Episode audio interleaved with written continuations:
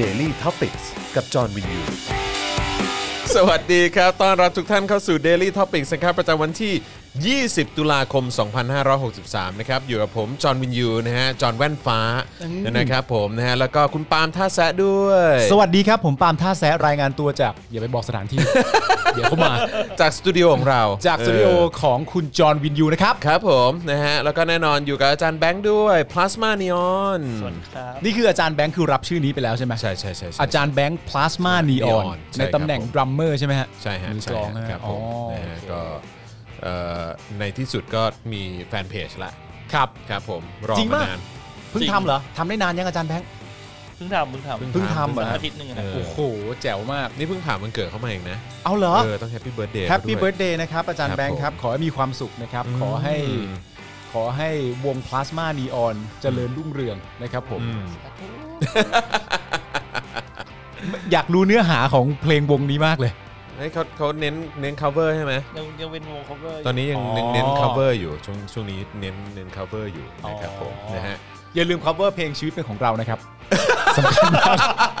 ต้องจำเป็นนะครับผม โอ้ยเดี๋ยวจะโดนเก็บค่าลิขสิทธิ์ เอ้ยเขาจะไปเก็บได้ยังไง ฮะ ชีวิตเป็นของเราเขาเก็บกูได้ไง แต่งในสมัยใดนะ อะไรนะ แต่งในสมัยของ แต่งในทักษิณ ษิณ ชิ ชิ น น วั วั ต ต ร ร ฮะ นะครับ ใช่ครับ สมัย ผม ที่ประเทศเรายังเป็นประชาธิปไตย ใช่ครับผมนะฮ ะในในยุคสมัยที่ ครับ ที่ที่เรายังออกมาเรียกร้องอะไรกันได้นะฮะ ฮะ ครับผม วันนี้เรามีเรื่องสำคัญใช่ไหมคุณจรฮะ วันนี้ก็ เออเดี๋ยวเดี๋ยวร้อยคนเข้ามาเยอะก่อน เอาร้อยคนมาก่อน เออเดี๋ยวให้ นะฮะ ร้อยคนเข้ามาเยอะก่อนละกันนะครับ แต่ว่าวันนี้สำหรับคนที่กำลังรอคอยการอัปเดตนะครับสำหรับเอ่อการเคลื่อนไหวนะ ครั ฮะ บ เอ่อของผู้เรียกร้องประชาธิปไตยทั่วประเทศไทยตอนนี้นะฮะโดยเฉพาะในกรุงเทพมหานครเนี่ย ครับ เห็นทางเอ่อน้องๆนะฮะผู้ใฝ่ประชาธิปไตยเขาบอกว่า หลังเคารพธงชาติก็คือหลัง 18นาฬิกาเนี่ยนะ ครั ฮะ บ ก็คงจะมีการประกาศกันนะฮะว่าเซอร์ไพรส์วันนี้คืออะไร อ่า เออ นะฮะ แต่ว่าเท่าที่เห็นเนี่ยก็คือว่าให้ให้ตอนนี้เนี่ยไปรวมตัวกันที่รถไฟฟ้าสแบบสถานีใดก็ได้ ใครอยู่ตรงไหนก็ไปตรงนั้นนะครับ แล้วก็เอ่ออย่าลืมชู 3 นิ้ว แล้วก็ ครับ ตะโกนศักดินาจงพินาศประชาราชจงเจริญ อ่าน นี้คือที่เขาออกมาประชาสัมพันธ์ไว้ อ่า ทางช่องทางโซเชียลมีเดียของเขานะ หก ฮะ โมงเย็นนะฮะ หกโมงเย็นหกโม โองเค เย็นนะครับ ก็คือตอนทีแรกเห็นเขาบอกว่า ห้าโมง ก็คือ ห้าสิบป่ะ ห้าโมงห้าสิบให้ไปให้ไปแบบรวมตัวกันนะ แต่ว่าเท่าที่เห็นตอนนี้เนี่ยก็เริ่มไปรวมตัวกันในหลากหลายสถานที่แล้วนะครับ ผม เออครับผม ก็จริงๆจริงห้าโมงห้าสิบอาจจะเป็นการหลอกควายก็ได้นะครับ เป็นไปได้ฮะ เป็นไปได้ เป็นไปได้สูงนะครับ คือใครจะไปรู้ ฮะ นะครับผมนะฮะเพราะว่า เขาก็ เมนูหลักของเขาก็คือแกงเทโพนะฮะ แกงเทโพ ครับผม นะครับผม แกล้งเทโพลิสนะฮะ แกล้งทำให้ตำรวจหลงกล ครับ นั่นเอง ผม อ่า เออนะฮะก็พี่ๆตำรวจหลาย ๆ คนก็แม้ว่าจะโดนบังคับมานะ ครั ฮะ บ ก็ก็ช่วยไม่ได้นะฮะก็ก็นายสั่งมานะ ไม่ ฮะ แต่จริงๆมันเป็นปันการเศร้ามากเลยนะ ครับ เมื่อคุณถูกบังคับมาให้มางงอีกทีนึงอ่ะ อืม มันเป็นเรื่องที่น่าเศร้านะ ไม่แต่เขาก็คงแบบเหมือนฟิลแบบประมาณว่าก็ก็ยังไงยังไงก็ได้ก็คือแบบก็เรียกกูมาแล้วอ่ะ อ่า คือยังไงกูก็ต้องโดนจับนั่งรถอ่ะ อ่า เออไปที่ไหนกูก็ต้องนั่งไปอ่ะ กูก็ต้องไปปฏิบัติหน้าที่ เออแล้วก็นั่งเล่นมือถือไป แล้วก็ เออ ดูซิว่าไอ้พวกผู้นำของกูเนี่ย มันพากูไปยังสถานที่ที่ถูกต้องไหม อ่าพาเห็นเห็นเห็นผู้นำกูก็เอ่อนายกูเนี่ยก็พามา อ่า ดูรถไฟฟ้า งั้ งั้นแสดงว่าความเป็นจริงเนี่ย เจ้าหน้าที่เนี่ยเข้าใจผิด ฮะ คนที่แกล้งคุณน่ะ ครับ ไม่ใช่นักศึกษา คือใครฮะ เจ้านาย มึง เจ้านายคุณ ทำ น่ะ ไม แกล้ง อ่ะ คุณ ทำไมทำไมเขาถึงแก๊งอ่ะ ก็หมายถึงว่าคุณสืบหาข้อมูลมา เออ เพื่อส่งบุคลากรเหล่านี้มา เออ ป้องกันการชุมนุมอะไรก็ว่าไป เออเออ แต่คุณไม่ศึกษามาอย่างดีอ่ะ อืม เพราะฉะนั้นคุณจะไม่สามารถโทษได้นะครับ ว่าม็อบแกงคุณ เออใช่ใช่ มันคือ ใช่ หัวหน้าของพวกคุณเองอะแกงคุณ อ๋อเออ เขาเบื่อขี้หน้าคุณหรือเปล่า ก็ต้องคิดให้ดีๆนะ ไม่แต่จริงจริงๆอาจจะเป็นผลดีกับ อืม กับตำรวจชั้นผู้น้อยก็ได้นะ เพราะว่า เพราะว่าถ้าเกิดแบบไปถึงปุ๊บไม่มีม็อบ อืม อ่า อ่าฟรี อ๋อฟรี อ๋อ ฟรี อ่า อ่ะได้พัก โอ้ยแต่ว่าก็เท่าที่ผมเห็นนะก็คือคุณภาพชีวิตของตำรวจชั้นผู้น้อย อืม ที่มาเอ่อจะใช้คำว่าอะไรดี คือผมก็เอ่อจะ ใช้คำว่ามา เออใช้ใช้คำว่ามาแล้วกัน เอ อจะบอกว่าเออที่เขามาสลายการชุมนุมก็เอ เอ อ อ ก็ก็กระไรอยู่อะนะเออ เออ ก็เดี๋ยวจะเดี๋ยวจะง้องอนกันไป เดี๋ยว ฮ จะงองแง้วกันหน่อย เอององแง้วกันไม่ได้ไม่ไม่ได้อยากมานะเขาสั่งให้มาสลายเออ สำหรับตำรวจท่านใดที่มา อืม นั่นแหละครับที่มา อ่ฮ นั่นแหละครับ ที่มาฮะก็เห็นเข้ากล่องก็อื้อหือคุณเห็นไหมคุณเห็นสภาพเข้ากล่องไหม ผมยังไม่เคยดูเข้ากล่อง โอ้ เขาเลย โหแบบอะไรวะเนี่ย ทำไมมันแย่มากเลยเหรอ แบบให้ข้าวเยอะอะแต่แบบไอ้กับเกือบอะไร ข้าว ต่างๆ ก็ นี่แบ ไม่ บ เยอะเหอะ ข้าวก็ไม่เยอะเหรอ ข้าวก็ ผม ไม่ เห็น เยอะ ผมเห็นอันนึงคือข้าวเยอะ า แต่ว่ามีแบบเป็นน้ำปลาแล้วก็แบบพวกกับเกือบอะไรมากระจึง ไม่ นึงอ่ะ แต่ขนาดกล่องมันเท่าขนาดเข้ากล่องเซเว่นไง อ๋อ ขนาดกล่องมันอีซี่โกอ่ะ อ๋อ แล้วก็มี เออ สมมุตินะ เออ มีกุนเชียงหนึ่งชิ้น ไอ้ กับ เหี้ย อีกน้ำปลาอะไรอ ไอ้ ย่าง เหี้ เงี้ย ยอื้อหือ หรือ สงสาร ผัด ชิบหาย บรอกโคลีกุ้งสมมตินะ เออ ก็จะมีกุ้งหนึ่ง ตัว เออบรอกโคลีสามชิ้น บรอกโคลีแม่งมาแต่ก้านด้วย โอ้ก้านด้วย โอ้โห เหี้ย แบบ เออคุณภาพชีวิตดีฮะ เฮ้ยอย่างนี้ คบผม เราเสียภาษีเพิ่มดีไหมวะ อะไรนะ เสียภาษีเพิ่มดี โอ้ ไหม ย เป็นห่วง ค่ เขาแล้วเนี่ย แค่นี้กูก็เสียเยอะมากแล้วไอ้เหี้ยเออ ไม่พี่ปาล์มถ้าพี่ปาล์มจะเสียภาษีนะ เออ ไปเหมาเข้ากล่องให้เขาเหอะ เออก็ซื้อเข้ากล่องให้เขาไปเลยดีกว่า ใช่ใช่ใช่มันจ หรือว่าจริงๆ มันอาจ แล้ว จะถึงเขามากกว่า ไม่หรือว่าจริง ๆ แล้วมันมันเป็นว่าเพราะนายตำรวจนั้นเนี่ยกำลังเข้าฟิตเนส แล้ววันนั้นเป็นวันแบบคาร์บพอดี ลีนเดย์ เป็นลีนเดย์พอดี หรือเปล่าเขาเป็นห่วงเป็นใยเบอร์นั้นหรือเปล่าว่า ว่าไม่น่า เหมือนเหมือนเจ้านายมีนักโภชนาการ โอ้ มาสั่งให้ดู มามาเช็คให้ด้วย มาแต่ละวันคุณนิดอะไรบ้าง วั ต่ นี้ อ เน้ ร่าน งกาย คาร์บนะฮะวันนี้เน้นคาร์บเออครับผม โอ้โห วันนี้ โดน้ำลดหัวทีเดียว เออก็หมดแล้ว หรือหรือไม่ก็แบบวันนี้เน้นโซเดียม แดกน้ำปลาเยอะหน่ อย โอ้โหเฮียโคตรสงสารเลยเออนะฮะคุณอัฐอัธสิทธิ์บอกว่าอะไรนะ ตอนนี้ตำรวจที่มากันต้องสั่งแกร็บแดกกันเองแล้ว มิตรสหายตชดบอกมา โอ้โหอย่างนั้นเลยเหรอ โอ้โหเฮียชีวิตโคตรลันทดอืม อ๋อแล้ว นะฮะ แกร็บไม่ว่างด้วยเพราะว่าต้องส่งให้น้อง ใช่ครับผม ๆโอ้โหล่าช้าไปอีก นะฮะก็เออแล้วก็เอ่อวันที่วันที่ไปตอนนั้นผมไปไหนวะผมไป คือไปทำเนียบปะตอนที่ไปทำเนียบ อืม แล้วพอดีผมก็เดินทางผมก็แยกออกมา แล้วก็เอ่อระหว่างที่ไปเนี่ยก็ผ่านพวกวัด อืม แถวแถวรอบๆโซนนั้นน่ะ อืม โซนโซนทำเนียบโซนพวกแถว อ่าอ่าอ่า อนุสาวรีย์ประชาธิปไตยอะไรเงี้ยก็คือเขาก็ให้ตำรวจอะไป อืม นอนในนั้น เอาเหรอ ไปนอนในวัดอะไรอย่างเงี้ย สถานที่พักเหรอ เออไปพักในวัดไปอะไรอย่างเงี้ยเอ อ๋อ อก็ก็ตามสไตล์ฮะ ก็ได้มีโอกาสทำนุบำรุงศาสนากันเลย ก็นึกว่าเขาจะจัดโรงแรมอะไรให้นะเออแต่ อ่า สรุปว่าก็ให้ก็ให้นอนโรงแรมเอยเออให้ให้นอนวัดไป เออ อะไรประมาณนี้ นั่น ไม่ คือ บึก ไม่อันนั้นคือที่พักหรือที่พักแรมฮะ ผมเข้าใจว่าที่พักเลยนะ เพราะว่าเขาออกมาแบบใส่กางเกงขาสั้นเสื้อยืดกันอะกาง อ๋ เก อง เหร บ อ อลอะไรเงี้ยเออ อ่าพักแรมพักแรม ใช่ใช่คิด อัน ว่า อันนี้ ดว่า คือเห็นกับตาเลยเหรอ ใช่ใช่ใช่ อ๋อเหรอ ใช่เขามาขอถ่ายรูปกูด้วย ตำรวจอะนะ เออ มา มา ใน บอก ชุด ว่าจะถ่ายอะพี่เขาบอกว่าผมนี่โดนบังคับมาครับพี่อไ จริงปะเนี่ย เออใช่ โอ้ยมึงต้องเหลาแล้วแหละ เออ คือเขาเขามึงมึง มา มึง มา มากันสี่ห้าคนน่ะ มากันสี่ เดี๋ยวนะ ห้าค มึงเดินผ่าน หรือขับรถผ่านเดินผ่านบริ คื เว อ ณนั้น คือที่จอดรถ อ่า จอดอยู่ตรงแถวโซนนั้น แถ อ่ วใกล้ใกล้ใกล้ๆ กับโซนแถวข้าวสารอะไรพวกเนี้ย อ่ามั มันจะ อ่ามี มีวัดอยู่โซนนั้นใช่ อ่า ไหม แล้วมึงก็จำเป็นต้องเดินผ่าน กูก็ วัดวาอารามเหล่านั้น แวะเข้าไปซื้อของซื้อน้ำซื้ออะไรต่างๆ ตรงร้าน อ่า สะดวกซื้อแถวนั้น อ่า แล้วก็มีตำรวจเนี่ยแหละ อ่า หัวเกรียนๆออกมาเนี่ยแหละ อ่า เออเดินออกมาจากวัดใส่ แต่ กาง งเกงบอลใส่กางเกงขาสั้น อ่า ใส่เสื้อยืดอะไรอย่างเงี้ยเ คือถ้าไม่ เนออก แสดงตัว า คุณก็จะไม่รู้ว่าเป็นตำรวจเลยแม้แต่นิดเดียว อ๋อแต่ หรือว่าดูทรงผม ทรง ใช่ ผมก็ก็พอดูออกคือไม่ตำรวจก็ทหารน่ะ เออ เออนะฮะแต่ว่าก็คือเท่าเอ่อคือ พอผมซื้อของเสร็จก็เดินออกมา อ่ายื ยืนรอพ่อหมอยืนรอพี่โรซี่ อืม ใช่ไหมยืนรออาจารย์วัฒนา เออ แล้วก็เขาก็เดินแบบก้มๆหน้าก้มๆตาแบบเขินๆคุยๆกันอะไรอย่างเงี้ย เออ แล้วก็เดินเข้ามาแบบพี่ครับขอถ่ายรูปได้ไหมครับ พี่ครับด้วยเหรอ พี่ครับ เขาน่าจะ พี่ครับ เด็กกว่าคุณแน่ๆป่ะ น่าจะเด็กกว่า น่าจะเด็กกว่าด้วน่ยจะเด็กกว่าน่าจะเด็ ก็ ว่า คือโดนนายสั่งมาอย่างชัดเจน ใช่ใช่แล้วเขาก็บอกว่าก็เนี่ยแหละก็ก็มาจากต่างจังหวัดแต่ผมลืมถามว่ามาจากจังหวัดไหน อ่า เออนะแต่ว่าเขาก็เนี่ยแหละมาขอถ่ายรูปผมก็บอกโอ้ยจะถ่ายรูปเหรอ่ะเขาบอก อ่า โอ้โดนบังคับมาพี่ อย่างนี้เลยเหรอวะ เออโดนบังคับมา เขาหลอกคน โด เป็น นรว สั่ง บตัวหรือเปล่า โดนอะไรนะ เขาหลอกคนเป็นรวบตัวหรือเปล่า โอ้ยถ้ารวบก็คงรวบไปแล้วอะตรงนั้นอ่ะเออ รอไปรวบตัวแล้วมันจะมานั่งหัวโดอะไรอยู่ตรงนี้ฮะ แล้วมึงจะรวบตัวกูได้ไงใส่กางเกงบอลในสัตว์เออครับผมเออนะฮะแสดงตัวคือบัตรเบิดก็คงไม่มีมั้งกูว่าพกมาแต่เงินสด พี่จอนครับ เออ ผมจะรวบตัวพี่ เออ แต่ด้วยการแต่งกายผม อะพี่ช่วยไปสนามบอลกับผมก่อนได้ไหมครับ แต่คีบด้วย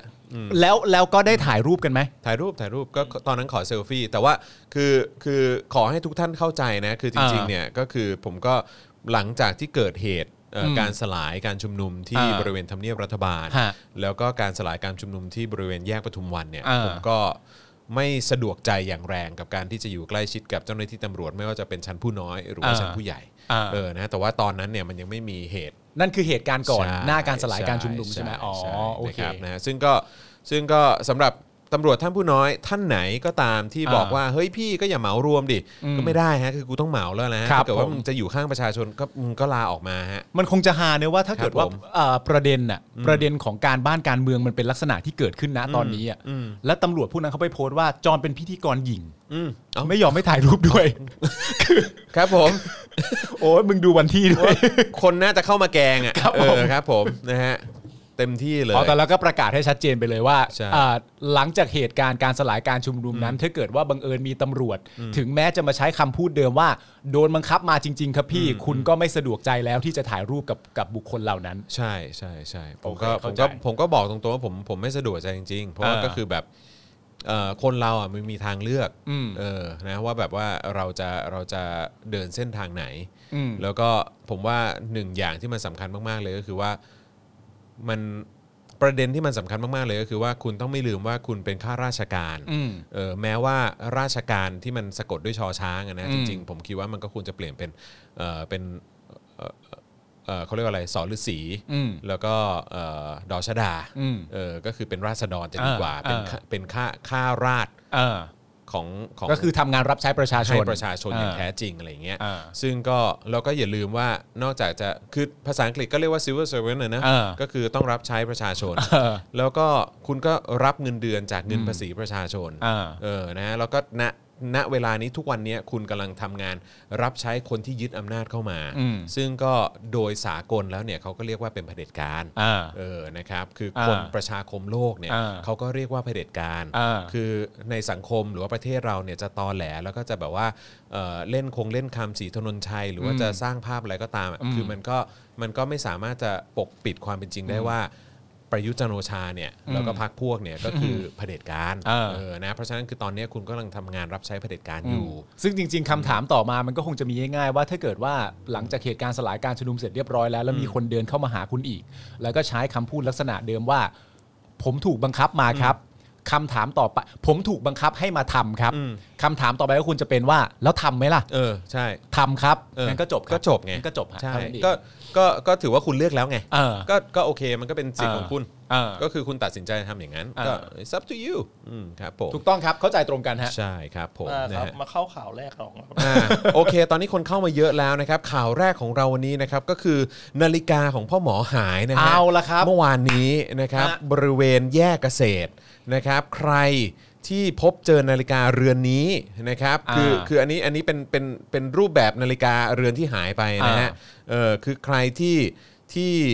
พบเจอนาฬิกาเรือนนี้ในในที่ชุมนุม ฮะ ตกพื้นอยู่หรืออะไรก็ตามนะครับ ครับ แล้วแล้วเก็บไว้เนี่ยนะครับ ก็ขอความกรุณาติดต่อมาหลังไม้นิดนึง ใช่ครับผม อืนะฮะเพราะว่า นาฬิกาเรือนนี้เป็นของพ่อหมอสป็อคดักทีวีนะครับ ใช่ใช่ ทำเอ่อหลุดหล่นหายไว้ พอดีไป นะฮะ สังเกตการณ์ไงไป ครั สั บ งเกตการณ์ที่ม็อบเอออ ม นะครับ แล้วก็ผมไม่แน่ใจว่ามันหลุดไปได้ยังไงนะครับ อืม คือเดี๋ยวต้องให้พ่อหมอมาอธิบายนิดนึงผมผมไม่รู้ว่าถอดถอดไว้ แล้วแล้วมันหลุดหรือเปล่าหรือว่า อืม หรือว่ามันมันมันสายมันขาดหรืออะไร ผมก็ไม่แน่ใจแต่ว่าที่แน่ๆคือน่าจะหายในที่ชุมนุมแหละ อ่า นะครับแล้วก็เรือนนี้ก็เป็นเรือนที่มีความสำคัญกับพ่อหมอมาก ถูกต้องครับ เนะครับยังไงใครที่พบเห็นพบเจอนะครับก็ขอความกรุณาช่วยติดต่อมาหลังใหม่หน่อยละกันนะครับอันนี้ก็เป็นข่าวใหญ่ของเราวันนี้นะฮะ ครับผม เอ่อเดี๋ยว6โมงเราจะรอเซอร์ไพรส์กันแล้วลาเลยแล้วกัน นะเอ่อ ไม่ใช่ เดี๋ยวก่อนนะเอ่อตัวไอตัวนาฬิกานั่นคือที่ที่อาจารย์แบงค์โชว์ขึ้นมาให้ดูเมื่อสักครู่นี้นั่นคือลักษณะเดียวกันสีเดียวกันเลยใช่ไหมของพ่อหมอโอ สี เค ดียวกัลย นะฮะ สีดียวกัลย เป็นนาฬิกา ยี่ห้อกามิน ยี่ห้อกามินสีดำนะครับ ใช่ ผมของ ใช่ พ่อหมอสป็อคดาร์กนะครับ ใช่คือมันมันจะมันจะเป็นนาฬิกาที่แบบเหมือนเซฟแบบพวกข้อมูลสุขภาพของพ่อหมอไว้ด้วยแหละ อืม เออนะครับก็ ครับ มันก็เลยมีความจำเป็นที่ที่เอ่อถ้าเป็นไปได้ถ้าหาเจอมันก็จะดีมากเลยนะครับ อ่า นะฮะยังไงก็รบกวนด้วยละกันฝากบอกต่อฝากแชร์กันนิดหนึ่งนะครับ อ่าน นะฮะอ่ะโอเค ใครที่เข้ามาแล้วก็ขอความกรุณาช่วยกดไลค์กดแชร์ไลฟ์นี้หน่อยละกันนะครับนะฮะแล้วก็ใครที่อยากจะร่วมสนับสนุนนะฮะเดลี่ท็อปิกของเรา แล้วก็ Spoke Dark TV นะฮะก็สามารถสนับสนุนเราได้หลากหลายช่องทางเลยนะครับ เริ่มต้นเลยก็คือทางบัญชีกสิกรไทยครับ 0698975539 นะครับหรือว่าสแกน QR Code ตอนนี้เลยก็ได้นะครับ นะฮะแล้วก็สามารถสนับสนุนเราเข้ามาได้ 10 บาท 100 บาทพันบาทหมื่นบาทแสนบาทได้หมด เลยนะครับนั่นก็จะเป็นเอ่อเขาเรียกว่าแรงสนับสนุนให้เรามีกำลังในการผลิตรายการกันต่อไปนะครับนะฮะแล้วก็นอกจากนี้เนี่ยก็เมื่อวานนี้พ่อหมอเขาไปสังเกตการณ์ที่การชุมนุมใช่ไหม ฮะ เขาก็เจอแบบพวกลุงป้าที่เขาขายลูกชงลูกชิ้น อืม ขายข้าวมันกงข้าวมันไก่ขาย อ่า น้ำส้มน้ำส้มอะไรอย่างเงี้ยก็ช่วยขับเคลื่อน อ่า เศรษฐกิจช่วยเหลือคนที่เขากำลังลำบาก อ่า เออแล้วก็แบบเหมาอาหารตรงนั้นน่ะ อ่า เออแจกคนที่มาชุมนุม อ๋อ กั แล้วใครอยากเดินผ่านมาจะกินก็กินได้ ใช่ เพราะว่าพ่อหมอเหมาไว้ให้แล้ว เหมาไว้ให้แล้ว อ่า ซึ่งก็เป็นเป็นเงินสนับสนุนจากทุกท่านที่ที่รับชมกันเข้ามาแหละ อ่า เออนะครับเพราะฉะนั้นก็ทุกท่านก็ถือว่ามีส่วนในการช่วยสนับสนุนเราด้วยนะค ก็ รับ เป็นการต่อยอดช่วยเหลือกันไปเรื่อยๆนะฮะ ใช่ครับผมนะฮะมีคนฝากบอกพ่อหมอมานะครับจากคุณเซริซาว่าทามาโอะนะครับบอกว่าถ้านาฬิกาหายเนี่ยก็ไปยืมป้อมมาใช้ก่อนก็ได้นะครับ คนนั้นเขามีนาฬิกามากมายแล้ว เขามีมากมายครับ แต่ผมว่าเขาไม่มีสิทธิ์จะให้ยืมนะฮะเพราะว่ามันไม่ใช่ของเขา ซะทีเดียว เพราะเขายืมมา เขายืมมา ใช่ เขาก็ต้องไป ครับผม ปรึกษาเพื่อนเขาอีกทีหนึ่งก่อน ซึ่งตายไปแล้วด้วยนะ น่าจะมันจะมันจะ ครับ ยากไง ผม ขั้นตอนมันจะยากอะ จุด เนี่ย ทูบยืมนี่ก็ลำบากอยู่ ไม่ เหอนกัน ได้ฮะ นะครับผมนะฮะอ่ะเอ่อมีคนบอกว่าเอ่อเรื่องข่าวปิด Voice เนี่ยอะไรยังไง Voice TV นะครับอ่ะเดี๋ยววันนี้เดี๋ยวเราจะมาอัปเดตแล้วก็มาเล่าให้ฟังว่ามันเกิดอะไรขึ้น อ่า นะครับนะฮะเดี๋ยวเดี๋ยวเดี๋ยวจะมาแชร์ให้ฟังนะครับ วันนี้ก็มีข่าวเยอะนะฮะหลากหลายเรื่องราวที่จะมาแชร์ให้ฟังด้วยนะครับ ใครที่อยู่ในพื้นที่เอ่อที่เขามีการนัดรวมตัวกันเอาไว้ก็อัปเดต ครับ เข้ามาได้นะ อยู่ BTS ไหนอะไรยังไงก็บอกกันมาได้นะ เล่าบรรยากาศกันมาได้นะ เฮ้ยเมื่อวานผมไปกระทรวงสาธารณสุขมา คุณไปสังเกตการณ์มา ผมไปสังเกตการณ์ไปเป็นที่เรียบร้อยแล้ว เป็นไงฮะ ผมว่า คน มัน เยอะไหม คนประมาณ ผม สักห้าสี่ถึงห้าร้อยคน อืมอืม เริ่มต้นจากตรงหน้า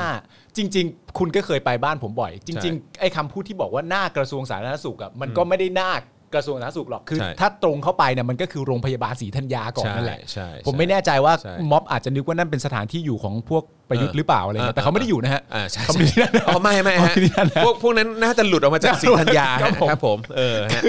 แล้วจริง ๆ มันตรงไปเป็นตรงนั้นแล้วบริเวณข้างหน้าเนี่ยคือเอาจริงๆก็คือถ้าถ้าตรงไปแล้วเลี้ยวซ้ายก็สมัยก่อนก็ที่คุณกับผมไปนั่งสังสรรค์กันนะ ใช่ครับผม ถูกต้องครับผมเออ ไม่แต่ประเด็นก็คือว่า ณตรงนั้นเนี่ยมันจะมีรถไฟฟ้า BTS สายสีม่วง สถานีกระทรวง ส สาธารณ ถา สุข นีกระทรวงสาธารณสุขถูกต้อง าครับผม แล้วก็น้องๆก็จะลงมากันได้ แล้วก็มีเด็กสามเสนวิทยาลัยด้วยนะ เฮ้ย ที่ผม จริงรอ เห็นเนี่ยมา อ๋อ ด้วยนะครับ เหอเออดีจัง แล้วประเด็นก็คือว่าที่ผมสังเกตดูอ่ะมันเหมือนการการจัดม็อบการชุมนุมนี้ขึ้นมา อืม เหมือนมี organization ดีๆอ่ะ อืม แต่มันไม่มีอะนะ เออ แต่มันจัดกันได้แบบเรียบร้อยน่ารัก พอน้องๆ น้องๆที่เป็นนักศึกษาหรือน้องๆที่เป็นโรงเรียนมัธยมลงมาเสร็จเรียบร้อยเนี่ย ก็จะมีพวกพี่ อืม ๆที่น่าจะเป็นส่วนหนึ่งของแกนนำอ่ะ อืม เขาก็จะเตรียมเอ่อเทปกาวไว้ให้ อืม เอาไว้สำหรับปิดชื่อ อ๋อแล้ว ปิด ก็ ชื่อตัวเอง ปิดโลโก้โรงเรี ปิ ย ด น ชื่อโรงเรียน แล้วก็ถ้าใครที่สะพายสะพายกระเป๋ามาด้วยที่สะกระเป๋า ก็แปะกระเป๋าได้ ก็แปะกระเป๋าได้ด้วย เฮ้ยดีจังเลย ดีมาก แล้วก็คือทุกคนมองมาเสร็จเรียบร้อยแล้วก็เหมือนมีการประกาศอยู่ต่อเนื่องว่า ณตอนนี้มีการส่งตำรวจนอกเครื่องแบบออกมาเพื่อมาถ่ายรูปน้องๆนะครับใครเดินผ่านมาให้มาหาพวกพี่ก่อน แล้วเขาก็จะปิดปิดปิดให้เรียบร้อย หลังจากนั้นเสร็จเรียบร้อยเนี่ยน้องคนใดก็ตามที่เป็นเอ่อนักศึกษาหรือว่านักเรียนเนี่ยก็จะถูกเกณฑ์ไปนั่งตรงกลาง อ่ เพราะว่าตรงกลางเนี่ยมันคือสถานที่ที่กล้องอะจับอยู่ อ่าอ่าอ่า ไม่ว่าอะไรจะเกิดขึ้นกับน้องๆก็ตามเนี่ย อืม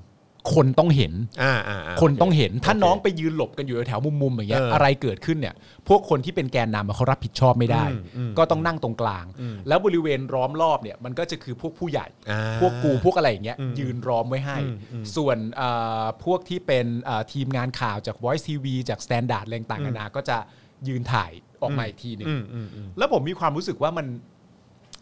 มันเป็นการจัดการที่ดีมากเลย อืม มันเป็นการจัดการที่รวดเร็วว่องไว และน้องๆทุกคนก็เหมือนเต็มอกเต็มใจทำแล้วหลังจากนั้นพอหน้ากระทรวงสาธารณสุขเสร็จเรียบร้อยปุ๊บก็ move ไป ไป ท่าน้ำนนท์ ที่ท่าน้ำนนท์ อ่าใช่ใช่ แล้วก็ ใช่เห็น แต่ เขา ละ บอก คน ว่าค ก็ นคนไปเยอะตรงนั้น ไปเยอะตรงนั้น เออ แต่ผมคาดการณ์ตั้งแต่แรกอยู่แล้วว่าถ้าไปตรงนั้นเนี่ยยังไงก็เยอะ อืม เพราะว่ามันเหมือนแบบพ่อค้าแม่ขายอะไรต่างอืๆม กันานะ ก็ มั ด้วยเนอะ ก็ด้วยสถานที่มันก็อำนวย อืม ส่วนเมื่อวานคนนี้ก็มานะ คุณเอ่อคุณชินวัตรอะที่โดนจับ อ๋ ไป อ อะ ครับผม เออก็ก็ขึ้นมาด้วยนะ ตรงหน้ากระทรวงอ่ะ อ๋อ ก็ขึ้นมาพูดคุยด้วยอะไรอย่างเงี้ย อืมอืมอืม แต่ว่ามันก็มีประเด็นที่น่าสนใจที่ที่จะเล่าให้ฟังก็คือว่าเมื่อเมื่อวานตอนที่คุณชินวัตรพูดเนี่ยก็มีการเมนชั่นถึงพรรคเพื่อไทยด้วยนะ อืมอืมอืม เพราะว่าคุณชินวัตรเนี่ยโดนสามคดี อืม ทางด้านแบบฝ่าฝืนพรกอะไรต่างๆนานานั่นนู่นนี่อะไรเงี้ยแล้วที่จังหวัดนนทบุรีเนี่ย ถ้าผมจำไม่คลาดเคลื่อนเนี่ยมีสสของพรรคเพื่อไทยอยู่จำนวน 5 คน อืม สิ่งที่คุณชินวัตรตั้งคำถามก็คือว่าเขาไปไหน ม ตอนที่ผมไปติดอยู่อะ อืม นึกออกมาหมายถึงว่าสถานที่อื่นมันก็มีมันก็มีที่แบบไปช่วยเหลือกันหรืออะไรต่างๆนานาที่เราเห็นตามภาพข่าวอะไรเงี้ยก็ก็ก็มี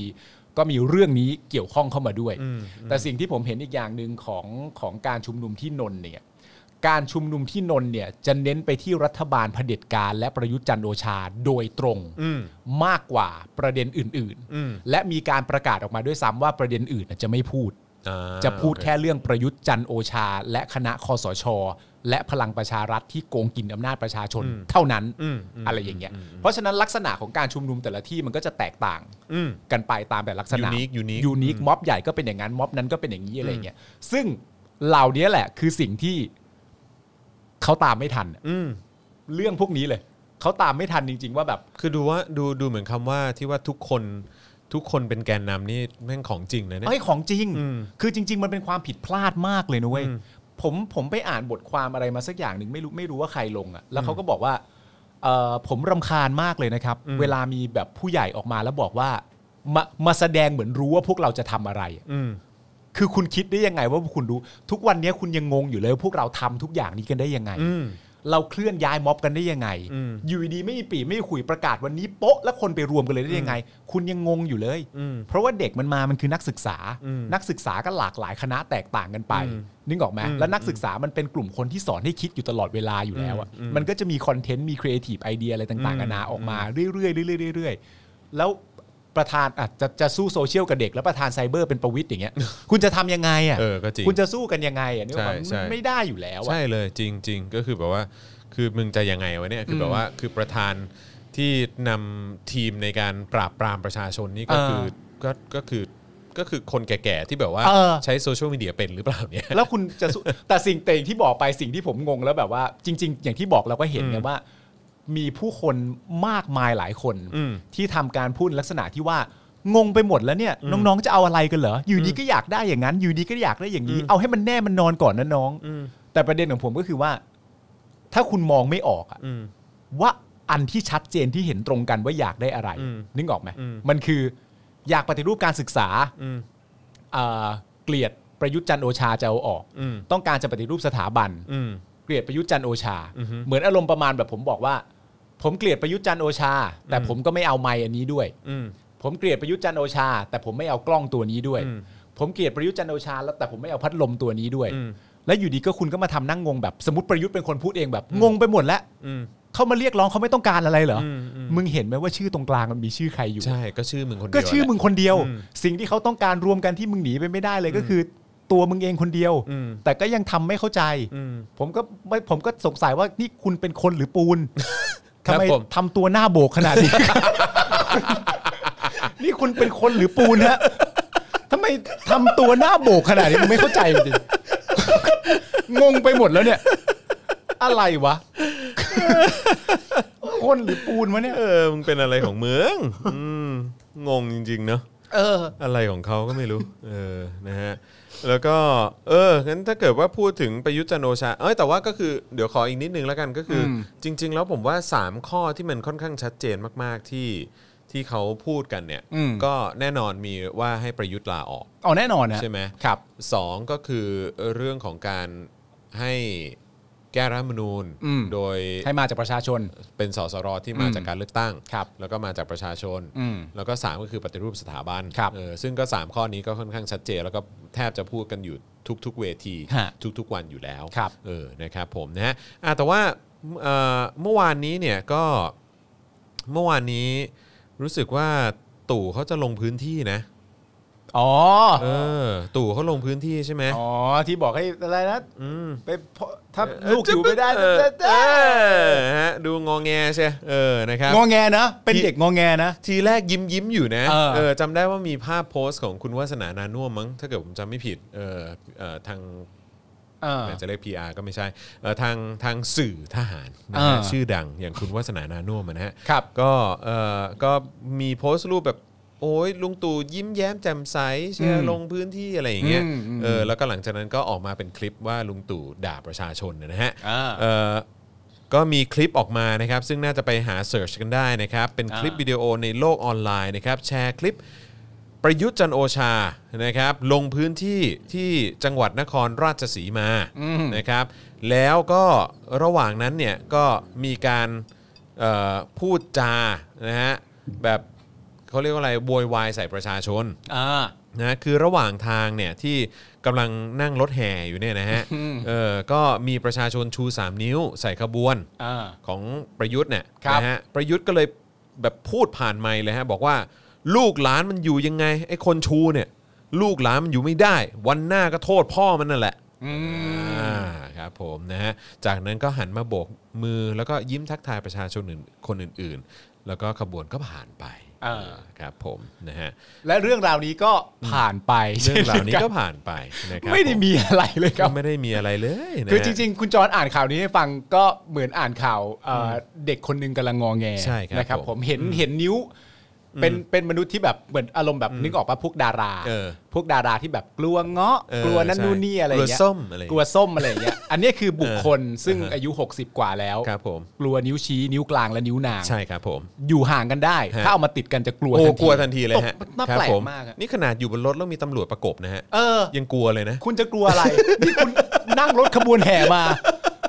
กู มีรถนำขบวนเป็นรถตำรวจอะไรด้วยนะ รถนั่ง เออ ขบวนแห่มา ครับผม ผมก็นึกว่า เอ้ยนี่คุณได้แชมป์อะไรมาหรือ เปล่า ตกอกตกใจกันหมด ทีแท้ก็จะเคลื่อนขบวนมาเพื่อจะมางองแงใส่สามนิ้ว สามนิ้ว นี่คือพูดเขามีภาพลักษณ์เป็นทหาร ใช่ เขาก็ต้อง ครับผม พูดด้วยแบบว่าเสียงที่มันแบบว่า ขึงขังขึง ขึง ขัง ขังหน่อย ครับ แต่ผในม ใจเป็นไม่บอกพ่อมึงเลยวันนี้อยู่ไม่ได้ไม่บอกพ่อมึง มึงไม่รักกูเหรอเออกูทุ่มเทให้ประเทศขนาดนี้แล้ว มึงไม่รักกูงอนแล้วนะ อะไรนะครั้งที่แล้วบอกอะไรนะ ประยุทธ์ปกครองด้วยระบบเสียสละ เข้ามาด้วยระบอบเสียสละฮะครับ เออ ผมนะฮะอ่ะก็คุณปลาทองบอกว่าประยุทธ์น่าจะเป็นโรคฟิงเกอร์โฟเบียนะฮะ อ๋อ ครับผม กลัวนิ้ว นะ นะครั ฮะ บผม ต้องตรีฟิงเกอร์ด้วยฮะ ครับ ตรี ผม ฟิงเกอร์โฟเบียนะฮะเออครับผม ถ้ามานิ้วเดียวอาจจะไม่โกรธเท่าก็ได้นะ ฮะ ไม่ว่าจะนิ้วไหนก็ตามอะ ครับผม เพราะตอนนี้คือแบบคือคือต้องต้องสามนิ้วไว้ก่อนอะแล้วต้องเป็นสามนิ้วติดกันด้วยฮะเขาถึงจะแบบว่า อืม กระโตกกระตากจริงๆนะ คุณกำพลบอกว่าวันนี้ช่องเนชั่นบอกว่าที่ประชาชนเรียกร้องเนี่ยเป็นสิ่งที่เพ้อฝันอ่าก็คือให้ประยุทธ์ลาออก ครับ อันนี้เพ้อฝันเหรอวะเออ ครับ นะฮะเพราะว่ารู้สึกว่าตอนตอนยิ่งรักษณ์ก็ ฮะ ลาออกแล้วก็ยุบสภานี่ เออ ครับ ก็ ใช่ไหม ก็เรียกร้องกันอย่างนี้แหละครับ เออก็เรียกร้องอย่างนี้นี่เออนะครับ นั่นม็อบอะไรนะที่ออกมาเรียกร้องตอนนั้น เออก ปปส ปปส กปปส ใช่ ครับผม นะฮะ แล้วแล้วรู้สึกว่าจะมีนักข่าวเนชั่น เออ ขึ้นเวทีด้วยนะฮะ เออ เออครับผม แต่ว่าตอนนั้นเพ้อฝันไหม ไม่เพ้อ ฝันนะ ไม่ นนั้น เพ้อครับ ฝั ผมแต่ว่าไอ้นี่ที่ประชาชนเรียกร้องนะ เออเออ เะตอนนั้นนักข่าวคนนั้นเขาก็ชูสามนิ้วป่ะ อะไรนะ นักข่าวคนนั้นเขาก็ชู ชูสามนิ้ว อ่ะ ชูสามนิ้วอ่ะ ผมว่าไม่น่านะ ไม่น่าไม่น่าชู ไม่น่านะ เออครับผมนะ แต่ว่าก็อ๋อเขาชู 3 นิ้ว เออ คือขนาดเขาอ่ะสามนิ้ว เนี่ยมึงไปหลูเกียรติเขาอีกแล้วอะไม่ผมว่าเขาชูสามนิ้วอย่างนี้ว่า เออ ถ้ารัฐประหารอ่ะ โอเคนะ เออครับผมนะฮะ เออ อ่ะโอเคก็นี่แหละก็เอ่ออะไรนะที่ประชาชนเรียกร้องก็คือให้ประยุทธ์ลาออก ครับ เออเพ้อฝันเหรออ่ะโอเค อันนี้ก็สำหรับคนที่มีสติปัญญาก็ลองพิจารณากันดูนะครับ เอ่อให้มีการเขียนรัฐธรรมนูญใหม่ ครับ โดยให้มาจากสสรที่มาจากการเลือกตั้งของประชาชน อืม มันเพ้อฝันเหรอ ไม่ไม่ไม่ไม่ ฉี ไม่ ก เพ้อฝันอยู่แล้ว ฉีกแล้วเขียน อ กัอนมา ฉีก กี่ แล้ว รอบ เขียนมา อ่ะ ก็เออนะเอาตีนเขี่ยกันมาด้วย เออ อย่างมีชัยหรือว่าแบบพวกเนติบริกรก็มีมาตั้งเยอะทำไมแล้วถ้าเกิดว่า อ๋อ จะเขียนโดยประชาชนไม่ได้ ไม่ วะ ได้เขียนไงเขาใช้ตีนเขียน อ๋อใช้ตีนเขี่ย อ๋อ มันคืออ่าส่วนไหนของร่างกายไปใช้ ใช่ นั่นเอง ครับผม ครับ ก็คือหมายความว่าถ้าเขียนโดยประชาชนเนี่ยเอออ ม คือมันดูจะเพ้อฝันเกินไป อ่า เออถ้าเขียนโดยเผด็จการเนี่ยเออมันดูไม่เพ้อฝัน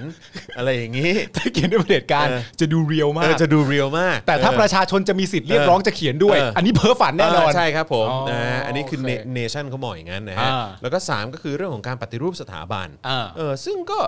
คือถ้าเกิดว่าตอนนั้นเนี่ยกปปสเนี่ยบอ ครั ก บ ว่าอยากจะปฏิรูป อืม ก่อนเลือกตั้งเนี่ย อ่า เออนะฮะแล้วอันนั้นเนี่ยไม่เพ้อฝันเนี่ย อ่า อืมผมก็ผมก็ว่ามันก็ดูแปลกๆแล้วนะ ถ้าเกิด อ่า ว่า เออการที่จะปฏิรูปอะไรก็ตาม อืม แล้วก็เป็นไปตามระบบรัฐสภา อ่า หรือว่ามามาโดยประชาชนเนี่ย อ่ามั มันจะเพ้อฝันยังไงอะฮะ มันเป็นการเพ้อฝันครับ เพราะว่าบางสิ่งบางอย่างเนี่ย อืม เอ่อมันเป็นเรื่องที่เซนซิเตะมาก อืมฮะ เป็นเรื่องที่เซนซิทีฟมา กเออคนะค รับรับ ผม ก็ โอ้โห เล ซิ ย เตะแหม ก็เลย ครับผ ไม่สามารถที่จะได้ เพราะว่ามันจะไปเอ่อเอ่อกระตุ้นต่อมให้เกิดความรู้สึกเอ่อทำร้ายจิตใจเขา อืมแต่ผมอะแค่มีความรู้สึกว่าอะไรก็ตามที่มีการเรียกร้องการปฏิรูปนะครับ อคือผมมีความรู้สึกว่ามันจะเพ้อฝันทันที แล้วมันจะไม่สมเหตุสมผลทันที ถ้า ฮะ เกิดว่าประชาชนเรียกร้องการปฏิรูปอะไรที่มันไม่เกี่ยวกับเขา อ่ เข้าใจปะ โอเคโอเค เข้าใจ โอ ไหม เคเกตอันนี้ดีอัน คื นี้ส คือ วย คือถ้ามันไม่เกี่ยวกับเขาอ่ะ อ่า มึงจะเรียกร้องทำไม อ่า ใช่ไหมซึ่งอันนั้นอะเห็นด้วยว่าเพ้อฝัน อ่า ไร้สาระ ครับ มึงมึงบ้าแล้วมึงพูด อ่า อะไรของมึง อ่า แต่ว่าถ้าอะไรถ้าถ้าเขาเรียกร้องให้มีการปฏิรูปอะไรก็ตามที่มันมีส่วนเกี่ยวข้องกับเขานะ อ่า เอออ่ะเกี่ยวข้องด้านจิตใจ อันนี้ก็อาจจะดูเพ้อฝันไป อ่า แต่ถ้าเกี่ยวข้องกับเงินของเขาอ่ะ อ่า ภาษีของเขาอ่ะ อ่า ผมว่ามันเกี่ย ซึ่ ว ง ข้อง เป็โดยนควา ตรมงนะ เป็นความชอบธรรมของเขาโดยตรง ใช่ ที่มีสิทธิ์จะเรียกร้องได้ เพราะว่าเป็นสิ่งที่กูเสียออกไป ใช่ก็เงินเขาไง ให้กับประเทศทั้งประเทศ Yeah เฮ้ย สวยพี่สวย นะฮะ เพราะฉะนั้นก็ นะฮะ ก็ จริง ๆอ่ะคุณควรจะเริ่มทั้งหมดเนี่ยด้วยคำพูดประมาณนี้ว่า ครับ เอ่อมีช่องข่าวช่องหนึ่งนะครับชื่อว่าช่องเนชั่น ครับ นะครับผมเขาได้บอกไว้เป็นที่เรียบร้อยแล้วว่า 3 ข้อเรียกร้องของเอ่อรัษฎรปลดแอกเป็น ครับ 3 ข้อเรียกร้องที่เพ้อฝัน แล้วเราก็ไปข่าวต่อไปได้เลย ครับผม เนอะเออ นะฮะ ก็ตลกดีเหมือนกันนะครับผม คือคือมันเป็นอย่างนี้ฮะ ผมอะเคยคิดมาสักพักหนึ่งแล้วนะครับว่า มันควรจะมีลิสต์นะ อืม มันควรจะมีลิสต์เอาไว้ให้สำหรับเนชั่นอันหนึ่ง อืม แล้วก็มีลิสต์ให้กับคนที่เคยไปร่วมชุมนุมให้กับกปปส แล้วคุณเป็นสลิม อืม แล้วคุณยังคงตั้งตัวเป็นสลิมอยู่อย่างนั้น โดยไม่คิดจะปรับเปลี่ยนความคิด อืม มันควรจะมีลิสต์ออกมาว่า หลังจากที่คุณเสพสื่อเนชั่นเสร็จเรียบร้อยแล้ว หลังจากที่คุณไปชุมนุมกปปสเป็นที่เรียบร้อยแล้ว และยังคงเป็นสลิมอยู่เนี่ย มันควรจะมีลิสต์ออกมาว่า คุณห้ามพูดคำใดอีกต่อไปแล้ว เออ จริง มันควรจะต้องมีลิสต์ออกมาให้คุณติ๊ก จริงจริงจริง ว่า จริง คุณไม่มีสิทธิ์ คุณไม่มีความชอบธรรมที่จะพูดประโยคเหล่านี้อีกต่อไปในชีวิตคุณ เช่น เช่น อืม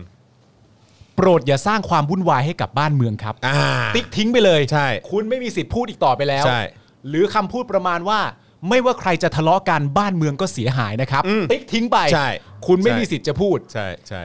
แล้วแม้กระทั่งคำพูดที่ว่าให้เป็นกลาง อืม คุณก็ไม่มีสิทธิ์จะพูดอีกต่อไป อืม มันควรจะมีลิสต์ออกมาว่า หลังจากที่คุณเป็นคนเหล่านี้เรียบร้อยแล้ว คุณหมดความชอบธรรมในการครอบครองประโยคเหล่านี้ ถูก ตั้ อง ง แต่ ครับ นี้เป็น ผม ต้นไป ถูกต้อง นะครับ ผม คุณ ใช่ ไม่มี ใช่ สิทธิ์ใช้แล้วนะครับ ใช่ใช่ใช่ใช่เห็นด้วยเลยฮะเห็นด้วย อ่า เลยนะครับผมนะฮะก็เป็นสิ่งที่เราก็ต้องติดตามกันต่อไปนะครับนะฮะว่าการทำงานตามสไตล์ของเอ่อของเนชั่นเขาจะเป็นยังไงบ้าง อ่าน นะครับนะเพราะเขาก็เป็นสื่อที่ก็เขาเรียกว่าอะไรแบบขยันขันแข็งเสมอ ไม่ มา อีกอย่างหนึ่งนะผมยังคงจำได้นะ เพราะว่าเอ่อตอนนั้นเนี่ยมันมีเอ่อใครนะอ๋อไลฟ์โค้ชคนหนึ่ง อืม แล้วไลฟ์โค้ชคนนั้นเนี่ย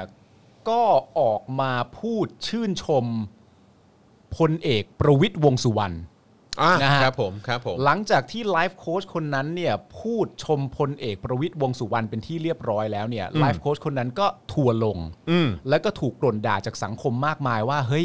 อยู่ชื่นชมมนุษย์คนหนึ่งที่ทำเผด็จการให้กับประเทศของเรานั่นเหรอ อืม ใช่ไหมฮะ อืม แล้วทีนี้เนี่ยช่องช่องนั้นที่เรากำลังพูดถึงกันเมื่อสักครู่นี้เนี่ยหรือแม้กำลังหรือแม้กระทั่งคนที่เป็นอ่าสลิมเนี่ย ครับ ก็ออกมาปกป้อง อืม คนคนนี้นะครับ เพราะว่าบังเอิญคนคนนี้เนี่ยไปชื่นชมคนที่คุณรัก อืม ก็ออกมาปกป้องว่า โอ้ยดูพวกคนที่เรียกร้องประชาธิปไตยสิ แค่คนคนนี้เห็นต่างขึ้นมา คุณก็ด่าเขาแล้วประเทศเอ่อประชาธิปไตยดีจังเลยเนอะ อืม แสดงว่าคีย์เวิร์ดทั้งหมดคือคิดต่างนะ อืม สิ่งที่ผมต้องการคือเอาคำเดิมอะ อืม แล้วมาโยนใส่สถานการณ์ปัจจุบันและอธิบายให้กูฟังใหม่สิ อืม ณตอนเนี้ย เออ ว่า ใช่ คิดต่างไม่ผิด ใช่ใช่ เอา ใช่ อันเดิมที่คุณเคยพูดและปกป้องคนคนนั้นอะเอามาโยนตรงเนี้ยโป๊ะ อืม คิดต่างได้ใช่ไหม อืม อธิบายทั้งหมดที่เกิดขึ้นให้ฟังณตอนนี้หน่อยสิ อืมอืมอืม มันต้อง บางทีไม่ต้องถามกันอย่างเงี้ยหรือว่า อืมใช่ใช่ เออ เออแล้วก็อีกนิดนึงนะฮะก็คือว่ารู้สึกว่ามันจะมีมันจะมีดราม่ารู้สึกว่าจะเกี่ยวกับเนี่ยคนดังเนี่ยแหละ ก็คือว่ามีคนแบบว่าไปไปเหมือนบอกว่าเนี่ยคุณควรจะก็คอเอาแหละคอเอาว่าให้ออกมาแสดงความเห็นออกมาส่งเสียงให้กับประชาชนหน่อย ครับ อะไรอย่างเงี้ยแล้วก็มีคนดังคนหนึ่งเขาก็พูดในลักษณะที่ว่า เฮ้ย พอมาเรียกให้เรามา call out ให้เราแบบพูดเรื่องเนี้ย อืม ไอ้สิ่งที่มันกำลังเกิดขึ้นในสังคมตอนเนี้ยเนี่ย อืม เออก็คือมันก็เป็นการเหมือนคล้าย ๆ เป็นการบังคับเราไม่ใช่เหรออเออมันเป็นมันเป็นความแบบว่ามาบังคับเราแล้วมันประชาธิปไตยตรงไหน อ่า ซึ่งในความรู้สึกผมอะผมรู้สึกว่ามันมีความแตกต่างกันอยู่นะ อืม เออคือการที่เขาคือถ้าเกิดว่าคุณจะเงียบ อืม เอ่อในพาร์ทแบบอยากจะใช้สิทธิ์ทางประชาธิปไตยเพื่อเงียบอะ อืม เออมันมันก็อาจจะเป็นประเด็นหนึ่งอะนะแต่ว่า อืม แต่ผมมีความรู้สึกว่าการที่คุณหันหน้า หันหน้าเบือนหน้าหนี แล้วก็เลือกที่จะไม่พูดกับความอายุติธรรมที่มันเกิดขึ้นในสังคมอะหรือความรุนแรงที่มันเกิดขึ้นจากผู้มีอำนาจในรัฐ อืม ที่กระทำกับประชาชนนะ อืม ผมรู้สึกว่ามันต่างกันนะ เออ เออคือแบบมันมัน อ่า ไม่เหมือนกันนะแล้วแล้วการที่คุณจะมาบอกว่า เฮ้ย คุณมาคอเอาเราแบบเนี้ยมันเป็นการเหมือนแบบ อืมอืม บังคับเราหรือเปล่า ซึ่งผม อ่ารู้ รู้สึกว่าคนโดยส่วนใหญ่เขาก็ไม่ได้บังคับคุณนะ อ่า เขาแค่มาถามว่าเออแล้วคุณน่ะมีความคิดเห็นกับเรื่องนี้อย่างไร อืม เออ หรือว่าคุณจะคุณจะส่งเสียงให้กับคน อ่า คนตัวเล็กใน อ่า สังคมไหม อ่า ในขณะที่คุณก็ถือว่าถือว่าเป็นคนที่เสียงดังในสังคม เออ เออแล้วการที่คุณจะมาบอกว่า คนตัวเล็กอ่ะคนตัวเล็กคนไอ้พวก อืม ประชาชนพวกเนี้ยไอ้คน follower ของฉันเหล่าเนี้ย เออ กำลังมาบังคับให้ฉันทำในสิ่งที่แบบมันเหมือนเป็นการบังคับกันน่ะ เออ เออมันมันมันไม่โอเคนะอะไรนะ อ่า ซึ่งผมรู้สึกว่าตากกะแปลกๆนะ แต่ว่าผมมองประเด็นนี้นะเพราะคือผมเห็นด้วยกับคุณนะ อืมอืมอืม แต่ว่าผมมองในอีกอีกประเด็นหนึ่งว่า ผมมีความรู้สึกว่า และไม่รู้ว่าคุณผู้ชมหรืออาจารย์แบงค์เห็นด้วยหรือเปล่านะ แต่ผมมีความรู้สึกว่าการ call out อะ อืม ศิลปินและดาราเนี่ย อืม สำหรับผมนะ ไม่มีความจำเป็น อืมอืม เดี๋ยวจะอธิบายให้ฟังจะได้ไม่ต้องดราม่า โอเค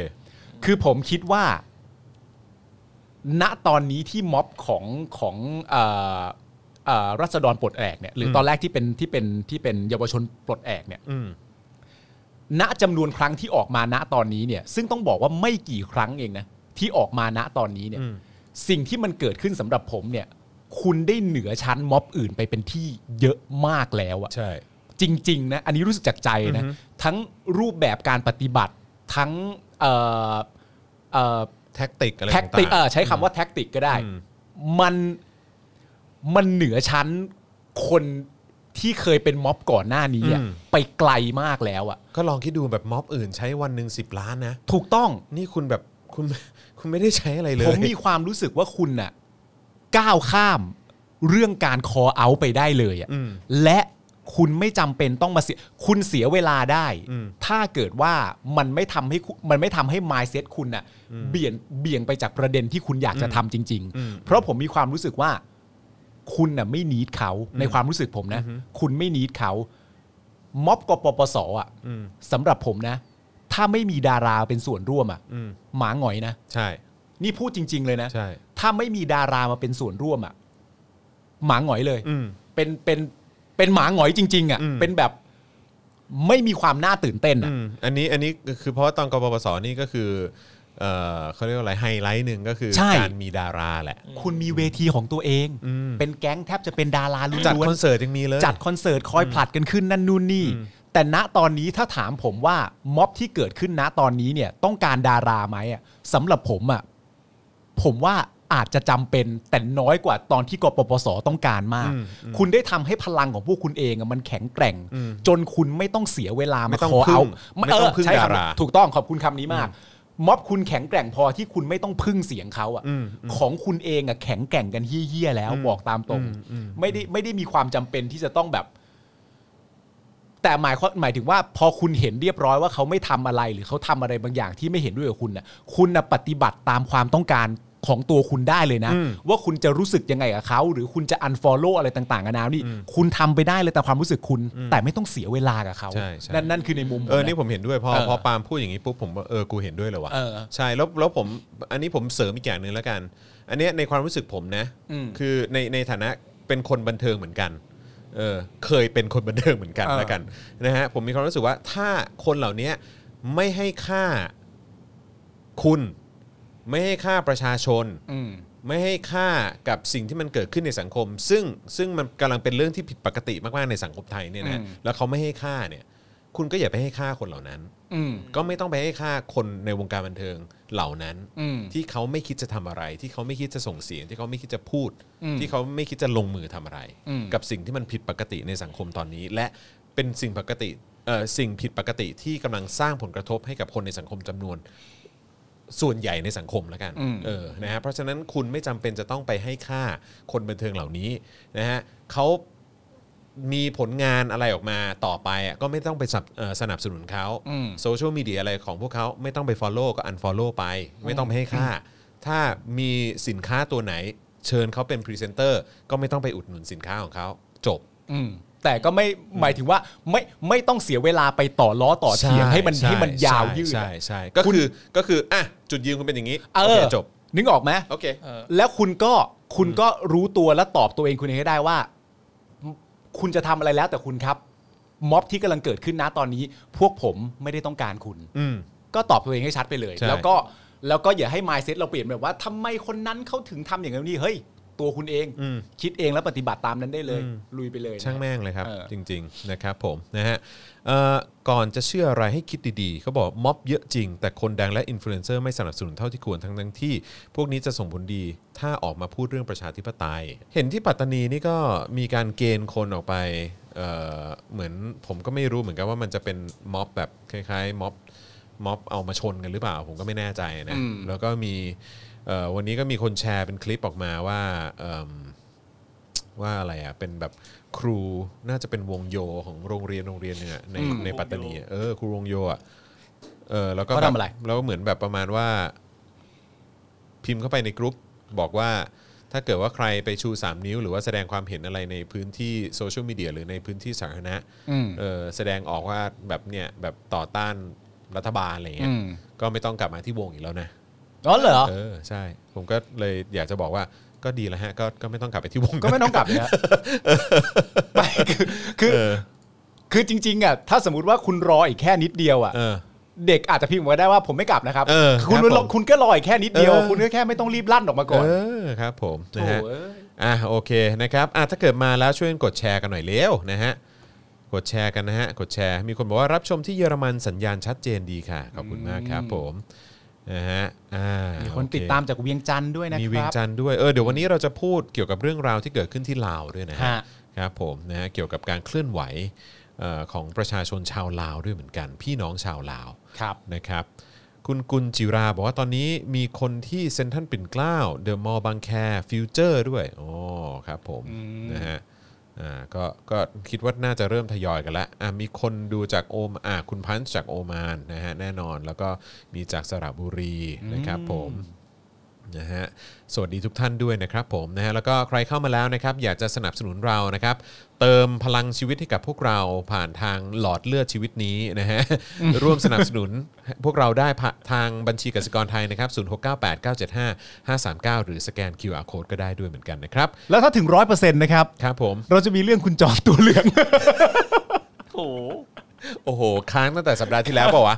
เออสัปดาห์ก่อนนู่นเลย ค้าง เออย าวมาก โอ้โห ตัวเหลืองเหรอวะ โอ้โห สุดยอดมากครับผมนี่ทีแรกกูลืมไปแล้วเนี่ยเอ้ยเอิ่นวันวันนี้ผมผมไปแชร์เม้นต์หนึ่งมา พอดีพอดีมันมันจะมีมันจะมีคอมเมนต์หนึ่งนะฮะ ซึ่งเกี่ยวกับเรื่องอะไรผมก็ไม่รู้เหมือนกันนะฮะ อ่า เออคือก็จะมีคนคอมเมนต์มักจะใช้ประโยคนี้เสมอ อืม มักจะใช้ประโยคนี้เสมอนะครับว่าที่มีแผ่นดินอยู่ทุกวันนี้เพราะใคร อ่า ครับผม ครับผม เรื่องอะไรก็ไม่รู้นะฮะ เรื่องอะไรก็ ผม ไม่ ไม่ รู้ รู้ว่าเขาเม้นเรื่องอะไร ผมก็ ริงๆ ไม่แน่ใจ จริง ๆคำพูดคือแบบไม่ตระหนักกันบ้างเลย เอ เหร อ อ ว่าแบบที่มี อ่า แผ่นดินอยู่ทุกวันเนี้ยเพราะใคร อันนี้เห็นช่วงนี้จะเห็นค่อนข้างเอ่อเยอะหน่อย เป็น จำนวนครั้ง เป็น เยอะหน่อย วักทองเลยแหละ ครับ เป็นประโยคเด็ดเลยแหละ ที่ ฮะ มักจะถูกหยิบยกขึ้นมาในคอมเมนต์ต่างๆ ครับ นะครับซึ่งผมก็ไม่รู้เหมือนกัน ฮะ ว่าเพราะอะไรนะครับนะฮะแต่ว่าล่าสุดเนี่ยนะครับก็มีนักวิทยาศาสตร์ออกมาอธิบายนะครับ ออกมาอธิบายเรื่องอะไรอ่ะ มาบอกว่าคือมันน่าจะเกิดจากการระเบิดที่เรียกว่าบิ๊กแบง อ๋อ นะฮะ คุณมาตัดตอนมุกนี้ได้ไงวะ วันหลังเลิกแล้วนะ ร้องเพลงชาติเนี่ยกูไม่เอาละเออ แม่ง ธงชาติและเพลงชาติไทย เป็น และ สั สาม ญลักษ นิ้ว ณ์ พวกเรา ของ สาม ความ นิ้ว เป็น สามนิ้ว ไทย เราจงร่วมใจยืนตรงเคารพธงชาติ ด้วยความภาคภูมิใจในเอกราช และความเสียสละของบรรพบุรุษไทย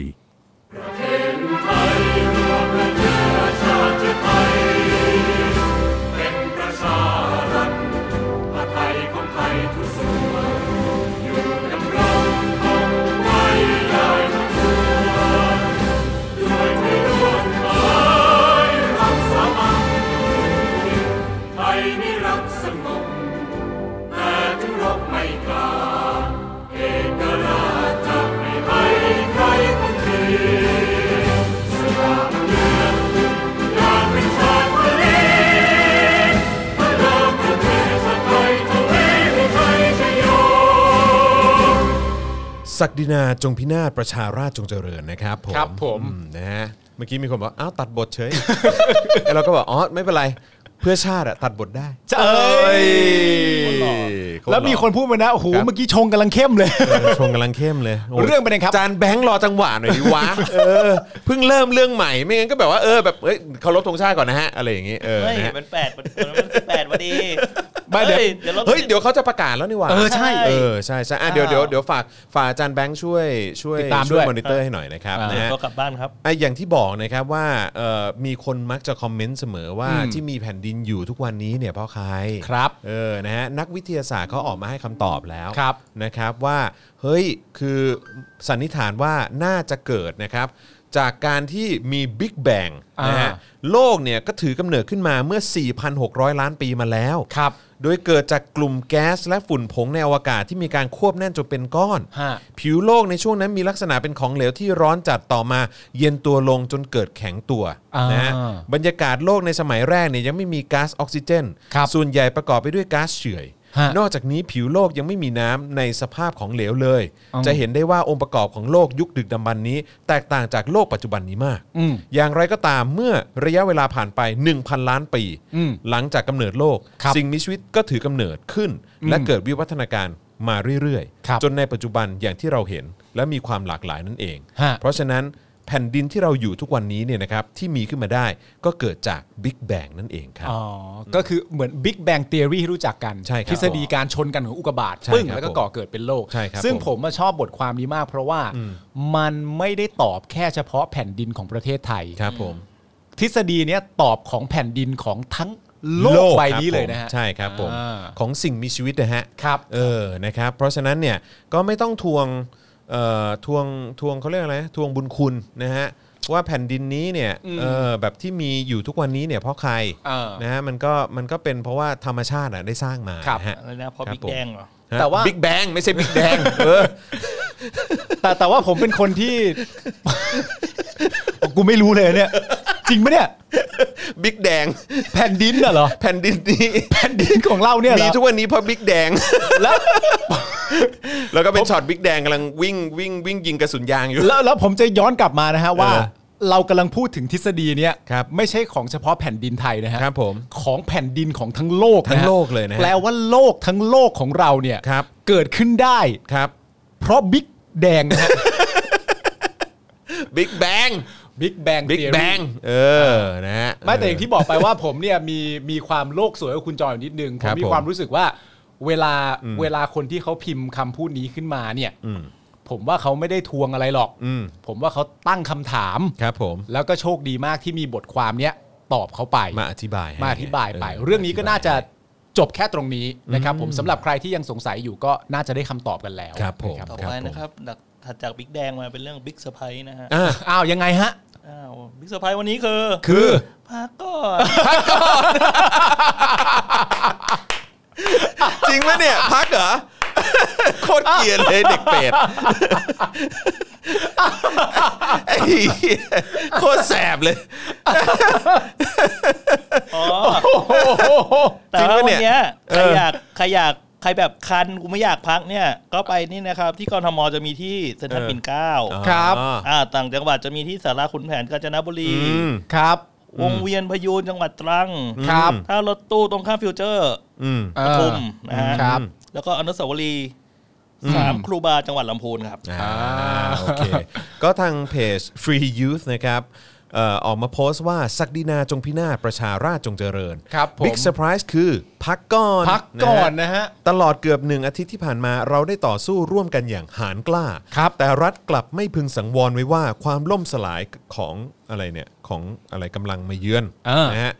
ความล่มสลายกำลังมาเยือน ครับ เมื่อไม่รับข้อเรียกร้องก็เตรียมรอฟังการนัดหมายครั้งใหญ่ในวันพรุ่งนี้ ครับ พร้อมกันวงเล็บไม่แก่งครับ อ่า เออนะฮะแล้วก็มีการโพสต์ภาพบอกว่า Big Surprise คือพักก่อน ครบ 24 ชั่วโมงเส้นตาย รัฐไม่รับข้อเรียกร้อง เตรียมรอการนัดหมายใหญ่พรุ่งนี้ได้เลย อ่า โอ้ยแปลว่า โอ้โห นี่เหมือนประมาณว่าพักให้แล้ววันหนึ่งนะ ในระหว่างวันที่พวกเรากำลังพักอยู่เนี่ย คุณควรจะคิดคุณจะทำอะไรให้มันก่อเกิดขึ้นได้บ้างแล้วนะ ผมกำลังเสียวเหมือนกันนะ คือถ้าเกิดเขากลับมาแบบคลื่นมหาชนแบบยิ่งใหญ่เนี่ย อืม คือแม่งมืดฟ้ามัวดินนะเว้ย ใช่ โห แต่ว่าต้องถือว่าเป็นเด็กที่แสบมากนะครับ มืดฟ้ามัวดินเลยนะ จริง ๆ นะ เออนะฮะ อ่า คือคือมันจะมืดฟ้ามัวดินแน่นอนคือ คือหนึ่งวันที่พักเนี่ย ก็คือเหมือนการเหมือนการควบแน่นอะ อืม บิ๊กแบงอะ เออ Big ควบแน่นบิ๊กแบงอะ อ่า เออนะฮะก็คืออื้อหือผมว่าต้องกลับมาถล่มทลาย ผมว่าแน่นอะ เยเพราะว่า ผมว่าแน่นอะ วันนั้นที่ผมไปดูที่เอ่อห้าแยกลาดพร้าวเนี่ย อืม อันนั้นคือ โคตรแน่น โคตร เออ แบบเยอะอะ เออ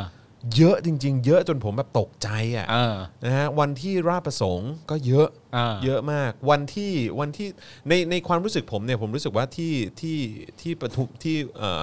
เอ่อแยกปทุมวันน่ะ อืม ที่มีการสลายการชุมนุมวันนั้นน่ะ อืม เอ่อแผ่วลงไปนิดนึง อ่า จจะด้วยหลายปัจจัย ก็ อ่า คือว่ามีการชุมนุมต่อเนื่องกันมาประมาณหนึ่งด้วย อ่า แล้วก็ฝนตกด้วย อืม เออ แล้วก็มีการปิดลาดประสงค์ด้วย อืม ตอนนั้นอะไรอย่างเงี้ย เออ ม มันก็เลยแบบมีความสับสนอะไรเกิดขึ้นอะไรต่างๆ ด้วย แล้วก็แบบทำให้ความความแน่นของ อ่า ม็อบนั้น ซึ่งก็แน่นประมาณนึงนะ อืม เออ แต่ว่าก็มันเป็นจังหวะที่ที่เขาก็เตรียมของหนักอะมา อ่า สลายการชุมนุมพอดีด้วยแหละ อ่าอ่าอ่า แต่คราวนี้เนี่ยผมรู้สึกว่าเขาพักหนึ่งวันเนี่ย อืม กลับมารอบนี้เนี่ย อ่า โอ้โห ก็ต้องเตือนรัฐบาลนะครับว่า เขาพักก่อนนะ ครับผม พักก่อน เนี่ยคุณ เขาบ สุ อก เทพบอกว่าวันเนี้ยบิ๊กแกง เออวันนี้บิ๊กแกงฮะ เออ วันนี้บิ๊กแกงครั รัฐบาลก็ต้องเข้าใจนะครับ ว่ายังละอ่อนยังสาวลูกหลาวก็อย่าไปทักก่อนนะครับผม ใช่ครับ โคตรแสบเลยอะทำไมเราพวกเราเป็นอะไรทำไมพวกคุณเป็นเด็กแสบกันอย่างนี้วะ แสบจริง แสบจริง เออแต่ผมชอบนะ เออแบบว่า แล้วแม้กระทั่งว่า โคตรเจ๋งอะ คนที่เห็นด้วยกับพวกคุณแล้วกำลังมานั่งจัดรายการกันนั่งโง่ๆอยู่สอง เออ คนเนี่ย เออ สามคนเนี่ยรวมอาจารย์ เออ แบงค์ด้วยเนี่ย เออ ก็รอแล้วรอเล่า เออ ว่าจะได้บอกคุณผู้ชมเป็นการถ่ายทอดเสียงไป อะไรยังไงวะอะไรยังไงวะ ว่าอะไรยังไงวะ เออ แล้วคุณก็แกล้งผมด้วย นะครับ แสบจริง ๆ นะฮะ แต่ก็ดีแล้วฮะ ก็คือในในมุมนี้ก็คงแบบประมาณว่า เออให้ให้ทุกคนกลับไปพักกันก่อน อ่า เออเก็บแรงกันไว้ก่อนนะค ครั รับบ ผมนะฮะเอา ครับคุณ สุข วิน ภาพ เซน ให้ ต์บ แข็ องก แร ว่าง สงสารลูกชิ้น CIA อ๋อ ใช่ ครับ ใช่ ผมเอาหน้านะฮะก็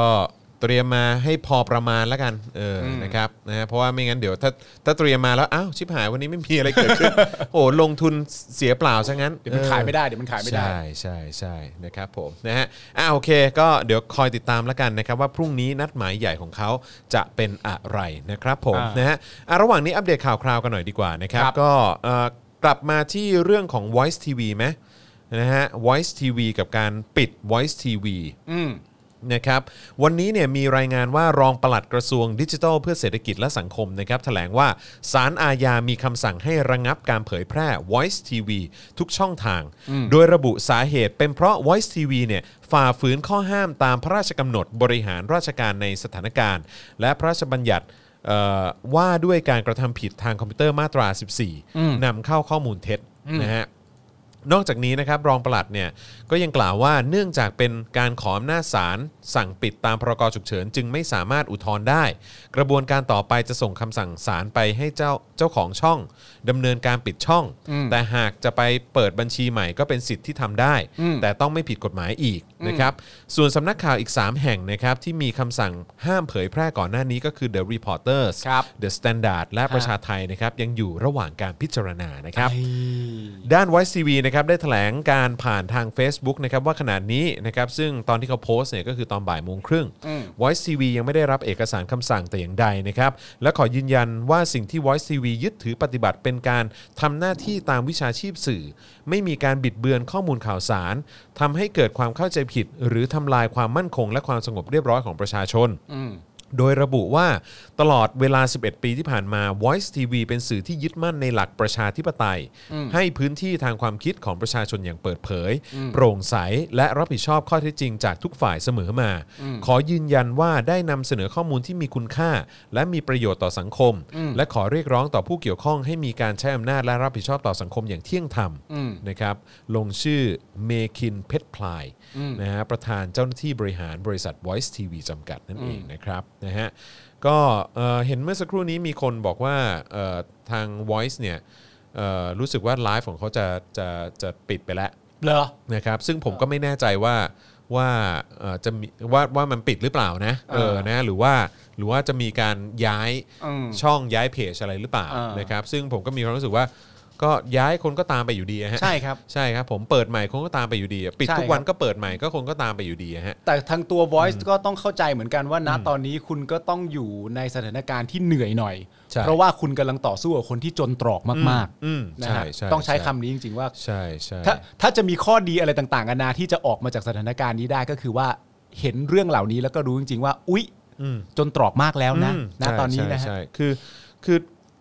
ถ้าให้วิเคราะห์นะฮะ อืม เออ คือ มันเป็นวิธีการของของคนที่กำลังลนลานอะ โอ้ยแน่นอนฮะ เนอะ คือมันมันดูดูดูพฤติกรรมแบบนี้มันคน เออ คนกำลังลนอะ แล้วประเด็นที่มันสำคัญไปมากกว่านั้น ตอนที่คุณไปกินข้าวเมื่อสักครู่ผมก็คุยกับอาจารย์แบงค์คนที่เอ่อชื่นชอบรัฐบาลนี้เนี่ย ก็จะสะอกสะใจ อืม กับการที่ Voice TV เนี่ยโดนปิดไปซะ อ่ะ แต่ในความเป็นจริงคุณไม่สามารถวิเคราะห์ได้เลยว่าการปิด Voice TV มันแสดงอะไรออกมาบ้างจากรัฐบาลที่คุณชื่นชอบ อืมใช่ ไม่เห็นจริงๆเหรอ ใช่ ไม่เห็นเลยเหรอวะ ใช่ จริงไหมเนี่ย คือแบบ คือถ้าถ้าดิ้นขนาดเนี้ย เออ เออ คือแบบว่าแปลว่า แปลว่ากำลังกำลังร้อนรนมากจริงๆนะ เออ มครับผม จริงคุณทำให้เขาเห็นได้จริงๆนะและอีกประเด็นหนึ่งนะ อืมอ่านี่คุณไวท์เฮดบอกว่ายังไม่ปิดนะ อ่า โอเคครับผมนะฮะอ่าโอเคต้องต้องขออภัยนะพอดี ค เห็ รั น บ เห็นเห็นเมื่อสักครู่นี้มีคอมเมนต์เข้ามา ผมก็เห็นผ่านตาก็เลยนึก อ่า ว่าแบบเออสงสัยสงสัยอาจจะมีการเอ่อแบบปิดไปก่อนหรือเปล่าอะไรอย่างเงี้ยผมก็ไม่แน่ใจ สรุปว่ายังไม่ปิดนะฮะ อย่างอย่างครับอย่าง อ่า ครับนะฮะ ยังปิด เ ไม่ได้ อ่อไม่รู้เหมือนกัน คือ คือถ้าจะปิดมันต้องปิดไงวะคือมันก็ต้องไปปิดเพจ Facebook เขาเหรอ ก็ขอ Channel คำ YouTube อนุญาต เขา ศาลแล้วก็ปิด ไม่ไม่ ตาม รู้ กฎหมาย รู้แต่คือแบบว่าคือจะไปปิดยังไงอะคือแบบว่าก็คือถ้าถ้าสถานีอย่างเงี้ยมันมีแบบมันมีแบบการถ่ายทอดสด เออ ก็ต้องมีอุปกรณ์ในการถ่ายทอดสดใช่ไหม เออ เออก็คือหมายความว่าก็ต้องไปปิดสถานีแล้วก็ คุณก็ต้องบุก ปิดสัญญ เข้าไป ณดาวเทียมหรืออะไรอะไร เออ ก็ว่ากันไปอะไรอย่างเงี้ย เออ เอ่ออุปกรณ์ถ่ายทอดสดอะไรก็ปิด ก็เหมือน ไป ว่าไปไขกุญแจบ้านเขาแล้วก็ไปปิดไฟบ้านเขาซะ ใช่แต่ว่าแต่ว่าถ้าเกิดว่าเขาไลฟ์ผ่านทาง Facebook อ่ะ เออมันจะปิดยังไงวะ คือจะไปปิดเพจ Facebook ก็คือก็ต้องส่งเรื่องไปให้ Facebook เอ ป่ะ อ แล้วถ้าเกิด Facebook ปิดเนี่ย อืม ก็มันก็ Facebook เองก็อาจจะถูกตั้งคำถามนะว่า อ้าวยู ปิดทำไม ยูปิดตามคำสั่งของเผด็จการเหรอ เออ เออ เพราะการปิดสื่อเนี่ยมันเป็นการลิดรอนสิทธิเสรีภาพ ขั้นรุนแรงนะฮะ ขั้นรุนแรงนะ อืม เออ แล้ว Facebook สนับสนุนการการปิดสื่อเหรอ เออ ซึ่งผมก็เดาว่า Facebook คงไม่น่าจะยอม เออ นะฮะ แล้วก็ถ้า YouTube ล่ะ อืม ไปทาง Google ไปทางอะไรพวกนี้เหรอ อืม บอกว่าไปปิดช anel YouTube อืม ซึ่งเป็นช anel ของสำนักข่าว อืม ซึ่งทำงานมา 1 ทศวรรษและ 11 ปี อืม เออพิสูจน์มามาค่อนข้างชัดเจนแล้วว่าเป็นสื่อจริง เออ ๆ แล้วคุณจะไปปิดช anel ใน YouTube เขา อืม YouTube เขาจะยอมเหรอ อืมหมายถึงว่าภาพลักษณ์สมมติว่ายอมอย่างเงี้ย อืม แล้วภาพลักษณ์ของคนที่ยอมตามที่เผด็จการขอร้องเนี่ย ภาพลักษณ์คุณจะเป็นยังไง เผด็จการไม่ได้ขอร้องนะ เผด็จการออกคำสั่งอ่ะเผด็จการออกคำสั่ง เออเออ อ่าอ่าอ่าอ่า ใช่ไหมเพราะว่าคือทุกวันนี้มันก็ยังยังทำตัวกลางอยู่ อ่า ส่งหนังสือไปทำไม Facebook ไม่ปิด ไม่พอใจอ่ะ อ่า เออทำไม YouTube ไม่ไม่ปฏิบัติตามคำสั่งแบบว่าสิ่งที่เราได้แจ้งไป อ่า ไม่ใช่ว่าผมว่าเขาไม่ได้ใช้คำว่าขอร้องนะ ผมว่า อ่า เขาคิดว่าใช้คำว่าแจ้งไป แจ้งเพื่อทราบ เออ และทำไมยังไม่ปฏิบัติอีก ทำซะอะไรอย่างเงี้ย อ่า ทำไมไม่ทำนะอะไรอย่างเงี้ย เออ แต่ว่าก็คือเข้าใจป่าว่าอ้าวแล้วแล้วถ้าเกิดว่าสื่อคืออ่าโอเค คุณสถานีไม่มีคนเลย อืม แต่ว่าสมมุติว่าเนี่ยพวกนักข่งนักข่าวหรือว่าคนที่เขาเขาเป็นคนรายงานอ่ะ อืม เขาเขาสามารถล็อกอินเข้าไปได้อ่ะ อ่า แล้วแล้วเขาก็ไปทำการถ่ายทอดสดผ่านช่อง อ่า ของของเอ่อช่องของ Voice อ่า ไม่ว่าจะเป็นใน YouTube หรือว่าใน Facebook อย่างเงี้ย อืม แล้วคนเข้ามาดูเป็นล้านคนอย่างเงี้ย อืม เออแล้วแล้วคุณไปไล่ตามจับนักข่าวอ่ะ อ่ากูจะทำไวะ ก็ยิ่งหนักเข้าไป อีกนะ เห็นปะก็จะกระจายข่าวไปทั่วโลกว่า รัฐบาลไทยจับนักข่าว เออ ก็ยาวอะฮะ ก็ยาว ก็ อีนะ ยาวฮะ เรื่องพวกนี้ก็ยาวฮะ คือ วิ่งไล่จับนักข่าว คือไม่ เนี่ย มีเฮียอะไรดีเลย ฮะ ที่มึงทำเนี่ย แล้วทั้งหมดที่ผม งคิดอะไร แล้วทั้งหมดที่ผมกับคุณจรพูดมาถ้าเกิดมันเกิดเหตุลักษณะอย่างนั้นจริงๆเนี่ย แล้วคุณเป็นสลิมที่ชื่นชอบรัฐบาลนี้เนี่ย แล้วคุณยังรู้สึกสะอกสะใจอยู่เลยดูไม่ออกเลยว่ารัฐบาลคุณจนตรอกมากขนาดไหนแล้วเนี่ย เฮ้ยคุณแย่แล้วว่ะ เออ คุณแย่แล้วจ คุณ ริงๆ มี อะ ปัญหากับหลักการคิดและตรรกะในหัวสมองคุณแล้วแหละนะ จริง ๆ เออนะฮะแล้วก็ล่าสุดนี้ก็ไปปิดโรงงานรู้สึกว่าจะไปบุกจับโรงงาน หมวก หมวกกันน็อกอีก อืม ต่อไปมึงจับโรงงานเอ่อลูกชิ้นไหม เออ เออเพราะว่าคนที่เออโรงงานน้ำส้มอะไรอย่างเงี้ยไหมที่เขาแบบว่าไปขายในม็อบอ่ะมึงไปมึงไปไล่จับเขาไหมล่ะไอ้เหี้ย ทำอะไร อะไร ทำอะไรอยู่ อะไรของมึง เออ น้องๆเขาก็บอกแล้วว่าพักก่อน บอกว่ายังละอ่อนยังสาวลูกเหลาก็อย่าไปทักก่อนนะก็ใจเย็นๆสิ ออนะฮะ โอ้ เออไม่เรา อะไร ก็คือ ทำแม่นเนื้อจังเลย แล้วแล้ว แม่นผมชอบ แล้วมันหนัก แรปเปอร์ ขึ้นทุกวันนะ เพราะว่าคือคนอย่างประยุทธ์จันทร์โอชาเนี่ยก็คือว่าทุกวันนี้เนี่ยผมเชื่อว่าจนวันตายเขาอ่ะผมว่าก็คือถ้าเขาออกไปในที่สาธารณะเนี่ย เออ ทุกคนที่เดินผ่านแล้วเห็นเขานั่งกินข้าวอยู่ที่ร้านอาหารไหน อ่า หรือว่าเดินผ่านตรงไหน หรือว่านั่งรถผ่านแล้วเห็น อืม เขาผ่านกระจกอะไรอย่างเงี้ยแล้วเห็นว่าคนนั้นคือประยุทธ์จันทร์โอชา ทุกคนก็จะพูดกับตัวเอง หรือว่าอาจจะอุทานออกมา หรือว่าอาจจะบอกกับคนข้างๆอ่าหรือว่าอาจจะตะโกนก็ได้นะ อ่า ว่าไอ้เหี้ยตู่ เออ เออโดย ฉันก็ได้ยินเหมือนกัน ใช่ ไอเฮียจู เออไอ้เฮียชู เอ เอ อ อไอ้เฮียชูเออนะฮะไอ้เฮียตู่ไอ้เฮียตู่อะไรอย่างเงี้ เอย อ ซึ่งแบบคือมันมันกลายเป็นนอมไปแล้วอ่ะ เออ มันกลายเป็นเรื่องปกติไปแล้วว่า คนเนี้ยเราไม่ได้เรียกว่าประยุทธ์จันทร์โอชานะ เราเรียกว่าไอ้เฮียตู่ คนคนหนึ่งมึงพาตัวเองมาถึง มาถึงจุดนี้ได้ ได้ ไง ไงทำอะ เข้าใจ ไร ปะแล้วคนทุกคนที่นามสกุลจันทร์โอชา เออ ก็จะแบบว่ามึงเป็นญาติกับไอ้เฮียตู่ เออ เข้าใจปะ นอนน่ะเหรอ เออน นอน นอน น่ะเออ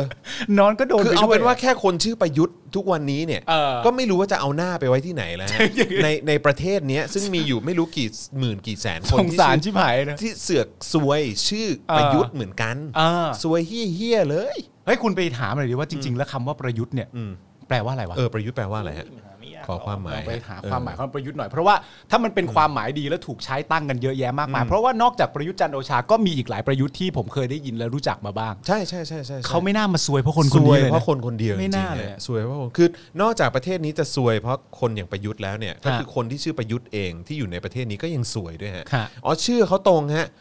ชื่อว่าสู้แปลว่าสู้รบต่อสู้และทำศึกฮะ เฮ้เด้อแจ๋วไปเลยลูกพี่ เชดเดอเออเออเออเออเออ โอ้โห อืมสุดยอ อะ ด ไรวะเนี่ย มีคนบอกว่าลูกสาวประยุทธ์เปลี่ยนชื่อแล้วเหรอหรือว่าเปลี่ยนนามสกุล ไม่รู้เหมือนกัน แต่ว่า เคยได้ยินว่าเปลี่ยนนามสกุล เหรอ ไปใช้นามสกุลแม่ อ๋ออก็พอๆกันนะฮะ อืม มันก็มันก็ไม่ได้ คื ไม่ อ เราเรานึกถึงลูกสาวเขาอะ อืม แล้วแบบวันหนึ่งอยากไปผับขึ้นมาแล้วเขาเล่นเพลงบอลต้นบูขึ้นมา ใช่ one two three four five I hear do โอ้โหทั้งร้านอะ ทั้งร้าน จริง ทั้งร้านจริง แล้ว ๆ วัน หรือ หนึ่ง ลูกหลานดีกว่า อ่า แล้ววันหนึ่ง เออ มันก็จะมีคนถามว่า ไอไอท่อนเนี้ยคำว่าไอเฮียโตเนี่ยมาจากไหน ใช่ โอ้โหสนุกกว่า มาจากเห ที่ะซิบ ตุ อี การ นะ ณ์ไหนใช่ เออ คือปกติเนี่ยไอ้ท่อนที่ทุกคนจะร้องกันพร้อมเพรียงเนี่ยมันคือเพียงกระซิบ ใช่ ไหมครับ ใช่ใช่ แต่ตอนนี้นี่คือถ้าบอททอมบลูขึ้นมาเมื่อไหร่เนี่ย เออ one two three four five I hear two แน่นอน ใช่ใช่ นะฮะ แล้วก็คือแบบว่า โอ้โห ผมจำได้ตอนที่มันกระหึ่มสนามหลวงอ่ะ เออ ชื่อเขากึกก้องทั่วสนามหลวง ถู เลยกนะ ต้อง เพราะผม ออ ว่าผมฟังผ่านทาง Voice แล้วก็ไม่แน่ใจว่าคุณปลื้มหรือว่าอาจารย์สิวโรธเป็นคนพูดว่า ถ้าเจ้าของมาอยู่ตรงนี้แล้วได้ยินน่ะ อืม ยังไงก็อยู่ไม่ไหว ใช่ เสียงประชาชนกล่นด่าคุณพร้อม ๆ กันขนาดนั้นยังไงคุณก็อยู่ไม่ไหว ใช่ แต่เขาอาจจะเลือกที่จะไม่ได้ แต่ ยิน ผมรู้สึกว่าไอไอตอนนั้นอะมันเป็นอีเวนต์ อืม มันเหมือนอาจจะแบบเหมือนแบบ เรียกแฟนๆได้ไง อืมอืม แต่ อ๋อ ไอที่ที่รู้สึกอิมแพคคือแบบขนาดแบบอย่างเมื่อวานผมเจอคลิป ในทวิตเตอร์ อืมที่อยู่ในร้านปะ ใช่ที่เด็กเขาไปกินนั่งกินสเต็กกันที่แถวเกษตรอ่ะ เออ เออเปิดเพลงนี้ปุ๊บแม่งร้องทั้งร้าน ใช่ใช่ใช่ คือ แล้วก็ แบบโคตร แล้วก็ใน โหด ผับในร้านเหล้าอะไรต่างๆเขาก็ อืม เล่นเพลงนี้กันนะเขา ไม่ ก็ ผมจะ ขา บอกเลยนะฮะ ต ว่า เต็มที่เลย ถ้าพวกคุณยังอยู่ในจุดเดิมกันอยู่เนี่ย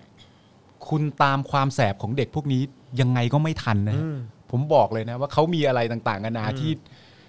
ที่เหนือกว่าคุณอยู่เยอะอะ อืม คุณคุณตามเขายากจริง ใช่ใช่ใช่คือ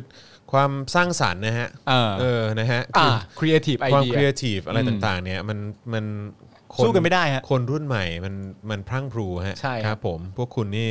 ถ้ายังใช้มุกเดิมในยุคสงครามเย็นเนี่ยนะฮะ อ่า มันใช้ไม่ได้แล้วฮะ เออ ครับผมคือแบบมันเหมือนคนเอาคือมันอาจจะมีประสิทธิภาพในระดับหนึ่งอะนะแต่ว่า อืม มันอาจจะเป็นประสิทธิภาพที่ได้ผลในระยะสั้น อ่า แต่มันไม่ได้ผลระยะยาว และมันน่าจะมีผลเสียระยะยาวกับคนที่สั่งการมากกว่าด้วยซ้ำ ถูกต้องฮะ อืมครับผม เรามาพูดกันต่อเรื่องความจนตรอกที่เราพูดกันมา อืม อีกประเด็นหนึ่งที่ผมเห็นในโซเชียลที่แบบว่าอ่า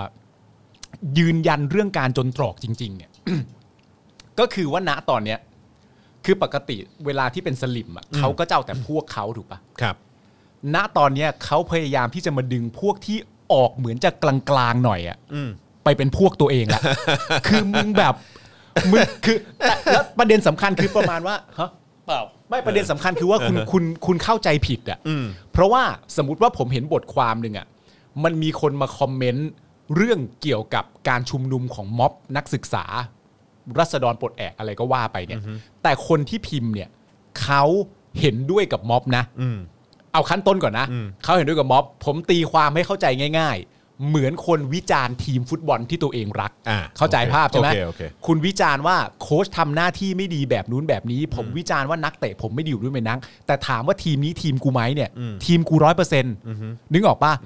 และสลิมอ่ะก็พยายามจะเข้ามาดึงคนคนเนี้ย อืม ไปเป็นพวกอ่ะ อืม กูแบบโหมึงไม่ได้ดูตาสีตาสาตาบาตาเรืออะไรเลยเลยครับ ใช่ใช่ เขาวิจารณ์ว่า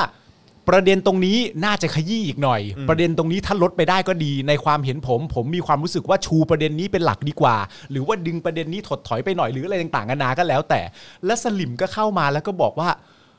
เออจริง ๆ นะครับเออสับสนไปหมดแล้วค่ะตอนนี้ว่าเขาจะพูดเรื่องประเด็นไหนกันแน่นั่นนู่นนี่และไอ้คนนี้ก็แบบเดี๋ยวเดี๋ยวเดี๋ยวกูไม่ใช่พวกมึงมึงไม่ต้องมาดึงกู อืมอืม ที่ ใช่ งงไปหมดแล้วอะ ใช่แล้วก็ เอาแม้กระทั่งพวกที่แบบ ไม่แล้วคือมันผมผมนึกภาพเหมือนอะไรรู้ป่ะ เหมือน ไอ้ไอ้สิ่งที่สลิมพยายามจะดึงคนกลางๆ ไปอ่ะ อืม ก็คือหมายความว่าเหมือนเหมือนสลิมเนี่ยมีความภาคภูมิใจกับรถของเขา แล้ว ซึ่งรถของเขาเนี่ยเป็นรถที่ข้างในเนี่ยผุพัง อืม รถข้างในเนี่ยเอ่อแบบสนิมเกาะ อืม เครื่องยนต์สร้างมลภาวะ อ่า เออแล้วก็เป็นเป็นเป็นอันตรายกับสิ่งแวดล้อม อ่ากั กับคนรอบข้าง อืม ความปลอดภัยในรถก็ไม่มี อ่า แอร์บงแอร์แบ็กก็ไม่ดี อืม แต่ว่าทำสีพยายามทำสีใหม่อยู่เสมอ ทำสีรอบคัน ทำสีรอบคัน อ่า ให้ดูใหม่ ให้ดู อ่า ดี ให้ดูกิ้ง ให้ดูเรืองรอง อ่า ให้ดูแบบว่าหน้าหน้าชื่นชม อ่า หน้าเชิดชู อ่า อะไรอย่างเงี้ยเออแต่ว่าข้างในเนี่ยเน่าเละเทะและสนิมเกาะเหลือเกิน อ่า แล้วก็แล้วก็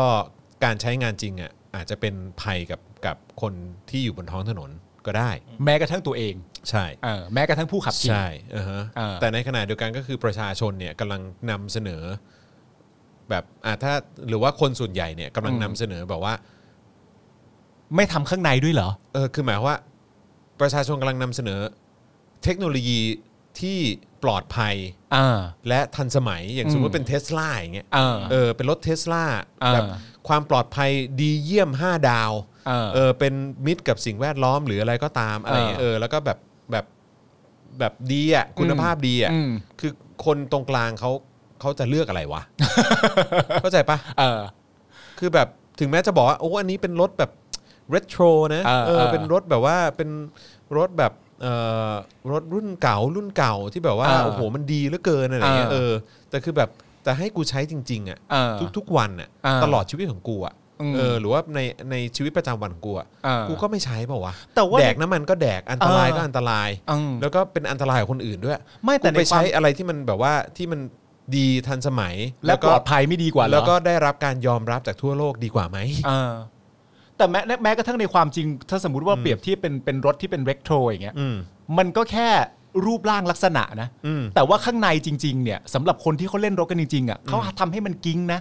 เขาทำให้มันใหม่นะ เพื่อ ใช่ ความปลอดภัยของตัวเขาเอง ใช่ และคนที่ร่วมใช้ถนนก็คือประชาชนที่อยู่ในประเทศด้วยกันเนี่ย อืมอืม มันต้องมีความรับผิดชอบกันบ้าง ใช่คือ แต่ไอ้รัฐบาลนี้มันเล่นแต่อาบน้ำอย่างเดี ยวอะ ใช่ เข้าใจปะ ใช่ใช่ อาบ ใช่ น้ำแบบ ใช่ ฉีดน้ำหอม ใช่ ไม่ใช่แบบว่าทำสีแต่ข้างนอกอะ เออ แล้วก็ไม่ลอกสีออกอะ ใช่ โบกเข้าไปโบกเข้า อ๋อ ไปสีก็หนา ไม่แล้วข้างในประชาชนอยากจะดูว่ามันว่ามันว่ามันปลอดภัยไหมอ่ะ เออ มันโปร่งใสมันแบบว่ามันสะอาดไหม เออ รถมันปลอดภัยหรือเปล่า มีสนิมเกาะหรือเปล่า ไม่ให้ดู เออ ไม่ให้ดู ไม่ให้ดู ครับ ผม ดูไม่ได้ ไม่ผมเคยผมเคยเปรียบเทียบนะวันนั้นผมนั่งอยู่ที่บ้านแล้วผมก็เปรียบเทียบเหมือนว่าเอ่อสมมุติว่าเรามีนักเรียนอ่ะอยู่หนึ่งห้องอ่ะ อืม แล้วสำหรับห้องเนี้ยการตรวจคะแนนอ่ะ อืม มันจะต้องเป็นการตรวจที่ตรวจเช็คคะแนนให้คนในห้องอ่ะเห็นพร้อม ๆ กัน อืม คนไหนได้กี่คะแนนก็ว่ากันไป อืม แล้วก็มีคนคนหนึ่งที่อาจารย์มาบอกว่า คนคนนี้ได้คะแนนเต็มนะ อืม เอ้าวไม่ตรวจให้ดูเหรอครับ ไม่ตรวจ อืม คนนี้ได้เต็ม อืม แล้วทำไมไม่ตรวจให้ดูล่ะครับ ก็ทำไมต้องตรวจเล่า อืม ก็เขาได้เต็มอยู่แล้ว เขาเรียนเก่งนี่ เชื่อใจสิ เชื่อใจสิ นั่นแปลว่าเขาไม่ได้โกงข้อสอบใช่ไหมครับ เขาไม่ได้โกง นั่นแปลว่าถึงตรวจเขาก็ได้เต็มอยู่ดีใช่ไหมครับ ก็ใช่ไง แล้วทำไมไม่ตรวจล่ะครับ ก็ไม่ตรวจไง อืม แล้วถามไปถามมาเด็กคนนี้เป็นใคร อ๋อเด็กคนนี้ลูกครูใหญ่ครับ อืม นึกออกไหม อืม มันเหมือนประมาณว่าอย่างนั้นน่ะ อืม มันเหมือนประมาณแบบ คือความความความไม่โปร่งใสความไม่อะไรต่างๆกันานาแล้วประเด็นสิ่งที่คนเขาต้องการก็คือว่า ก็แค่แค่ทำให้ดูหน่อยสิ อืม เท่านั้นเอง ก็ถ้าเกิดว่ามันบริสุทธิ์ผุดผ่องและโปร่งใสอย่างที่คุณว่าจริงๆอ่ะ เออ ก็ให้ตรวจสิ และที่มันหนักไปมากเลยก็คือว่า คนที่เห็นด้วยกับการไม่ตรวจเนี่ย อืม มันก็จะเป็นเรื่องประมาณว่าน่าสงสัยเหมือนกันเนอะ อืม เพราะว่าคนที่เห็นด้ว คุณยกับ คุณได้ประโยชน์อะไรจากการไม่ตรวจนี้เหรอ ข้อหนึ่งข้ออีกข้อหนึ่งก็คือว่าถ้าคุณเห็นด้วยกับการกับการไม่ตรวจแปลว่า คุณก็คงรักแล้วก็ไว้ใจคนคนนี้ อืม ประเด็นก็คือว่าถ้าผมมีความรู้สึกว่าถ้าคุณรักและไว้ใจคนคนนี้เนี่ย คุณก็ต้องมีความรู้สึกว่าคนคนนี้เป็นคนดีและน่าไว้ใจ อืม และคนที่ดีและน่าไว้ใจทำไมตรวจไม่ได้ ใช่ เท่านั้นเอง อือฮึแล้วอีกอย่างคือถ้าเกิดคุณรักกันจริง ๆ เนี่ย คุณก็อยากให้เขาบริสุทธิ์ผุดผ่อง อืม อยากให้เขาเชิดหน้าชูตาในสังคมได้ อืม อย่างไม่มีอะไรต้องปิดบัง อืม ไม่มีอะไรต้องถูกสงสัยโดยสังคม อืม แล้วทำไมคุณถึงสนับสนุนการ เออ ไม่ตรวจล่ะ อ่าแต่เนี่ย แปล ผ ก ม นะ อีกอย่างหนึ่งอ่ะคืออันเนี้ยคือผมพยายามนั่งคิด วิเคราะห์นะว่า เวลาที่เราเอ่อเรียกว่าอะไรดี อยู่กับกฎกติกาอะไรบางอย่างมานานๆอะ อือฮึ มันก็ทำให้เรามีความเคยชินว่านี่คือรูปแบบที่เราน่าจะเป็นอย่างนี้แหละ อืม ซึ่งถ้าจะให้เปรียบเทียบใน 2 ประเด็นสมมติเปรียบเทียบให้เข้าใจง่ายๆเป็นเรื่องของกีฬาก็แล้วกันนะ อือฮึ ตอนที่คุณเข้ามามหนึ่งเนี่ย คุณดูบอลเข้ามาแล้ว ตอนที่ผมเข้ามหนึ่งเนี่ย ผมก็ดูบอลเข้ามาแล้ว นั่นแปลว่าคุณกับผมเนี่ยดูบอลมา 20 ปีแล้วนะ อืม ภายระหว่างเราสองคนเนี่ย คุณเชียร์ทีมหนึ่งผมเชียร์ทีมหนึ่งเรารู้จักกติกาฟุตบอลแบบเดียวมาตลอด อืม ไม่มีแบบอื่น อืม การตัดสินแบบนี้อยู่ดีๆเมื่อมาสักปี 2 ปีที่แล้วอะ่ะ ก็เสือกมีคนบอกว่าจะเอา VAR เข้ามา อืม ในการช่วยพิจารณาการตัดสิน อืม ถามว่าทำไมปกติอยู่ในดุลพินิษของกรรมการก็ดีอยู่แล้ว มันกระชับฉับไว ถ้าเอา VAR เข้ามาเนี่ย มันจะเสียเสน่ห์ของลูกหนังไป อืม แต่ว่าเราอยู่กันมา 20 ปีนะ อืม เราก็ยอมรับได้ อืม เพราะว่าน่าจะสร้างความถูกต้องให้กับฟุตบอล อืม ในการตัดสินที่ยุติธรรม อืม มากกว่า ให้มันโปร่งใสาก ให้มัน ขึ้ โปร่งใสมากกว่า ถึงแม้ว่ามันจะมีการตัดสินจาก VR แล้วยังค้านสายตาอยู่ก็มีจริง อืม อันนั้นก็ต้องยอมรับแต่ว่าโดยรวม อืม เสน่ห์มันหายไป ความถูกต้องมันมากขึ้น อืม ก็ช่างตวงวัดกัน อืม ว่าจะเอาอย่างไร อืม อีกข้อหนึ่งก็คือแบบอันนี้เล่าให้ฟังเฉยๆนะฮะอย่างบาสเกตบอลอย่างเงี้ย อืม ในช่วงที่มันเป็นออสตามันจะมีเกมเกมหนึ่งที่ผมชอบมากก็คือว่า เขาจะเอาผู้เล่นที่อยู่มาแล้ว 2 ปี อืม กับผู้เล่นที่เพิ่งเข้ามาใหม่อะมาเจอกัน อืม แล้วมันเป็นการแข่งขันที่มันมาก อืม เพราะว่าบางทีแบบว่าไอ้พวกที่เข้ามา 2 ปีแล้วเนี่ยมันมันมันรุ่นนี้ไม่ค่อยเก่งเท่าไหร่ อืม ไอ้รุ่นใหม่ที่เข้ามาเนี่ยแม่งเก่งมากแม่งก็ต่อสู้กันอย่างสนุกสนานเมามันมาก ผมรู้จักบาสเกตบอลแบบนี้มาตลอด อืม จนกระทั่งมีวันหนึ่งเขาเปลี่ยนรูปแบบ เขาเอาเป็นให้คนที่เป็นเนทีฟอเมริกาที่เป็นนักบาสที่เป็นอเมริกันน่ะ อืม มาแข่งกับคนที่เป็นชาติอื่น ๆ ที่ไม่ใช่อเมริกัน แต่อยู่ในบาสเกตบอล NBA เหมือนกัน อืม ผมอะไม่ชอบอันนี้เลย อืม เพราะผมมีความรู้สึกว่าผมชอบอันที่แล้วแล้วมันสนุกมากกว่า อืม แต่ประเด็นก็คือว่า พอมารู้เหตุผลก็คือว่า ณ ปัจจุบันเนี่ยมันมีผู้เล่นต่างชาติเข้ามาอยู่ใน NBA เยอะแยะมากมายแล้วเก่ง อืม นั่นแปลว่าพอคุณ represent บาสเกตบอลแบบนี้เนี่ย เงินจะหลั่งไหลเข้ามาจากทุกประเทศเป็นอย่างมาก เพราะว่า NBA ให้ความสนใจ เงินเข้ามาดีเสร็จเรียบร้อย ผู้เล่นเจ้าของทีมลีกทั้งลีก cash flow ดีหมดทั้งลีก ธุรกิจ NBA ดีหมด ผู้เล่นได้เงินมากขึ้น ทั้งทั้งที่กูอยู่กันแบบนี้มา 20 ปีเหมือนกัน แต่ว่ามันก็มันก็เปลี่ยนแปลงได้ ทีนี้พอเรามาว่าถึงข้อของ 10 ข้อ ที่นักศึกษาเขาเขียนไว้อะหนึ่งในนั้นก็ประกอบไปด้วยเออไม่ใช่หนึ่งในนั้น เท่าที่ผมจำได้ก็จะมีไม่เซ็นรับรองการรัฐธรรมรัฐรัฐประหาร อืมใช่ แล้วก็เอ่อให้งบประมาณส่วนพระมหากษัตริย์สามารถตรวจสอบได้ อืมอืม แล้วก็มีประมาณว่าให้อยู่ในกฎหมายอยังเหมาะสมภายใต้รัฐธรรมนูญเดียวกันกับประชาชน อืม ความสงสัยของผมเนี่ย อืม เข้าใจตรงกันหรือไม่เห็นด้วยนั่นเรื่องหนึ่ง อืม แต่ที่ผมสงสัยออกมาจากใจจริงๆอ่ะคือว่า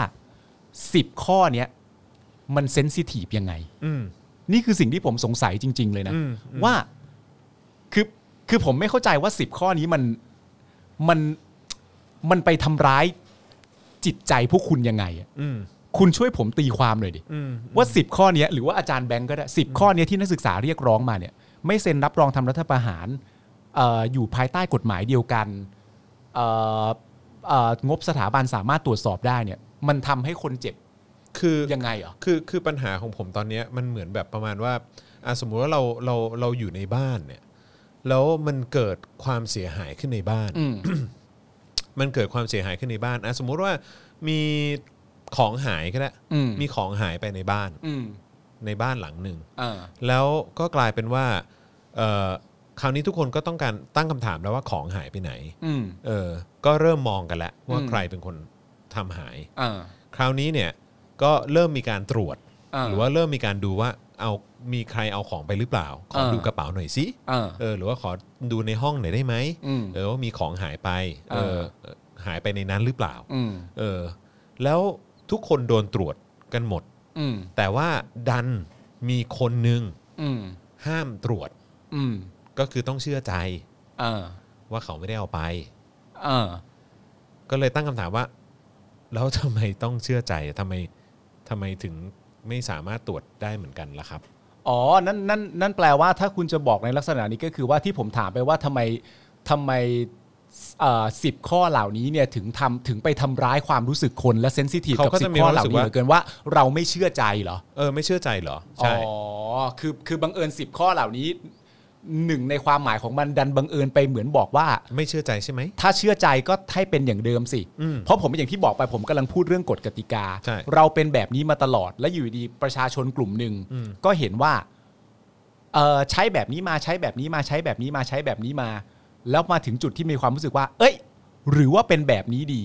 พอหรือว่าเป็นแบบนี้ดีก็ยื่นไป 10 ข้อเสร็จเรียบร้อย ก็แต่ก็อย่างที่บอกไปว่าผมไม่เข้าใจความทุรนทุรายของของ คือผมผมกำลังคิดอยู่ว่ากำลังคิดอยู่ว่าคือเนี่ยแหละคือเขาเขามีความรู้สึกว่าไม่อยากให้ไม่อยาก สิบข้อนี้แสดง คื ถึงความไม่เชื่อใจ ทำไมถึงไม่เชื่อใจ เออ แต่แต่ในความรู้สึกผมมีความรู้สึกว่าเฮ้ยแต่ว่าถ้าถ้าเกิดว่าเหมือนเหมือนกรณีในในในบ้านที่ผมยกตัวอย่างเมื่อกี้ อืม ถ้าเกิดว่าคนนั้นน่ะที่ที่ผ่านมาเนี่ยไม่เคยให้ให้ตรวจให้เข้าไปดูว่าของมันหายไปในนั้นหรือเปล่า อืม ถ้าเกิดว่าเข้าไปดูแล้วมันไม่มีอ่ะ อืม มันก็จะได้สบายใจไง ถูกต้องแน่นอน แล้วมันก็จะเคลียร์ไง แล้วก็แบบ อ่า ว่าโคตรของโคตรโปร่งใสว่า นี่ไง เออ คุณเนี่ยไม่ได้เอาไป เออ แล้วอาจจะมีโจรข้างนอกก็ได้ เออ อ่า มาขโมย เออ ก็เราก็จะได้เคลียร์ไง อืม คือมันไม่มีอะไรเสียหายเลยนะฮะ แล้วถ้า แต่แต่ถ้าถ้าตราบใดยังยืนกรานว่าไม่ อืม ไม่ให้ดูไม่ให้นั่นคือมันก็จะถูกตั้งคำถามไงเอา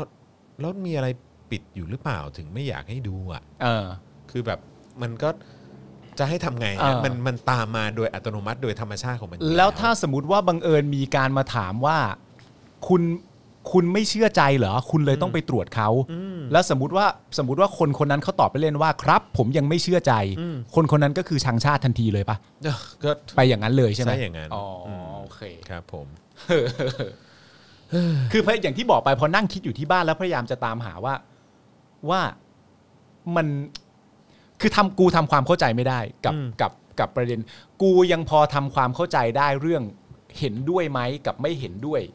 กับ 10 ข้อนี้ ผมทำความเข้าใจเรื่องพวกนี้ได้ ถึงแม้ว่าผมจะไม่เห็นด้วย อืม ไม่ไม่ใช่ไหมถึงแม้ว่าผมจะไม่เห็นด้วยกับการไม่เห็นด้วย อืม เอางี้แล้วกัน อือฮึ แต่ผมไม่เข้าใจเรื่องการเจ็บปวด ทุรนทุราย เกลียดชัง ม หรืออะไรต่าง ห ๆ รืออยาก นน จะฆ่าแกล้ง หรือ กัน อยากจะฆ่าแกล้งกันจาก 10 ข้อเหล่านี้ที่บังอาจเสนอออกมาได้ยังไง อืมอืม อันเนี้ยผมไม่ ใช่ ไม่ ใช่คือคือมันมันยิ่งทำให้ให้คนในสังคมเคลือบแคลงใจและสงสัยเนี่ยแหละฮะ อืม เพราะฉะนั้นคือการอยู่ร่วมกันเนี่ยการอยู่ร่วมกันในสังคมเนี่ยนะฮะไม่ว่าจะเป็นคนแบบในสังคมไหนก็ตามอะสิ่งที่มันสำคัญที่สุดกับการอยู่ร่วมกัน ไม่ว่าจะอยู่ในสังคมขนาดเล็กแบบในบ้าน อืม ในโรงเรียนในหมู่บ้าน ในประเทศ ในจังหวัดหรือในเมืองหรืออะไรก็ตามอะสิ่งที่สำคัญที่สุดคือความโปร่งใส อืม คือความคือความความโปร่งใสอะ่ะเออพอมันโปร่งใสปุ๊บมันไม่มีมันไม่มีเหตุจะต้องมาแบบ ใช่ สงสัยกันน่ะ ใช่ เออแบบว่าแบบแบบไม่ไม่เชื่อใจกันน่ะ เออ คือความไม่เชื่อใจมันมามันมาจากความไม่โปร่งใสเนี่ยแหละฮะ ก็คือความไม่เชื่อใจมันมาจากการแบบว่า ต่อให้เรารู้ หรือเราไม่รู้ การปิดบังอะ เราก็ไม่มีสิทธิ์จะรู้อยู่ อื ดี มใช่คือแบบ เออ นะฮะ ผมเป็นคนขี้สงสัยแบบนี้แหละครับวันนี้ ใช่ใช่ไม่ไม่ ต้องมาพูดคุยกัน เราเราก็ควรจะมามาตั้งคำถามร่วมกันนะเนอะเออ ม ว่าว่าเอ๊ะ ไอ้คือคือเพราะว่าเพราะว่าประเด็นนี้มันมันก็น่าจะเป็นประเด็นหลักที่ที่ที่ทำให้เกิดความขัดแย้งกัน เออ ตอนเนี้ยเป็นประเด็นใหญ่ เออ ๆ ใหญ่ประเด็นหนึ่งเลยแหละเออที่ อืม ทำให้เกิดความขัดแย้งกันในโซเชียลมีเดียและในสังคมตอนนี้ หรือว่าในความเป็นจริงพวกเขาไม่ได้มีปัญหากับสิบข้อเรียกร้องนี้ แต่มีปัญหากับการปราศัยบนเวที ก็อาจ ห จะ รือจริง ๆ เป็ ก็ นไปได้ ทั้งหมด ก็อาจจะทั้งหมด เออ เออ ไม่แต่จริงๆเขาอาจจะโดนปลูกฝังความกลัวหรือความเกรงอะไรอย่ง แต่ นี้ ผมคิดว่า หรือเป เรา ล่าเพราะว่าเขาเขาโดนใส่หัวมาตลอดว่าแบบ เอออย่าหมิ่นเบื้องสูง อย่าแตะต้องอย่าอะไรอย่างเงี้ยฮะ ไม่ใช่ไงฮะ แต่ว่าที่ที่เราเคยพูดกันไปเป็นที่เรียบร้อยแล้ว แล้วเราก็อ่านให้ฟังทุกข้ออะไรอย่างเงี้ยแล้วอย่างที่บอกไป เราก็ยังไม่รู้ว่าหมิ่นอย่างไร อืม หรือว่าจับจ้วงอย่างไร อันนั้นมุมของคุณไง แต่มุมของเขาอะ เขามองว่าอย่างนั้น เขามองว่าอย่างนั้น เขามองว่า แล้ การตั้งสิบข้อนี้ขึ้นมา แล้วอีกอย่ง ก็ ก็คือ สมมุติว่า การตั้งคำถาม เปลี่ คือย น การจับจ้วงแล้วไง เปลี่ยน subject อ๋อ ลองเปลี่ยน subject ดู อืม เปลี่ยนจากสถาบันเป็นใครก็ได้ อืม เออ ใครเดีย อ่ะสมมติกองทัพไหม กองทัพก็อ่ะกองทัพก็อาจจะกลัวเฉพาะกองทัพคนเดียว อืม อ่าอยู่สถาบันเดียว อืม อืมลองเปลี่ยนเป็นทักษิณ อืม เออ ลองเปลี่ยนเป็นป้าขายข้าวอะไรเงี้ย อืม อืม เขาก็จะ ผว่ ไม่มีปัญหา วิธีการแสดงออกมันก็จะ คนละอย่าง เปลี่ยนออกไปเพราะว่า ใช่ใช่ subject ด้วยหรือเปล่า ใช่ใช่ใช่ คือไปเราไปเราไปตั้งข้อสงสัยกับสิ่งที่เขาเคารพรัก อืม ใช่ไหม ด้วย ใช่ก็เฮ้ยนะฮะ ก็คือบางทีเราก็จะอยู่ร่วมกันลำบาก ถ้าเกิดว่าเราไม่เราไม่อยู่กัน แบบด้วยด้วยความ ด้วยเหตุด้วยผลน่ะด้วยความโปร่งใส เออแล้วคุณด้วยด้วยความโปร่งใสจริงๆแหละฮะ เออ เออคือแบบคือพอพอพอมันมีข้อยกเว้นนะฮะ อืม เออมันก็มันก็ย่อมตามมาด้วยคำถามอยู่แล้วแหละ แล้วผมคิดอีกเรื่องเลยนะ เพราะเมื่อกี้เรากำลังพูดเรื่องคำว่าชังชาติขึ้นมาพอดี อืม ผมก็คิดขึ้นมาอีกเรื่องหนึ่งนะว่า ในความเป็นจริงแล้วเนี่ย คนที่บอกว่าตัวเองรักชาติอะ อืม กับบุคคลที่พวกคุณหาว่าชังชาติอะ อืม ในแต่ละวันน่ะนอกจากว่าคนที่พูดว่ารักชาติจะใช้วาจาเอื้อนเอ่ยไปวันๆว่ารักชาตินะเนี่ย อืม ในแต่ละวันพวกคุณทำอะไรแตกต่างกันบ้างอะ อืม ระหว่างคนสองกลุ่มเนี่ย คนที่บอกว่ารักชาติ กับคนที่ถูกคุณกล่าวหาว่าชังชาติเนี่ย อืม คุณทำอะไรเหรอ ที่มันเป็นการบ่งบอกว่าคุณรักชาติเหลือเกินทำนุบำรุงศาสนาเหรออหรือว่าเรียกสิทธิ์ความเท่าเทียมให้กับประชาชน เพราะว่าชาติคือประชาชนแน่ๆถ้าคุณรักชาติคุณรักประชาชน การเรียกร้องสิทธิความเท่าเทียมให้กับประชาชนทุกคนเนี่ย นั่นแปลว่าคุณรักชาติ นั่นแปลว่าคนที่รักชาติอะเข้าใจผิดอยู่นะ อืม ว่าอีกฝ่ายหนึ่งกับชังชาติ จริง ๆ คุณรักชาติกันหมดเลยจริงๆอ่ะ อันอันนี้มันเป็นเป็นสิ่งที่พี่ปาล์มคิดไงอยู่ในมุม อืม พี่ปาล์ม อืม ลองไปให้เขา define ก่อนว่าชาติคืออะไรก่อน อืมใช่ อ๋อ ใช่คือบางทีต้องต้องต้องฟังเขาด้วยว่าความหมายของชาติเขาอะคืออะไร อืมเขาถึง ก็ถ้าเป็นคุณเซฟผู้กองปูเข็มก็จะบอกว่า รัฐบาล ชา คือ ติคือ ชา รั ติ ฐบาลครับผม อะไร ใช่ อย่างนั้นคือ เออ แต่ละ เอ้ยเมื่อวานปูเค็มมานะเซฟ จริงว่ะ เซฟปูเค็มมาแล้วก็ มาแล้วเขาว่าแบบ เขา ว่าคุณด้วยนะ เขาว่าเขาว่าคุณปาล์มว่าคุณน่ะหัวเราะเยาะเขา คือเมื่อวานเข้ามาแล้วแบบ อุ้ยลั่น แล้วแบบ เลย จอ มา ห์ แล้ว บบ เพื่อนกูมาแล้ว เดี๋ยวเดี๋ยวพรุ่งนี้คุณปามานะครับ ผม อ่า เขาพิมพ์เข้ามาเลย โอ้ปามาอีกแล้ว ผมมันไม่ชอบเขาเลย เขา เออ หัวเราะเย้อผม เขมาบูลลี่ผม อ๋อ เอางี้เอางี้เอางี้ ผมเนี่ย ผมเนี่ยเป็นคนที่สามารถจะเจรจากับใครก็ได้นะครับ เออ ผมถ้าสมมติว่าเอ่อคุณเซฟผู้กองปูเข็มนะครับ ยังดูรายการอยู่นะตอนนี้ หรือแม้กระทั่งคุณดูอยู่ แต่คุณเปลี่ยนชื่อเป็นอีกชื่อหนึ่งแล้วเนี่ยนะฮะเพราะคุณเปลี่ยนชื่อได้เรื่อยๆอยู่แล้วไง ใช่ใช่ใช่ คุณก็สามารถเข้ามาพูดคุยกันได้ โดยการแนะนำตัวว่า ถึงแม้ว่าผมจะชื่อนี้ แต่ผมยังคงเป็นเซฟผู้กองปูเข็มอยู่นะครับอะไรอย่างเงี้ยเราก็จะได้พูดจาสนทนากัน เออ นะครับผม ก็กลับมาเถอะนะ ผู้กอง เออ ผู้เค็มเออ มันมีผมจำไม่ผิดน่าจะเป็นคุณพันธ์อ่ะ อืม น่ารักมากเลยวันที่เราบังเอิญไปหัวเราะใส่เซฟผู้กองปูเข็มอะ เออ แล้วน่าจะเป็นคุณพันธ์อ่ะมาบอกว่า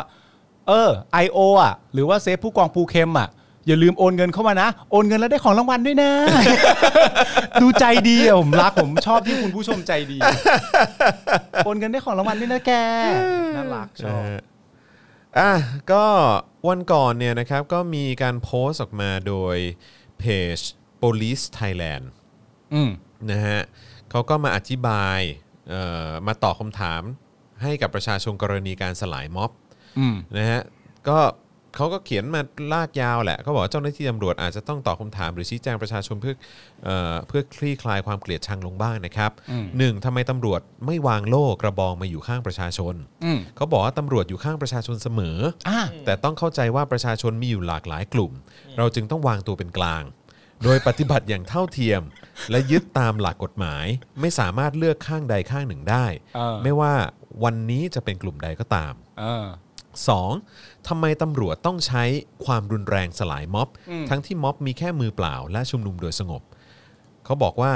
เนื่องด้วยมีพรกฉุกเฉินและกฎหมายอื่น ๆ ประกาศเอาไว้ เพื่อความสงบเรียบร้อยทางเจ้าหน้าที่ก็ได้เตือนและขอความร่วมมือแล้ว แต่ประชาชนที่มาชุมนุมบางส่วนไม่ปฏิบัติตาม ไม่ให้ความร่วมมืออและยืนยันจะปักหลักชุมนุมต่อไป เราเลยต้องใช้การกระชับขอคืนพื้นที่ ไล่ระดับจากเบาไปหาหนักตามหลักสากลนะฮะอันนี้ฟังดีๆนะฮะประโยคนี้ ตามอ่าโอเค ประโยคนี้ประโยคนี้ตั้งใจฟังนะฮะ อ่ะ ซึ่งหากมีกฎหมายแล้วไม่บังคับใช้ กฎหมายย่อมไม่ศักดิ์สิทธิ์ และจะเป็นบรรทัดฐานให้กลุ่มอื่นๆต่อไป ย้ำอีกครั้งนะฮะ หากมีกฎหมายแล้วไม่บังคับใช้ กฎหมายย่อมไม่ศักดิ์สิทธิ์ ครับ และจะเป็นบรรทัดฐานให้กับกลุ่มอื่นๆต่อไป ครับ เนี่ย เป็นคนอยู่ดีๆ ครับผม ก็จะเป็นปูนกันอีกแล้ว ครับผม ทำตัวหน้าโบกกันอีกแล้ว ซึ่งผมก็เลยอยากจะถามกลับไปฮะ ถามว่าฮะ เพราะว่าบิ๊กปัตฮะบิ๊กปัตนะฮะ บิ๊กปั๊ดนะ บิ๊กปัตก็คือผบตรนะฮะ ครับ พลตำรวจเอกสุวัสด์แจ้งยอดสุขเนี่ย ครับ ก็บอกว่าตำรวจเนี่ยเป็นขี้ข้ากฎหมาย ไม่ใช่ขี้ข้าเผด็จการมีกฎหมายบังคับให้ทำอยู่นะฮะเพราะฉะนั้นก็ต้องท อืม ำนะฮะมีแบบนี้ก็ต้องยึดถือกฎหมาย อืม ซึ่งผมก็เลยอยากจะถามทั้งบิ๊กปัตนะครับ ครับ แล้วก็ตำรวจทั่ว ครับ ประเทศที่บอกว่าถ้ามีกฎหมายแล้วไม่ยึดถือไม่ทำตามเนี่ยกฎหมายมันก็ไม่ศักดิ์สิทธิ์เนี่ย ครับ แล้วไอ้มาตราที่พูดเกี่ยวกับเรื่องของการ แบบทำลายประชาธิปไตยอ่ะ ครับ ล้มล้างการปกครองอะ ครับ ด้วยการยึดอำนาจทำรัฐประหารนะครับ ตำรวจหายไปไหนฮะ อันนั้นเพราะเรื่องเหล่านั้นก็อยู่ในกฎหมายที่คุณเป็นขี้ข้าเหมือนกันด้วย ครับผม แต่คุณไม่อยู่ตอนนั้นนะฮะ ครับผม ยังไม่เกิดหรือเปล่า ไม่รู้เหมือนกันฮะ เขาเพิ่งโผล่มาตอนนี้หรือเปล่า ผมถามเฉยๆฮะผมถามเฉยๆนะฮะ อันนี้เป็นการตั้งคำถามนะฮะ ตั้งคำถามเฉยๆนะฮะที่ อ่า บอกว่าเป็นขี้ข้ากฎหมายเนี่ยนะฮะ มันมีกฎหมายที่ว่าด้วยการที่ไม่ทำรัฐประหารอยู่ ใช่ ซึ่งเป็นกฎหมาย แล้วถ้าสมมติว่าใครสักคนหนึ่งมาพูดว่าเป็นขี้ข้ากฎหมาย สิ่งนั้นเนี่ยก็เป็นสิ่งที่ต้องทำด้วยเช่นกัน อืม แต่ว่าณตอนนั้นเนี่ยเท่าที่ผมจำได้เนี่ยไม่ได้เกิดการทำอะไร อืม แต่ณตอนนี้เนี่ยเพื่อสลายการชุมนุมมีกฎหมายออกมา แล้วคุณก็ทำ อืม กับนักศึกษาที่มีร่ม อืมเนี่ย น่า ผมถม แปลกนะฮะ มาตรา 113 ครับ ผู้ใดใช้กำลังประทุษร้าย หรือขู่เข็นว่าจะใช้กำลังประทุษร้ายเพื่อ 1. ล้มล้างหรือเปลี่ยนแปลงรัฐธรรมนูญ ครับ 2. ล้มล้างอำนาจนิติบัญญัติ อำนาจบริหาร หรืออำนาจตุลาการแห่งรัฐธรรมนูญ ครับ หรือให้ใช้อำนาจดังกล่าวแล้วไม่ได้ หรือแบ่งแยกราชอาณาจักร หรือยึดอำนาจปกครองในส่วนหนึ่งส่วนใดของราชอาณาจักร ผู้นั้นกระทำความผิดฐานเป็นกบฏ ต้องระวางโทษประหารชีวิต หรือจำคุกตลอดชีวิตครับ ประหารชีวิตเลยเหรอ ใช่ครับผม จำโทษตลอดชีวิตด้วยเหรอ อืมจำคุกตลอดชีวิตครับ จำคุกตลอดชีวิต ใช่ครับ นี่คืออยู่ในมามาตราหนึ่งหนึ่งสาม 113 ครับ ขอ ผ ง ม รัฐธรรมนูญ ของ ปีไห รั น ฐธรรม ฮะ นูญฮะก็ ไหนฮะ จริง ๆ ก็ออกมาแทบทุกปีอะฮะ อืมดินไม่หล่นนะ อืม แล้วขี้ค่ากฎหมายเนี่ย ฮะ อย่างตำรวจเนี่ย ครับ หายไปไหนฮะ ณตอนนั้นใช่ไหมฮะ ณตอนนั้นนะฮะ เพราะณตอนนั้นกฎหมายนี้ก็ยังอยู่ อืม ซึ่งถ้ามันยังอยู่แล้วเป็นขี้ข้ากฎหมายเนี่ย อย่างไรก็แล้วแต่ต้องปฏิบัติ อืม เพราะแม้กระทั่งนักศึกษาที่คุณบอกที่เขามาชุมนุมกันอย่างสงบเนี่ย อืม คุณยังบอกเลยว่า ต่อให้มันอะไรก็จริงอ่ะแต่กฎหมายมันออกมาแล้วเนี่ย อืม ภาพการเป็นยังไงไม่รู้อ่ะเรามีหน้าที่ต้องรักษากฎหมายเราก็ต้องทำอยู่ดี อืมนี่คือขนาดมือเปล่านะ ใช่ไงฮะ คือคือคือไม่ได้ไม่ได้ก่อความรุนแรงนะ ถูกต้องฮะ เออ แต่ คือ ณตอนนั้นเนี่ย คุณคุณก็ยังปฏิบัติตาม กฎหมาย ต ไง ที่ เพราะ บอ คุณ ก เป็น ไง ขี้ข้ากฎหมายไง ใช่อืม แต่ว่า แล้วกฎหมายออกโดยใคร เออ ออกมาออกโดยใคร เออ ไอ้เผด็จการหรือเปล่า เออ ก็ขี้ข้าเผด็จการนั่นแหละ ไม่แต่ว่าโอเค ถ้าเกิดเขาจะเขาจะสีถนนชัยบอกว่าเออมันเป็นกฎหมาย มันมันมันมันคือกฎหมายอ่ะ ไม่เป็นไรเราตัดไปเรา เออ เล่นตามเกมเขา เออ เราไม่ต้องแบบกฎหมายออ๋ออกโดยใครนั่นนู่นนี่เราเล่นตามเก ตามมเกมเขาตามเกมเขาเฉยๆ เอาตามคำพูดเองเขาเป็นขี้ข้ากฎหมายกฎหมายออกโดยใครตัดทิ้งไปเล่น อ่าโอเค เล่นกับเขาสิ่งที่มันก็คือว่า และณตอนนั้นเมื่อมันเกิดการทำผิดอย่างชัดเจนอะ อืม ชัดเจนมากนะฮะ อือฮึ เพราะมันคือการทำรัฐประหาร อืม มันเป็นการก่อการเผด็จการอย่างชัดเจน อืม มาก อืม แต่ไม่ทำอ่ะ อืม มันน่าแปลกมากเลยนะฮะ อืม เช่นเดียวกันฮะ อันนี้เป็นอีกอันหนึ่งเหมือนกันว่า ถ้าคุณไม่ทำอะไรหลังจากที่ม็อบกปปสตอนนั้นมันเกิดขึ้น แล้วมีการรัฐประหารเนี่ย คุณก็ควรจะมีลิสต์อีกเช่นเดียวกัน อืม ว่าต่อไปนี้ในภายภาคหน้าทั้งชีวิตคุณเนี่ย อืม คุณอดพูดคำว่าอะไรอีกต่อไปเนี่ย อืม คุณต้องมาร์กไว้ในชีวิตคุณ ว่าไม่มีสิทธิ์พูดอย่างนี้อีกแล้ว ครับ นะฮะ ผม ให้ยอมรับกันไปตามนั้นเลย นะฮะ อันนี้เป็นประมวลกฎหมายอาญาครับ มาตรา1นึ ฮะ นะครับ ย้ำอีกครั้งนะฮะ เออ ก็คือมีโทษระวัง เป็นแบบระวังโทษประหารชีวิต หรือจำคุกตลอดชีวิตนะครับ อ่า ผมยังไม่เห็นคนที่ก่อการรัฐประหารเนี่ย ครับ ระวังโทษประหารชีวิต หรือว่าจำคุกตลอดชีวิตเลยนะฮะ ของ ครับ มี ในรอบล่าสุด นิ นะ ร ฮะ โทษกรรมไง ก็รู้ แต่ก็คือก่อนที่มันจะนำพาไปสู่การออกกฎหมายในรัฐโทษกรรมอะ อืม ตำรวจหายไปไหนฮะ เออเฮ้ยอย่าถามคำถามอย่างนี้ได้ป่ะ ครับผม มันตอบยาก ตอบไม่ได้ อย่าอย่าถามคำถามนี้ได้ปะ ถ้าเราสัมภาษณ์บิ๊กปั๊ดนี่เขาจะยอมให้สัมภาษณ์ไหม ไม่เขาอาจ ถ้า จะ เรา ใช้ เชิญ ผม เขา ว่า เขาจะยอมไหม เขาอาจจะใช้เซต เล่นดีกว่า เออ เขาอาจจะใช้เซตคำพูดเดียวกับผู้สื่อข่าวท่านหนึ่งจากเน เขา ชั่น มาที่สตูเหรอฮะ ว่าเขาไม่ร่วมเฟรมกับคุณ ไม่เดี๋ยวเราขับรถไปหาไปสัมภาษณ์เขาก็ได้นะ อ๋อ เออไม่รู้เขาจะยอมหรือเปล่าเนาะเออบางทีก็อยากก็อยากสัมภาษณ์เนาะคือไม่คืออยากรู้จริงๆคือคือในฐานะที่เป็นข้าราชการเนาะแล้วก็ต้องต้องเขาเรียกว่าอะไรต้องต้อง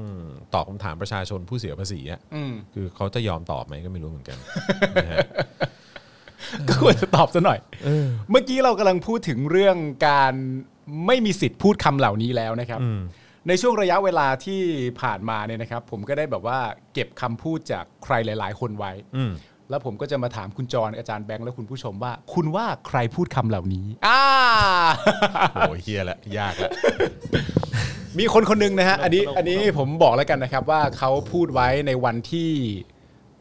13 ตุลาคม ในวันที่ออกมาเอ่อมีมีจริง ๆ เหมือนนักศึกษาบอกว่าออก 14 แล้วก็มี 13 ออกมาด้วยใช่ไหมแล้วก็มีวันที่รับขบวนเสด็จใช่ไหมก็มีคนคนหนึงพูดไว้ว่า วันนี้นะครับที่ออกมาเนี่ย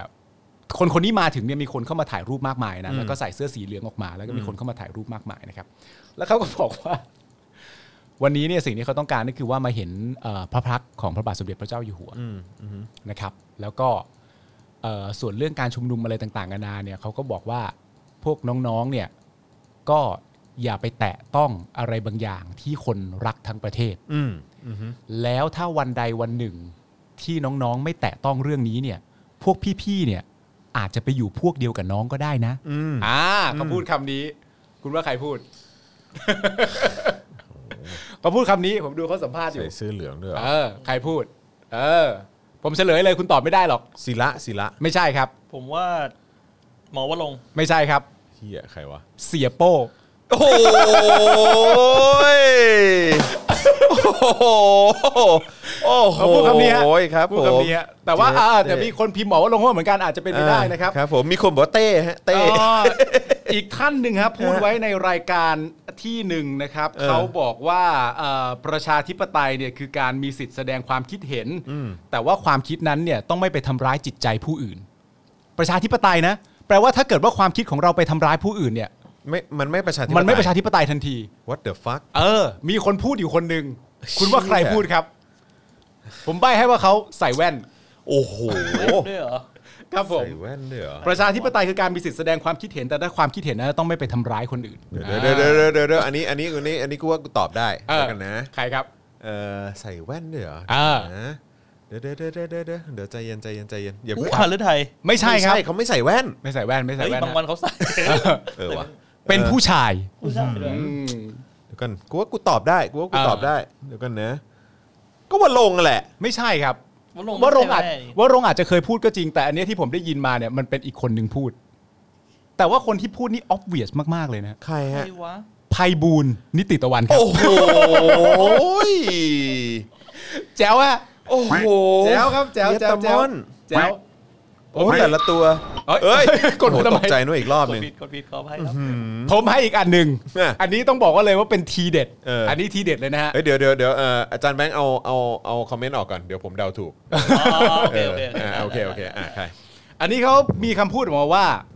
เราต้องช่วยกันฮะ ถ้าคนไทยในประเทศช่วยกัน ตั้งสติ ให้สติกัน ทุกฝ่ายก็จะเข้าใจว่า ความวุ่นวายใด ๆ ก็ล้วนแล้วแต่เป็นความเสียหายต่อประเทศทั้งนั้น ความวุ่นวายใด ๆ ด้วยนะ ความวุ่นวายใด ๆ เสียหายต่อประเทศทั้งนั้น เราต้องช่วยกัน ถ้าคนไทยในประเทศช่วยกันตั้งสติให้สติกัน ทุกฝ่ายก็จะเข้าใจว่า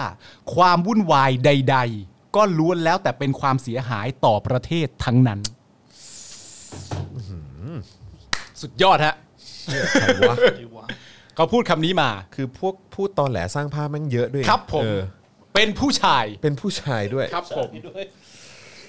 เป็นผู้ชาย Shit ใครวะ มาในวันที่ออกมารับขบวนเสด็จเช่นเดียวกัน มีคนมาถ่ายรูปมากมายหลายต่อหลายคนครับ กูเดาถูก ใครครับ บุตดา ไม่ใช่ครับ ไม่ใช่ด้วย ไม่ใช่ครับ สุเท ฮ้ย พ ถูกต้องครับ ลืมไป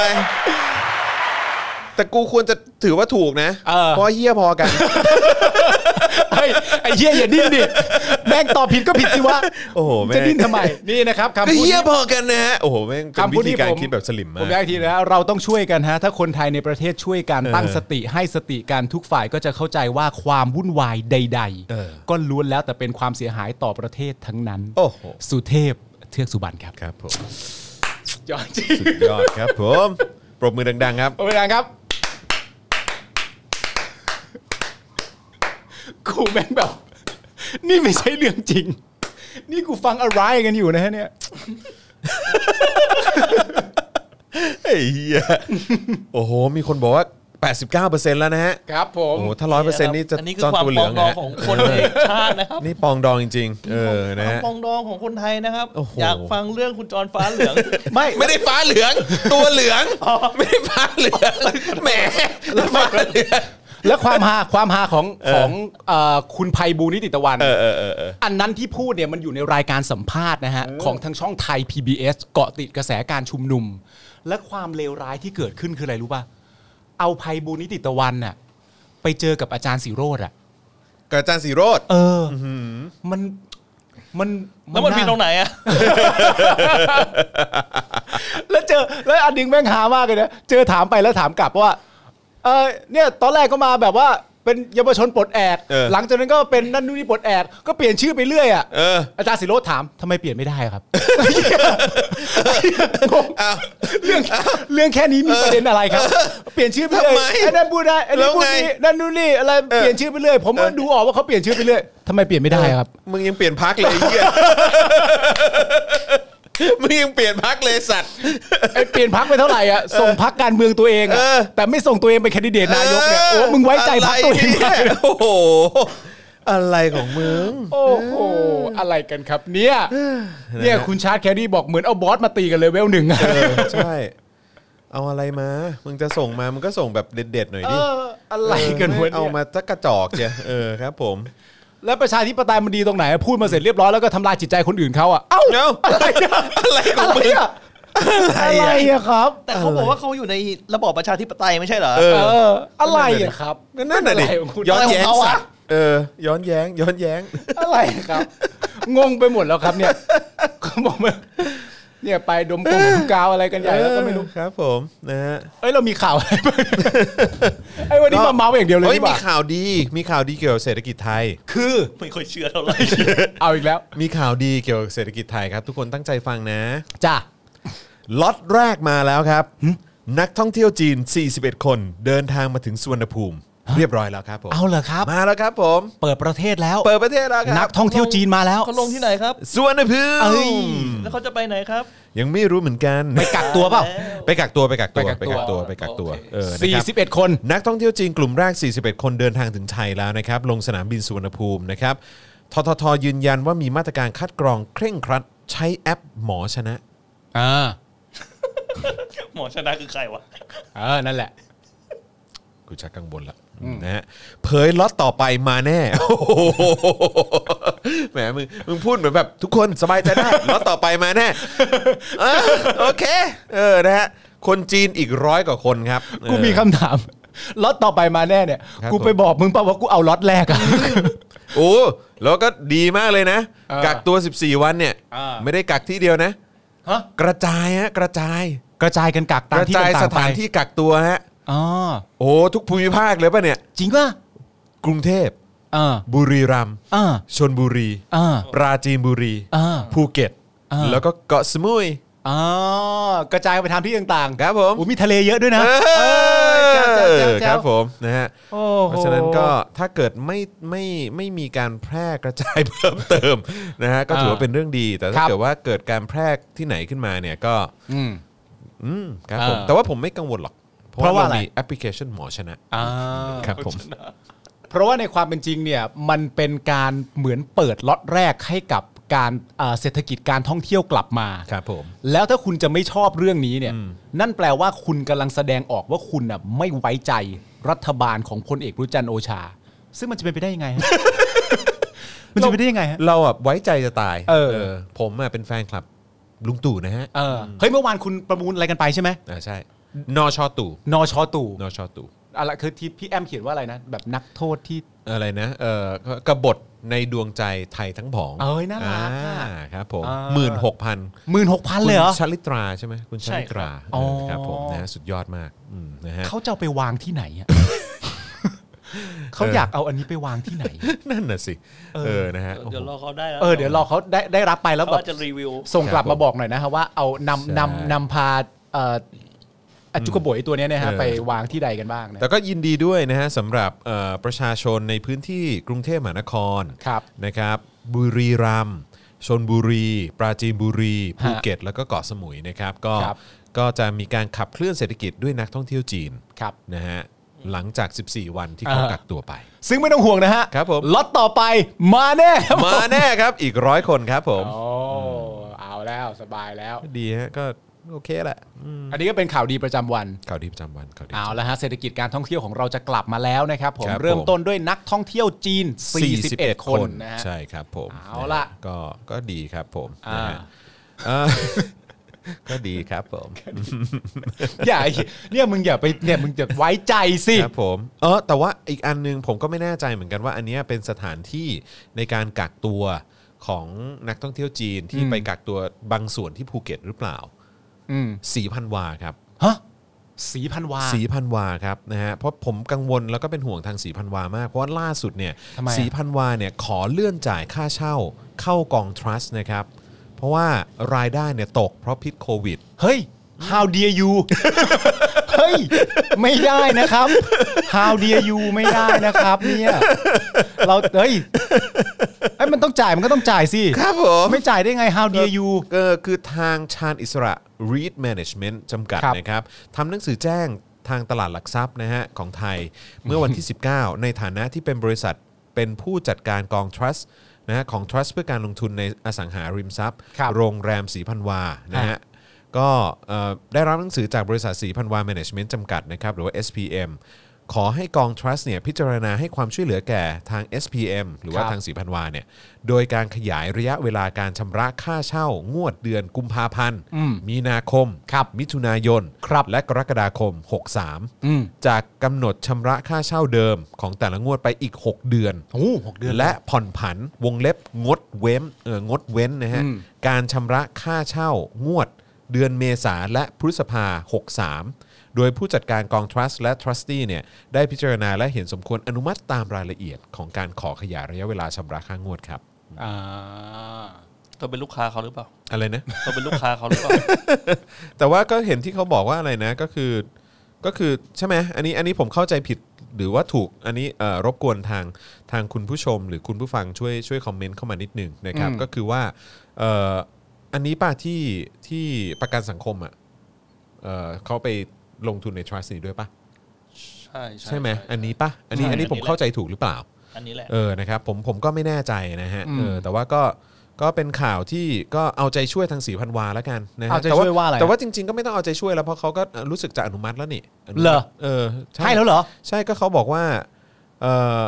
โดยผู้จัดการกอง Trust และ Trustee ได้พิจารณาและเห็นสมควรอนุมัติตามรายละเอียดการขอขยายระยะเวลาชำระค่าเช่า งวดเดือนกุมภาพันธ์มีนาคม มิถุนายนและกรกฎาคม 63 ดังกล่าว อืม อืมครับผม สบายแล้ว ก็ ก็ how dare you อะฮะ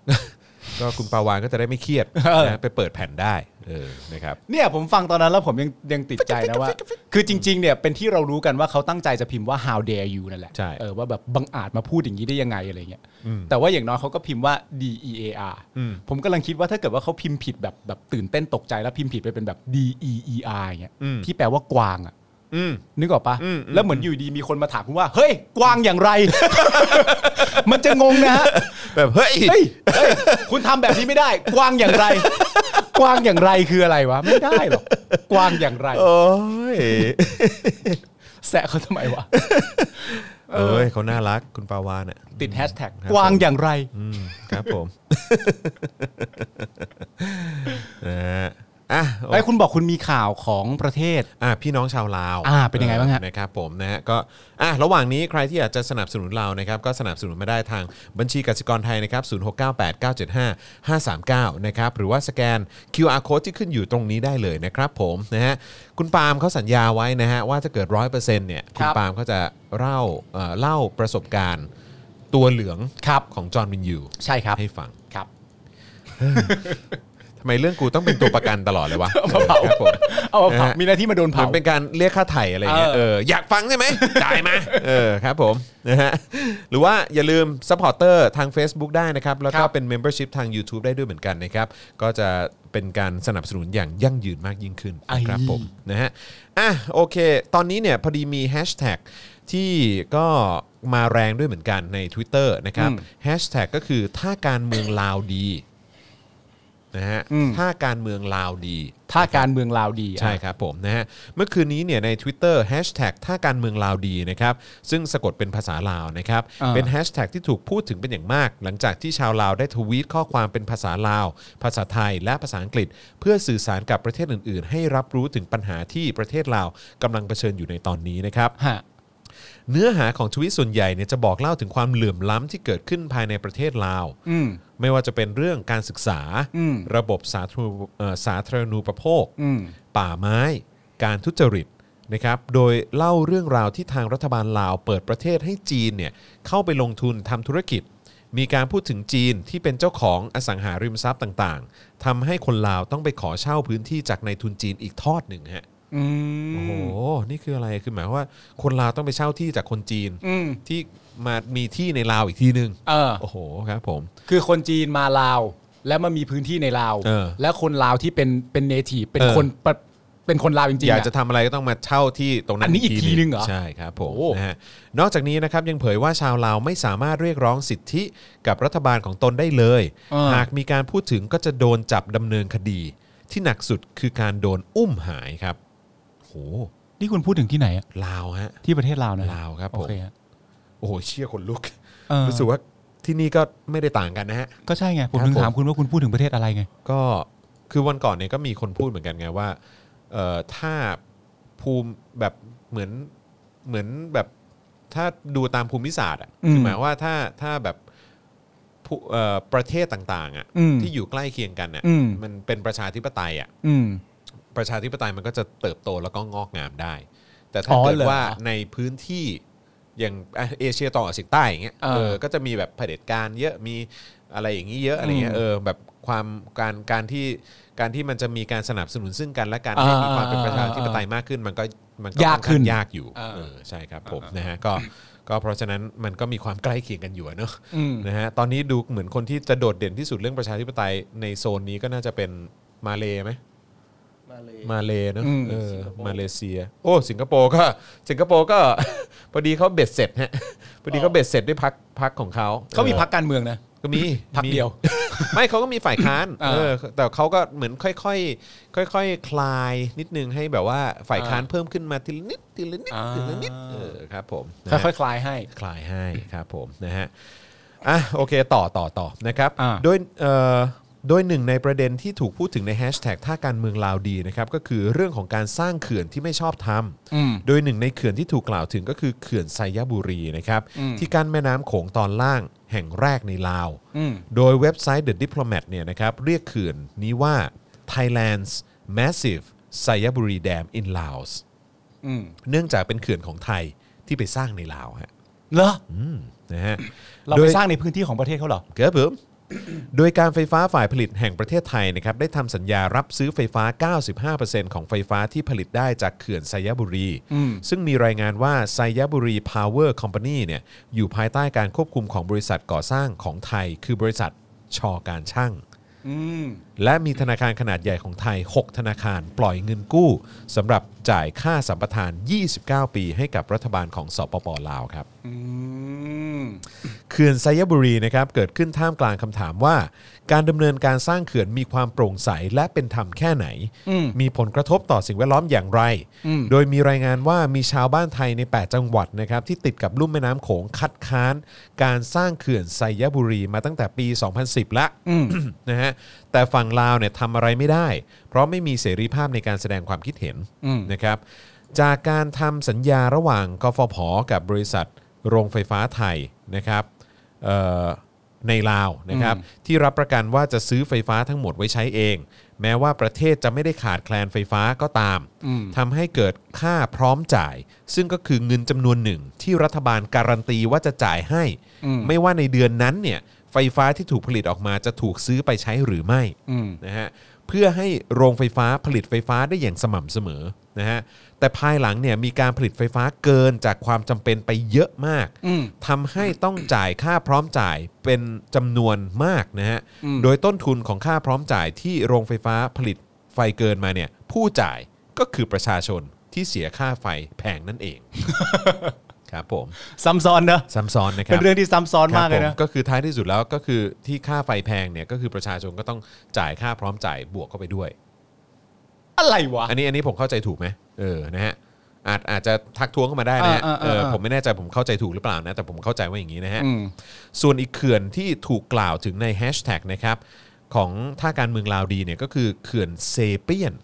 นะฮะหรือว่าเซนน้ำน้อยนะฮะที่แตกตั้งแต่ปี 61 อืม แต่จนถึงตอนนี้เนี่ยชาวลาวเนี่ยก็ยังไม่ได้รับการชดเชยอย่างเหมาะสม โดยมีชาวลาวแชร์ว่าได้รับเงินเยียวยาแค่ ครอบครัวละ เท่าไหร่รู้ไหมฮะ เท่าไหร่ฮะ 4ถึง500 บาทเท่านั้น เฮ้ย 400ถึง500 บาทเท่านั้นครับ ให้ให้ต่ออะไรปะ ค ต่ ร อ อบครัวฮะ ให้แล้วให้หนึ่งครั้งก็จบกันเลยเหรอ ก็เท่าที่ทราบก็คือได้รับเงินเยียวยาแค่ครอบครัวละ 400ถึง500 บาทเท่านั้นครับ เจ็ดโต ทั้งทั้งๆที่บ้านเนี่ยได้รับความเสียหายและบางครอบครัว มีผู้เสียชีวิตจากเหตุการณ์เขื่อนแตกในครั้งนั้นด้วยนะครับ โอ้ นะฮะ โดยเขื่อนนี้เนี่ยเขื่อนเซเปียนเซน้ำเอ่อเซน้ำน้อยเนี่ยนะฮะ อืม เอ่อมีผู้ถือหุ้น 25%เป็นกลุ่มในทุนของไทยครับ อืม ร่วมกับธนาคารของไทยอีก 4 แห่ง อืม โดยกฟผ ได้ลงนามสัญญาซื้อขายไฟฟ้า กับบริษัทไฟฟ้าเซเปียนเซน้ำน้อยเนี่ยนะฮะ โดยพลังงานเกือบทั้งหมดจะถูกส่งมาขายที่ไทยครับ ชอดมากเลยโอ้โห นอกจากที่ลาวจะมีแฮชแท็กท่าการเมืองลาวดีแล้วเนี่ยนะฮะที่อินโดนีเซียก็มีแฮชแท็ก what is happening in Indonesia เอาเหรอ นะคบเช่นกันนะครับ อ่า โดยมีคลิปที่เป็นไวรัลอยู่ในตอนนี้นะครับ ก็คือคลิปที่ชาวอินโดนีเซียรายหนึ่งถูกเจ้าหน้าที่ตำรวจรุมทำร้ายอย่างหนักฮะ อ่า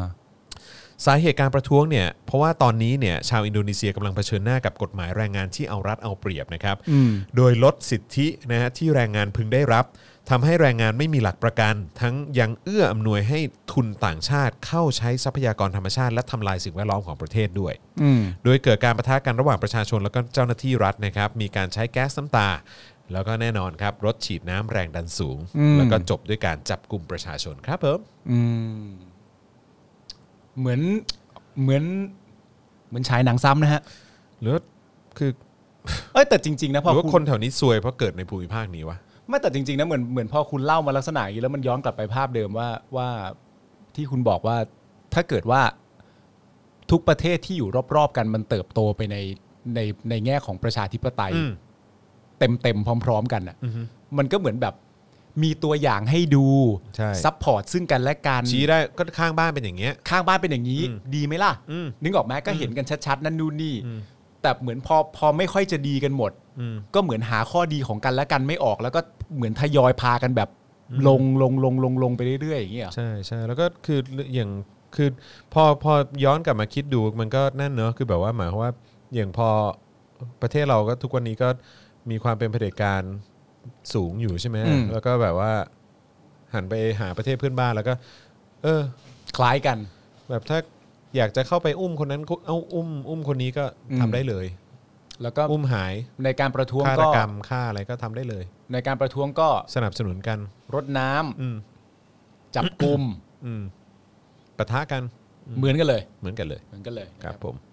นะฮะ แล้วคนที่ไม่เข้าใจก็จะมาใช้คำลักษณะเดิมกันเสมอว่า สงคราม อืม สงครามทำให้ อืม เอ่อทั้งประเทศเสียหาย อืม นะครับ ครับผม สงคราม ความความวุ่นวายใด ๆ ก็ ความ ทำให้ วุ่ ประ น เท วาย ศ ใด เสียหาย ๆก็ล้วนแล้วแต่ทำให้ประเทศเสียหาย ครับ ทั้งนั้ ผ น มครับ กล่าวโดยสุเทพเทือกสุบรรณครับ ครับผมนะฮะ ถึงกระดาษต้องพูดไปแล้ว เปิดหนังสืออ่านดี ค ก รับ ว่า ผมเออนะฮะ โอ้ย อืมนะฮะก็โอ้โหชิบหายแล้วจะร้อยเปอร์เซ็นต์แล้ว เฮ้ย มันต้องเป็นเรื่องที่ดีสิวะ คนบ้า ดีรับ ออะไร ดีครับดีฮะก็วันนี้ก็จะไม่เข้าเนื้อแล้วฮะ เออ ครับผมขอบพระคุณทุกท่านมากนะฮะ เป็นโค้ดไปเลยว่า ปาล์มมาต้องเต็มร้อย นะฮะอีก คนที่จะทำให้เต็ม 4%ได้คือใครรู้ไหม ใครฮะ เซฟผู้กองปูเข็ม ต้องคุณแล้ว เขาหายไปเลยอ่ะ ต้องคุณแล้ว เออวันนี้ไม่มาเหรอเนี่ยหรือว่าวันนี้ลาป่วยอืม คิดถึงจริง ครับผมนะฮะ ๆเอาไปเติมเงินปะ เออสงสัยเป็นไปได้ เออเฮ้ยเขามีข่าวนี่แล้วนะเว้ย อะไร ตอนนี้เขาไปนอกโลกกันแล้วนะ ประเทศไทยนี่ยังดักดานกันอยู่เลยอืม เขาไปนอกโลกไปทำอะไรกันฮะ โนเกียฮะเตรียมบุกดวงจันทร์ได้รับเลือกโดยนาซานะฮะให้เป็นผู้ติดตั้งเครือข่าย 4G บนดวงจันทร์เจ้าแรกฮะ เชี่ยเรื่องจริงปะเนี่ยจริง จริงปะเนี่ย จริง ไปติดเครือข่าย 4G บนดวงจันทร์เหรอ ใช่ อะไรวะ เฮ้ยโนเกียเขาไปแล้ว ทำไมอ่ะ ไม่งงอ่ะเขาไปดวงจันทร์กันแล้วเหร ไป อ ดวงจันทร์กันแล้วเออ โอ้ย ส่วนอีลอนมัสก็จะไปเออเขาเรียกว่าจะไปดาวอังคารละเออครับผม ทำไมอ่ะ นั่นจะไปดาวอังคารแล้วเหรอเอ้ยจะไปดวงจันทร์แล้วเหรอ ครับผม กูยังไม่พ้นกะลาเลย ต้องออกมาแล้วล่ะนะ เอ้ยแต่มันมันน่าสนใจนะเขาบอกว่ามีรายงานว่าโนเกียเนี่ยบริษัทโทรคมนาคมรายใหญ่นะฮะซึ่งพวกเราก็คงจะเคยเป็นลูกค้าเขาเนอะ เออ เออเคยใช้โนเกียกันอยู่อะเนอะ เออ เออนะฮะเอ่อก็เป็นมาจากฟินแลนด์นะเนอะ ครับ ได้รับคัดเลือกจากนาซานะครับ อืม เอ่อให้เป็นผู้ติดตั้งเครือข่ายเซลลูล่าใน เออ ระบบ 4G บนพื้นผิวดวงจันทร์ เออ ซึ่งเป็นส่วนหนึ่งในการในแผนการนำมนุษย์กลับไปเยือนดวงจันทร์อีกครั้งในปี 67 กับโครงการอาร์ติมิสนั่นเองนะฮะแต่ว่าผมงงเฉยๆว่าทำไมสัญญามันถูกจังวะ สัญญาเท่าไหร่ สัญญามูลค่า 14.1 ล้านดอลลาร์นะ ฮะ แค่ 14 ล้านเองนะ 14 ล้านดอลลาร์ คิดเป็นเงินไทยก็ประมาณ 450 ล้านบาท โนเกียคาดว่าจะเริ่มทำการติดตั้งเครือข่ายในช่วงปลายปี 65 ด้วยเทคโนโลยีไร้สายที่จะนำไปใช้บนดวงจันทร์นะครับ จะช่วยอำนวยความสะดวกในด้านการสั่งงาน และการควบคุมยานสำรวจดวงจันทร์จากระยะไกล รวมถึงช่วยในด้านระบบนำทางแบบเรียลไทม์และยังช่วยให้สามารถสตรีมวิดีโอแบบภาพความละเอียดสูงได้ด้วย อืมนะฮะและสิ่งสำคัญคืออุปกรณ์เครือข่าย 4G ที่จะมีการติดตั้งบนพื้นผิวดวงจันทร์นี้เนี่ยยังสามารถทำการอัปเดตให้เป็นระบบ 5G ได้ในอนาคตด้วย อย่างไรก็ตามอุปกรณ์เครือข่าย 4G บนดวงจันทร์จะมีความแตกต่างจากบนโลกเล็กน้อยเนื่องจากอุปกรณ์ที่ติดตั้งจะต้องทนต่อสภาวะที่รุนแรงของอวกาศได้ครับ คือความหาคืออะไรรู้ไหม ครับผม ที่มึงอ่านมาทั้งหมดเนี่ยแล้ว ครับ กูนั่งฟังอ่ะ อืม กูมีความรู้สึก อะไรวะเนี่ย เขาไปกันแล้ว ไม่แต่มันหมายถึงว่าแบบมันมันเหมือนอารมณ์แบบ มันทำความเข้าใจไม่ได้ เลยอะ ว่าว่าอะไรอ่ะทำยังไงอ่ะ ครับผม แล้วคืออะไรอ่ะ แล้วกูยังต้องต่อสู้กับอันนี้ ครับผม กันอยู่เลยเหรอ ก็แฮชแท็กถ้าการเมืองไทยดีนะฮะ อ๋อ ครับผมเราก็ ดีเลย อาจจะมีคล้ายๆ มีนาซาของเราเองนะฮะ นาซาอาจจะมาพิจารณาให้เราเป็นคนไปทำ เรื่องเหล่าเหล่านั้นบ้าง เออเป็นเออไปด้วย True AS เฮ้ย มันไม่ใช่แหมพวกนั้นก็เป็นผู้ให้บริการเฉยๆ ล่าสุดนะฮะข่าวล่าสุดจากนาซานะครับ เออ ออกมาว่าเขาอนุมัติให้ประเทศไทย นะครับ ใช้ยานใด ๆ ก็ได้นะครับ พาลุงตู่ไปดวงจันทร์ได้ แล้วนะครับผมข่าว ไป ล่า มา สุด แล้วคุณ เอาเหรอลุงตู่ไปดวงจันทร์มาแล้วเหรอ เออ อะไรวะ เอายางไปขายวันนึงกี่รอบ โอ้เป็นเรื่องที่ดีมากนะครับ เออนะฮะอ่ะก็ลองดูแล้วกันว่าข่าวนี้มันจะมีความชัดเจนขนาดไหนนะฮะ อ่า คือแต่ว่าก็ผมว่าก็ข่าวก็คงก็คงค่อนข้างน่าเชื่อถือแหละเออนะฮะก็ เนี่ยเจ๋งว่ะ เออนะฮะเพราะเขาก็เห็นบอกว่าก็มีความตั้งใจจะกลับไปดวงจันทร์จริงๆอะเนาะ อืม เออนะฮะแล้วก็เห็นเขาพูดแบบในลักษณะที่ว่าแบบดวงจันทร์เนี่ยอาจจะเป็นแบบคล้าย ๆ เป็นหับก่อนที่จะไปดาวอังคารอ่ะ อื เออ ม คือเหมือนแบบอารมณ์ว่าไปเหมือนไปต่อเครื่องอ่ะ แวะเติมน้ำมันเหรอแวะเติมน้ำมัน ไม่รู้เหมือนกันว่าแวะเติมน้ำมันหรือเปล่าแต่เหมือนแบบเขาก็จะทำให้เป็นเป็นหับก่อนไปดาวอังคารอะไรประมาณเนี้ยอันนี้ก็เป็น เท่เนอะ เป็นแนวคิดหนึ่งอะนะออ เท่ นะ มาก ฮะ เลยอะ สนุกดีผมนั่งฟัง ผมนั่งฟังแบบพวกเนี่ยพวกนักวิทยาศาสตร์ พวกนักลงทุนต่างชาติ พวกอะไรพวกเนี้ย เออ แบบพูดในออนไลน์อ่ะแม่งนั่งฟังแล้วก็โอ้โคตรเพลินเลยแล้วก็แบบเราก็มีความรู้สึกว่าเฮ้ยเหี้ยเขาไปไกลกันขนาดนี้ แล้วนะ ทำไมไอ้เหี้ยนาเศร้ามากเป็นเฮียอะไรเนี่ย แค่สิทธิขั้นพื้นฐานกูยังไม่ได้เลยไอ้สัตว์เออ แล้วแบบ เฮ้ย จอห์น เออ แบบมึงมาเล่าให้กูฟังอะไรอย่างเงี้ยเฮ้ยปาล์มเนี่ยล่าสุดเนี่ยโนเกียเนี่ย เออ เขาได้รับอนุมัติจากนาซาเนี่ย เออ จะไปดวงจันทร์แล้วนะ เออ แล้วกูถามมึงเล่าทำเหี้ยอะไร เล่าทำเหี้ยอะไร แล้วไง เล่าเล่าเล่าทำไม กูยังไม่ได้เฮียอะไรเลยตอนเนี้ย แล้วตอนนี้มึงจะไปไหน ไปม็อบ กูไปม็อบกูยังจะโดนจับเลยไอ้สัตว์ เออมึงจะไปทำไมดวงจันทร์ บ้าบอจริงเชียว นะฮะ เฮ้ยเมื่อกี้ผมผุดไอเดีย ซึ่งไม่เกี่ยวกับเรื่องดวงจันทร์แต่อย่างใด ครับ อันนี้เป็นแบบว่าสร้างประเด็นดราม่าให้รายการ อ้าว ใน ไม่ใช่ไม่ใช่ในแง่ของการแบบว่า มนุษย์สามารถถูกกล่าวหาว่า กล่าวหาว่าเป็นคนชังชาติได้ง่าย อืม ๆ สมมุติว่าถ้าเกิดว่าผม สมมุติว่ามีบุคคลบุคคลหนึ่งแล้วกัน อืม แล้วเขาเรียนเอ่อดนตรีมา ครับ และสมมติว่าเขาเรียนดนตรีมาจากเบิร์กลีย์ด้วยนะ อืม มหาวิทยาลัยทางด้านดนตรีชั้นนำของประเทศอเมริกา ครับ แล้วเขาพิมพ์ว่าสำหรับผมในทฤษฎีดนตรี อืม ผมมีความรู้สึกว่าเพลงชาติไม่เพราะ อืม ทัวร์ลงได้เลยไหม ก็ ก็มีสิทธิ์ คือถ้าถ้าเกิดในประเทศเนี้ยมีสิทธิ์ ก็มีสิทธิ์ มีสิทธิ์ ซึ่งทัวร์จะลงเขาทำไมวะ หมายถึงว่านึกออกปะคือในความเป็นจริงผมกำลังจะพูดประเด็นเรื่องการแบบว่า ชังชาติไงชังชาติ ก็คือแบบเหมือนให้กันง่าย ครับผม นึกออกไหมคือแบบมันมึงให้กันง่ายไป แจกกันง่ายไป ใช่ อืม แล้วเขาพิมพ์นะตามทฤษฎีดนตรีที่ผมเล่าเรียนมา ผมมีความรู้สึกว่านั้นนี่ซึ่งผมไม่ได้บอกว่าเพราะหรือไม่เพราะนะ แต่ผมหมายถึงว่าถ้ามีใครสักคนพูดขึ้น แสดง ใน ความ ลักษณะ เห็น นี้อะ อืม ก็สามารถที่จะ แสดงความเห็นออกมา ที่จะมีสิทธิ์จะเละเทะได้แล้ว อืม อืม อืม อืม ใช่ หาเรื่อง เฮ้ย หาเรื่องให้รายการ เอ่อ โทษนะฮะ อาจารย์แบงค์เห็นเขามีถ่ายส่งคลิปมาในกรุ๊ปอะเออ เอาเอาเอาคลิปนี้ขึ้นได้ไหม ม คือพอดีวันนี้เนี่ยมีการมีการอะไรนะฮะมีการเอ่อประกาศออกมาจากฝั่ง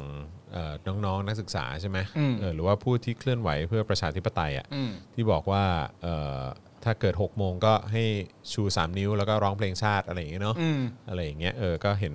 ผมก็ไม่รู้ว่าบรรยากาศเป็นยังไง แต่ว่าพอดีมีทีมงานอยู่ตรงพื้นที่นั้นพอดีก็เลยเก็บภาพมาให้ดู อ่า นะครับนะฮะเดี๋ยวเดี๋ยวลอง ไอ้ BTS ให้แยกลาดพร้าวใช่ไหม BTS ที่ห้าแยกลาดพร้าวใช่ไหมรู้สึกว่าจะเป็นสถานีสถานอ๋อ BTS เออ BTS นะฮะถ้าเกิดว่า MRT จะเป็นสถานีผลโยธินมั้งถ้าเกิดจะไม่ผิดเออนะครับ แต่ว่าอันนี้เป็นสถานี BTS ที่ห้าแยกลาดพร้าว เดี๋ยวเดี๋ยวเดี๋ยวลองดูกันนะฮะเออว่าว่าบรรยากาศเป็นอย่างไรนะครับไม่รู้เขาชู 3 นิ้วกันหรือเปล่า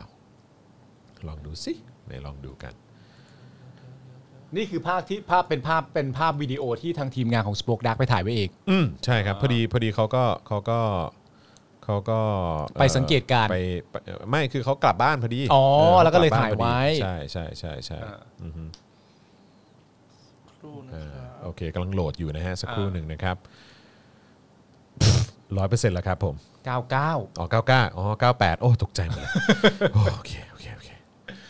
เก้าเก้าแล้ว เก้าเก้าละอืม จริง ๆ ในเรื่องราวทั้งหมดเนี่ย ครับ ผมไม่รู้ว่าคุณคิดเหมือนผมหรือเปล่านะ ในเรื่องราวทั้งหมดที่กำลังเกิดขึ้นอยู่นะตอนนี้อะ อืม ผมมีความรู้สึกว่า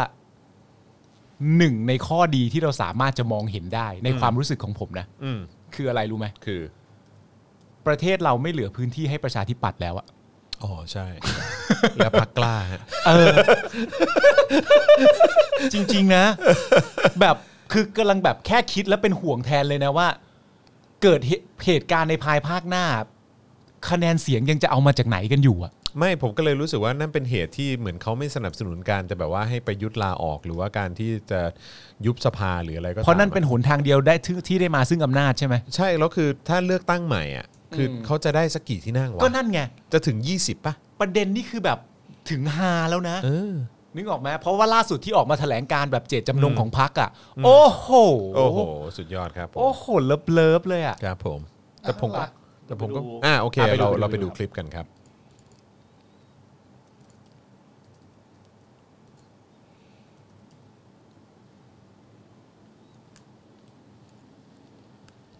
ก็เสียงคืออืม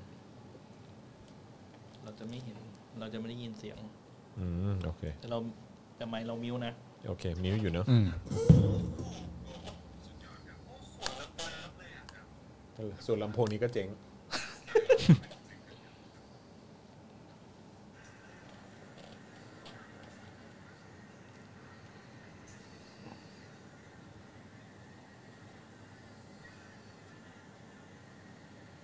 อ๋อเคารพธงชาติ โอ้แต่คนก็ยืนรอกันนะ อืม เหมือนคนยืน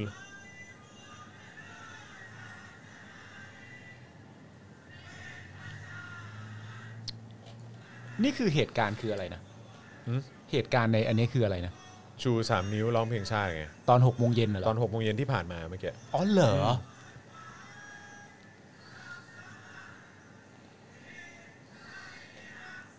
โอ้โห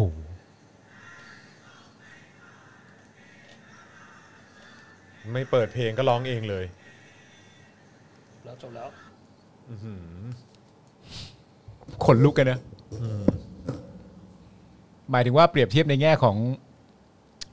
รัฐบาลถ้าเกิดได้เห็นภาพนี้ อืม ขนลุกเลยนะ อืม คือ คิดได้ยังไงว่าจับแกนนำอะ อ่ะโอเคนะครับ จบไปนะครับ ดูเหมือนเขาไม่ได้เขาเขาเขาเขาไม่ได้เปิดเพลงชาตินะ ไม่มีเสียงเพลงนะ เหมือน รู้สึก มีสีย ว่าร้องเองเลยนะ เออมี ร้อง สีย เองเลยเออครับผมอยู่ดีๆก็มีคนหนึงร้องขึ้นมาแล้วก็ทุกคนก็ร้องตาม แล้วก็ชูสามนิ้วฮะมครับผม โอ้โห โอ้โห สุดยอด ก็ต้องเรียกว่าเป็นช็อกซีนิมากับรัฐบาลนะฮะ ที่ไหนก็ได้ฮะ อืม ตามทันกันไหมเนี่ย นั่นนะ เด็ก สิ เนี่ย อืม ตามทันกันไหมอยโถเอ้ย ครับผมนะก็คง แต่ว่าก็วันก่อนผมก็นั่งอ่านของคุณเป๋าไอรอว์นะ อืม เออคือเขาก็เขาก็พูดในลักษณะที่ว่า เฮ้ย ทุกคนก็แบบว่าเอาจริง ๆ นะ ก็คือไอ้สิ่งที่เป็นข้อเรียกร้อง 3 ข้อเนี้ย อืม ก็คือเราก็ต้องช่วยกันเก็บแรง แล้วก็สู้กันอย่างแบบระมัดระวังกันทุกฝีก้าว อืม เพราะว่ามันเป็นการการต่อสู้ อ่า ระยะยาว เหรอ อืมคือเขาบอกว่าก็มันก็คงก็คงก็คงต้องใช้เวลากันประมาณหนึ่งอะ เออ เอ เอ อ อ ในในในศึกครั้งนี้ อืม เออนะครับผมนะฮะ ก็จริง ๆ นะการที่แบบว่าข้อเรียก ร้องที่จะเปลี่ยนแปลงอะไรบางอย่างที่มีมานานมาก ๆแล้วเนี่ยนะ อืม มันก็อาจจะไม่ใช่การต่อสู้ระยะสั้นอยู่แล้วแหละ อืม มันก็ต้องค่อยๆ ทยอยใจเย็นแล้วก็ทำๆไปเรื่อย ใช่ใช่ ๆ คุณมีความรู้สึกว่าการการต่อสู้ในครั้งนี้เนี่ยทางทางคนที่ฝักใฝ่ในฝ่ายที่เป็นประชาธิปไตยเนี่ย อือฮึ เรามีความจำเป็นที่เราต้องการจำนวนคนของสลิมกลับใจเนี่ยมากน้อยแค่ไหน หรือไม่ต้องการ หรือต้องการนิดหน่อย ไม่หรอกคือในมุมผมผมว่าได้ก็ดีคืออ ม กลับมาก็ดีเพราะว่าอย่างเมื่อวานผมคุยกับคุยกับครูทอมเนี่ยก็ อืม มีคนที่เป็นเหมือนแบบคล้ายๆ คนเด่นคนดังในโซเชียลมีเดียอย่างใน Twitter อย่างเงี้ยหอ่ารือว่าผมเองก็เจออ ม ด้วยเหมือนกันก็คือคนใน Twitter ที่เมื่อก่อนเนี่ยเป็นกปปสเป็นสลิม อืม ชัดเจนเลยแหละ คือทุกวันนี้ก็ยังมีกลิ่นกลิ่นความเป็นสลิมอยู่นิดนึงนะ เออ นิดนึง เอ เออ อ นะฮะ คืออาจจะยังแบบนิดนึง ไม่คลาย เออ ไม่คลายซะหมด งยัง เออ แบบยังมีกลิ่นติดตัวนิดหน่อย อะไรอย่างเงี้ย เออ แต่ว่า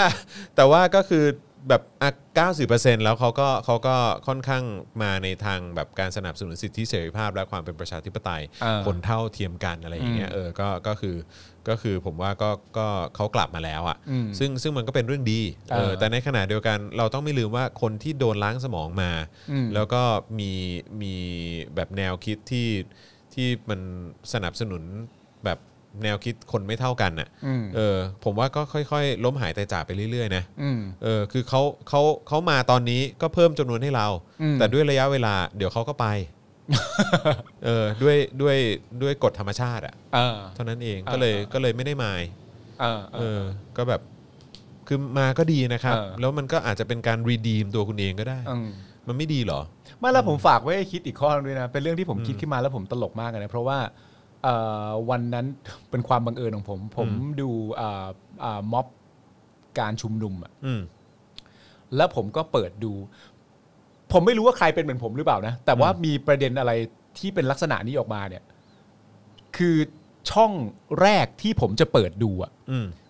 ไม่ใช่ช่องที่เป็นประชาธิปไตยนะ อืม ผมจะเปิดดูช่องสลิม ก่อน เพราะว่าผมอยากรู้ว่า อยากรู้อยากรู้ กับเรื่องละกูขี้เสือกอะมึงก็รู้อะจริงๆกูเป็นคนขี้เสือกอะเอาจริงผมยอมรับเลย แม่งคืออยากรู้ไปหมดอะแล้วเปิดดูแบบเขาจะพูดอะไรต่างกันานากันบ้าง เออเออ แล้วความฮาก็คือว่ามันก็มันก็พอมันอยู่ในสื่อนะมันก็จะมีคอมเมนต์แบบขึ้นมา เออ ใช่ ใช่ใช่ไหมใช่ แล้วมันก็มี ใช่ใช่ คอมเมนต์หนึ่งที่ผมจับตาทันอะ เออ แล้วผมจับตาไปเสร็จเรียบร้อยเนี่ยคอมเมนต์นั้นก็เขียนว่า สื่อเนชั่น อืม เป็นสื่อเดียวที่รายงานข่าวอย่างตรงไปตรงมา เป็นสื่อเดียวที่ดีนะ ประโยคนี้นะ แล้วผมก็มีความตลกขึ้นมาในใจว่า ถ้าคุณคิดออกอ่ะ คุณจะมีความรู้สึกว่ามันน่าแปลกมากเลยนะ อืม เพราะว่าถ้าสมมติว่าคุณชื่นชอบในสื่อของเนชั่นน่ะ อืม แล้วเวลาคุณจะด่าสื่ออื่นว่าไม่ดีอ่ะ อืม คุณต้องด่าหลายสื่อมากมายก่ายกองเต็มไปหมดเลยนะ ในขณะเดียวกันอีกหลาย ๆ สื่อ ถ้าเขาจะด่าว่าสื่อไหนไม่ดีอ่ะเขามารวมด่าได้ที่เดียวเลย ใช่ นะ ที่เดียวก็อยู่แล้ว ที่เดียวก็อยู่แล้ว ใช่ใช่ เพราะอย่างก็รู้สึกว่าอย่างตอนนี้รู้สึกทีนิวส์ก็ไปอยู่อันเดอร์เนชั่นแล้วป่ะ ใช่ ใช่ไหม เขาก็ไปโคกันแล้วฮะ ใช่ เออ ใช่ อะไรพวกเนี้ย ไม่แต่ เออ ทีนิวไม่นับไง อ๋อ ไม่ ไม่ ก็ แต่เขามองในมุมว่าแบบเนชั่นเนี่ย outstanding หรือเป เอ ล่า อโอ้โห โคตร ครับผม เท่ นะฮะ แต่ว่าตอนนี้ตอนนี้ อ่าก ก ระแสการแบนสปอนเซอร์เนชั่นกลับมาอีกแล้วนะฮะ ครับผมนะฮะก็ก็เหมือนแบบเอ้าก็โอเคก็ถ้าเกิดว่ายังมีสปอนเซอร์อยู่ก็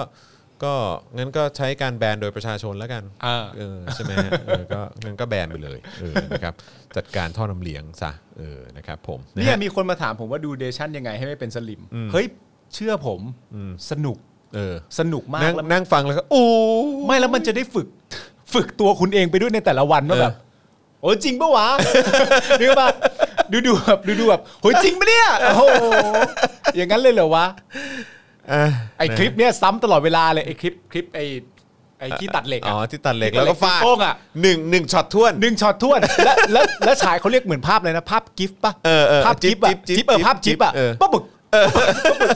มีให้ใช้แค่นี้ เออ มีใช้ ใช้ แค่ กันยับ จริงๆ เลย เออ นะฮะ แม่งใคร ก็ ดีกัน เป็นการหนึ่งครั้งก็คือเนี่ยแหละคือความ เออ รุนแรงทั้งหมดเลย เออ จากประชาชน แล้วคือคำถามที่ตั้งไว้ของ ของผู้ เออ สื่อข่าว เออ จากเหตุการณ์อันเนี้ยเปิ๊กเนี่ย เออ ดูนะครับ ว่าใครเริ่มใช้ความรุนแรงก่อน มึง ไงมึง ก็มึงดันเข้ามาก่อนไอ้เหี้ยเออ เขาชุมนุมอยู่ มึงดันเขาเข้ามา แล้วเอาน้ำมาฉีดเขา แล้วมาถามกูว่าดูนะครับ ใครเริ่มก่อน ใช้ความแรงก่อน กูต้องดูไหมเนี่ยกูจะดูอะไรเนี่ยโถไอ้ไอ้พาวเดีย ยู เอาเดี๋ยวอยู่เอ้ยเออ อ้าว อ้าว เออ รู้แล้วร้อยเปอร์ เฮ้ เซ็น ย ต์เออ นะฮะ อ้าว ก่อน ก่อนจะเข้าร้อยเปอร์เซ็นต์ขอ ขออัปเดตของพ่อหมออีกทีได้ไหมเออ อ่าโอเค เอาขึ้นรูปซินาฬิกาพ่อหมอหายที่แยกเกษตรนะครับ พ่อหมอเพิ่งโพสต์ทวีตไป นาฬิกากาแมงของผมหายเมื่อวานนี้นะครับที่แยกเกษตร เอาใส่กระเป๋าไว้แล้วบางจังหวะไม่ได้ปิดซิปอ๋อหยิบของเข้าออกน่าจะตกแถวแถวๆป้าย แยกเกษตร ที่อยู่ฝั่งหัวมุมมหาวิทยาลัยเกษตรศาสตร์ ท่านใดพบเห็นนาฬิกาหน้าตาประมาณนี้ หรือเก็บได้ช่วยติดต่อกลับมาหน่อยนะครับ ขอบพระคุณมากครับ กราบครับผมนะฮะก็จะเจอไหมเนี่ย อืม ขอให้เจอนะครับผมแล้วก็ ขอให้ ย้ำ เจ อี อก ครั้งหนึ่งว่า ถ้าคุณเจอนาฬิกาเรือนนั้นนะครับเป็นของพ่อหมอนะครับ ใช่ ผมแล้วก็ ใช่ มีความสำคัญกับพ่อหมอมากๆด้วยนะครับ ใช่ ถ้าเจอก็ติดต่อเข้ามาแล้วก็รบกวนนำมาคืนด้วย ใช่ นะ ค ครัรับผบ ม ผมนะฮะก็พอดีมีแบบเขาเรียกว่าอะไรอ่ะมีข้อมูลสุขภาพของพ่อหมออยู่ในนั้นด้วยไงออ ซึ่งจำเป็นมากจริงๆนะครับ ใช่ใช่นะครับผมนะยังไงก็ใครที่เจอก็ขอความกรุณา ครับ นะฮะติดต่อมาหลังไม่หน่อยละกันนะครับ ฮะ ผมนะฮะอ่ะ ทำไมมึงต้องแบบทำหน้าแบบ อ่ะ เออมึงเล่าเลยมึงเล่าเลยมึงเล่าเลย โอคโอเค เอาละครับ เนื่องจากว่าถึง 100%นะครับผมวันนี้นี่ทางรายการ Daily Topic ก็ไม่เข้าเนื้อนะครับ ผมสำห ข รั อบคุณมากเลยนะฮะ ขอบคุณมากครับ ขอขอทำท่ากราบกันขอบคุณมากเลยนะครับ ขอบพระคุณนะครับ ขอบพระคุณจริงๆ ทำให้ นะครับ เรา ผม ไม่เข้าเนื้อนะครับผ ครับ มนะฮะขอบพระคุณนะครับ ขอบพระคุณครับ ครับผม นะฮะ ซึ่งผมจะเตือนให้อย่างนี้แล้วกัน ขอ นะครับว่า ขอแบบนี้ทุกวันนะฮะ เรื่องของจอห์นมันจะไม่จบง่าย ครับผม ๆ คือเรื่องเป็นอย่างนี้ครับ ผมจะย้อนความให้ฟังนะครับ สมัยที่ผมกับคุณจรยังเรียนอยู่ในชั้นมัธยมศึกษาเนี่ยนะครับผมช่วงนั้นเนี่ยก็เป็นช่วงที่คุณจรเนี่ยเริ่มทำงานในวงการบันเทิงแล้วนะครับผมซึ่งหนึ่งในงานแรก ๆ ที่จรทำเนี่ยนะครับก็คือการเป็นพระเอกโฆษณา อืม ให้กับอ่าเฟรนไชายของร้านฟาสต์ฟู้ดแห่งหนึ่ง อืม นะครับผมเป็นโฆษณาตัวแรก ๆ ของจอห์นเลยแล้วนะตอนนั้นเนี่ยเราก็ไม่ได้มีเหมือนเหมือนคนที่เอ่ออยู่ในวงการบันเทิง ครับ มากมายนัก ครับ นะครับ ผ ผม ม นะฮะ ซึ่งโฆษณานั้นเนี่ยนะครับผมมันเป็นโฆษณาที่คุณจอห์นเนี่ยต้องยืนอยู่หน้าเคาน์เตอร์ แล้วก็เหมือนว่าจะสั่งอาหาร อ่า แล้วก็มองไปที่ป้ายเมนูที่มีอยู่หลากหลายเนี่ย แล้วก็พูดในในโฆษณานั้นขึ้นมาว่า กินอะไรดีนะ เออ กินอะไรดีนะ เฮ้ยกูไม่ได้พูด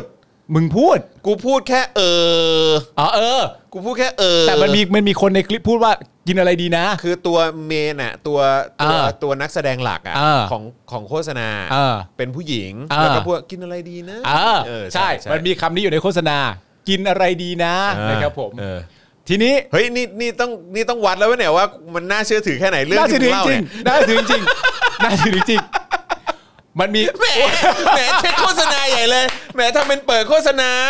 แหมอาจารย์แบงค์เช็คใหญ่เลยโฆษณาอะไรนะ อยากรู้ดิ วะ บอกให้ก็ได้โฆษณาแมคโดนัลล์ ก็ตามแมคโดนัลล์นะครับผมแล้วมันก็มีนั่นแหละผู้หญิงคนหนึ่งนะครั ครับ บผม พูดว่ากินอะไรดีนะอะไรอย่างเงี้ย ครับผม นะครับ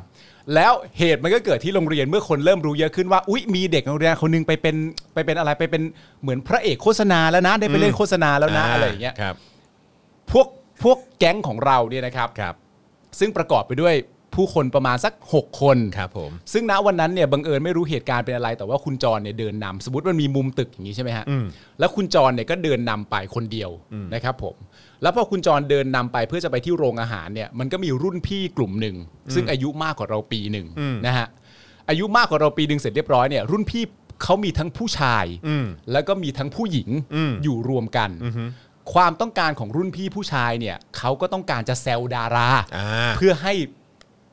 เพื่อนเพื่อนๆผู้หญิงในแก๊งเขาเนี่ยกรีดกราดว่าแบบ เฮ้ยมึงเจ๋งว่ะมึงแซวดาราได้อ่ะ ซึ่งแบบเฮียกูถ่าย เออ โฆษณาอันเดียว เออ เองคือแบบ โฆษณา มึง เดี บ ย อ ว กกูเป็นดาราอะไรเงี้ย เออแต่แบบจอนไงมันจอนอ่ะมันจอนฝรั่งอยู่แล้วด้วยไงแล้วมันจอนอ่ะมันจอน จอห์นแว่นฟ้า จอนแว่นฟ้ามันจอนแว่นฟ้า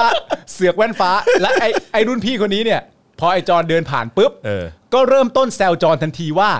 กินอะไรดีนะ แซวเลยลั่นเลย กินอะไรดีนะ สิ่งที่รุ่นพี่ไม่รู้เนี่ย คือแก๊งที่เดินตามหลังไอ้จอนเนี่ย เออ ทีเด็ดทั้งนั้น คือแบบแซวดารานะนึกว่าจะสบายอะไรอย่างเงี้ย เออ แต่ว่าแก๊งที่เดินตามหลังไอ้จอนเพราะไอ้จอนมันเดินหลบมุมตึกไปก่อน อ่า ไอ้แก๊งที่เดินตามหลังมาเนี่ยก็มีผม มีไอ้จิ๊บ มีอะไรต่างๆกันานา เออ คือเรียกว่า เทพทั้งนั้น ที เด็ดอะ ทีเด็ดทั้งนั้น ทีเด็ดทีเด็ด ในระหว่างที่รุ่นพี่คนนี้กำลังแซวไอ้จอนว่ากินอะไรดีนะ อืม ไอ้จอนก็ยิ้มยิ้มๆให้ เออ แล้วก็เดินผ่านไป เอ้า ไอ้แก๊งตามหลังเดินตามมาหันไปถามทันที ตีนปะ ล่ะ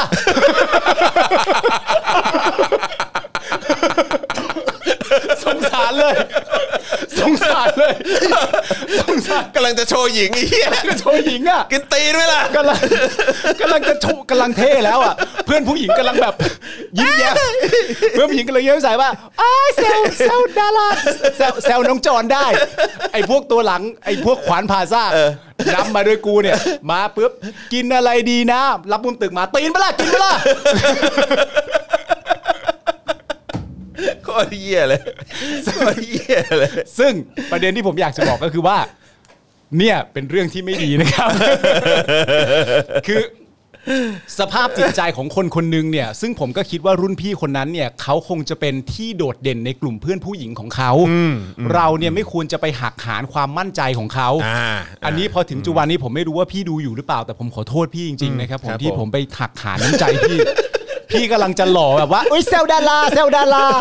เสือกไอ้แก๊งข้างหลังมาเทพทั้งนั้นหันเลยปีนมาเลยไม่ได้ไม่ไม่ดีไม่ดีไม่ดีไม่ดี ไม่ดี เป็นเรื่องที่ไม่ดี เป็นเรื่องที่ไม่ดี นั่นนั่นนั่นคือเรื่องที่ความรักที่ผมมีต่อจอน อ๋อครับ ผมต้องปกป้องจอนเสมอ ครับผมครับผม ขนาดมึงใส่แว่นฟ้ากูเกือบตายกูก็ปกป้องมึงได้กู แหม ต้อง แล้วแล้วมึงบอกเกือบ ตาย แล้วมึงไปพูดกินตีนอะไร เขาไม่มาวิ่งมาลุมก็ดีแค่ไหนแล้ว อ๋อเขาเขาไม่ลุมพวกกูอยู่แล้วเขาไม่ลุมพวกกูอยู่แล้ว เขาเขาเห็นแล้วแบบเขาว่าอุ้ย อุ้ยอ๋อไม่ได้ไม่ได้ไม่ได้ แล้ว แหม แล้วพอเสร็จเรียบร้อยปุ๊บนั่นก็คือเหตุการณ์หนึ่งนี่คือเหตุการณ์ที่ นี่มันก็ ผ แถมให้เนอะ แถมให้ไง มึงก็แถม ไม่ ให้ แต่ นะ นี่ยังไม่เข้าเรื่องมึงตัวเหลืองเลย ก็ ไง ใช่ไง เออเนี่ย ออ แถม ก็ ให้ อุตสาห์แถมให้ ไม่กูอยาก เออ ให้เขาเห็นความรักที่กูมีต่อมึงก่อนไง จ้ะ และทีนี้มาดูความรักที่มึงมีต่อกู ครับผม นะครับ สมัยตอนนั้นเนี่ยนะครับในชั้นมัธยมเนี่ยมันก็เป็นช่วงที่แบบเราเนี่ยอยากรู้อยากลองใช่ไหมอะไรต่างๆนานาถ้าเรามีความรู้สึกว่าเราจะลองได้แล้วมันไม่เสียหายมากเกินไปเนี่ย เราก็ลองเลยว่านึกออกไหม ครับผม หนึ่งในนั้นก็คือเราพูดได้ใช่ไหม พูดได้พูดได้ หนึ่งในนั้นก็คือบุหรี่ อ่าใช่ ใช่ไหมครับ ใช่ เราก็เริ่มลิ้มลองบุหรี่ ใช่ ผมเนี่ยลองมาก่อนจอนเยอะ ครับผม ผม ชัด เนี่ เจ ย นชัดเจน ลองมาก่อนจอนเยอะ เออ นะครับผม อมันไม่ดีนะน้องๆ มันไม่ดีนะครับ มันไม่ดีนะครับ เออ ถ้า มันไม่ดีนะองๆ มันไม่ดีนะฮะ ออ แต่แค่ รับ เล่าให้ฟัง ผม เฉยๆว่ามันคือ ใช่ ช่วงที่ไม่ดี ใช่ใช่ แม้กระทั่งไปตะโกนด่าใส่รุ่นพี่ว่ากินตีนไหมนั่นก็ไม่ดีนะ อั ฮะ นนั้นก็ไม่ดีอันนั้นก็ไม่ดี ไม่ดีไม่ดีไม่ดี เอ้ยแล้วใส่แว่นฟ้านี่ดีป่ะ ใส่ใส่ใส่แว่นฟ้าดีอย่างที่มึงบอกไป มึงไม่สบายตากูไม่สบายใจเรื่องมีแค่นี้เรื่องมีแค่นี้ หลังจากนั้นไปเนี่ยมันก็มีวันหนึ่งคือผมมาเป็นนักบาสโรงเรียนใช่ไหม อ่า ผมก็ซ้อมบาสโรงเรียนอยู่ แล้วก็อยู่ดีก็มีวันหนึ่งนะครับผมที่จอนเนี่ยเลือกที่จะไปริลองบุหรี่ อืม โดยที่ไม่บอกผม อืม คือแบบอยู่ดีนึกออกว่าแบบโตแล้วอะไรเงี้ยปีกกล้าขาแข็งแล้วกู อ่า ไปสูบบุหรี่ อ่า โดยไม่มีไอ้ อ่า ปาล์มก็ได้ อ่า อะไรเงี้ย อ่าอ่า มันก็ไปกับเพื่อนกลุ่มหนึ่ง อืม แล้วผมก็ซ้อมบาสในโรงเรียนใช่ไหมครับ แล้วไอ้จอนเนี่ยก็ไปสูบบุหรี่ตึ๊กๆๆอะไรของมัน ซึ่งบุหรี่ตัวนั้นเนี่ยนะครับ มันเป็นบุหรี่ที่ คือมันแน่นมากอะ อืม เออ เราจะไม่บอกแล้วกันว่ามันคือยี่ห้ออะไร ครับ นะ ผม เราจะใบ้ให้เป็นรูปอูด รูปเลยนะ ลูกอูดลูกอูดลูกอูด แต่เราจะไม่บอกว่ามันคือยี่ห้ออะไรแต่มันเป็นลูกอูดนะฮะ เออเออ และจอนเนี่ยก็ไปริลองสิ่งเหล่านั้น อ่าน นะครับผม อ่าฮะ แล้วผมกำลังซ้อมบาสอยู่ก็มีเพื่อนสนิทของผมที่เสียชีวิตไปแล้วชื่อไอ้คุณจิ๊บเนี่ยนะ เออครับผม ไอ้คุณจิ๊บเนี่ยก็วิ่งกลับจากแบบฝั่งตรงข้ามอ่ะ เออ ที่แบบไปแอบสูบบุหรี่กันอยู่อ่ะแล้วก็ เออ วิ่งไกล เออ มากมาที่โรงยิม เออ แล้วก็มาบอกผมว่าไอ้ป้ามไอ้ป้ามไอ้จอนตายแล้วไอ้จอนตายแล้ว กูงงกูเล่นบาสอยู่ กูเล่นบาสอยู่ มีคนมาบอกกูว่า เพื่อนสนิทกูตายไปแล้ว แล้วกูก็แบบเอ้า แล้วยังไงจองวัดไหมหรือยังไงครับกูต้องทำอะไร แบบเอ้ยเดี๋ยวก่อนมึงมึงจะคือยังไงจอมันตายยังไงจอมันตายยัง เอ ไง อเออเออเออ แล้วทุกคนก็แบบสงสัยมากจอมันตายยังไง แบบมึงต้องมาก่อนไอ้ป้ามึงต้องมาก่อนไอ้จอมันจะตายแล้ว มันจะตายแล้ว แล้วแบบกูกูต้องยังไงกูผมกูแล้วแบบถือวิสาสะ เออ ของการเป็นนักบาสและโดดเด่น เออ กูก็เลิกซ้อมบาสนะตอนนั้น เออเออ เดินออกจากโรงยิมแล้วก็วิ่งไป เออ ในระหว่างทางเขาคำพูดว่าจอนจะตายแล้ว กูมีสติ กูมีสติเป็นอย่างดีมาก เออ กูก็ไถยาดม น้องไปอันหนึ่งไถยาดมรุ่นน้องไปอันหนึ่งแบบเฮ้ยเชี่ยกูว่ากูต้องใช้อะเพราะว่าถ้ามันไม่อยู่กับกูตรงนั้นมันต้องทำอะไรอย่างที่กูคิดแน่ เฮ้ย ๆกู มึ ก็ งคิดว่าเอ่ออะไรนะ คนคนตายแล้วนี่เอ่อถ้าดมยาดมแล้วจะฝืน กูก็ไม่ได้เชื่อมึงตายหรอก กูไม่ได้เชื่อมึงตายหรอก กูก็หยิบยาดม แล้วกูก็วิ่ง ไปในสถานที่ที่ไอ้นี่มันพากูไปว่าไอ้จอนจะอยู่ เออ ภาพที่ผมเห็นนะฮะ อ่าฮะ คือไอ้จอนเนี่ย คือแม่งตัวเหลืองตั้งแต่หัวถึงตีนอ่ะ ตัวเหลืองแบบเหลืองแบบแบบมึงเป็นอะไร มึงเป็นดีซ่านหรือมึงเป็นอะไรคือเหลืองแบบ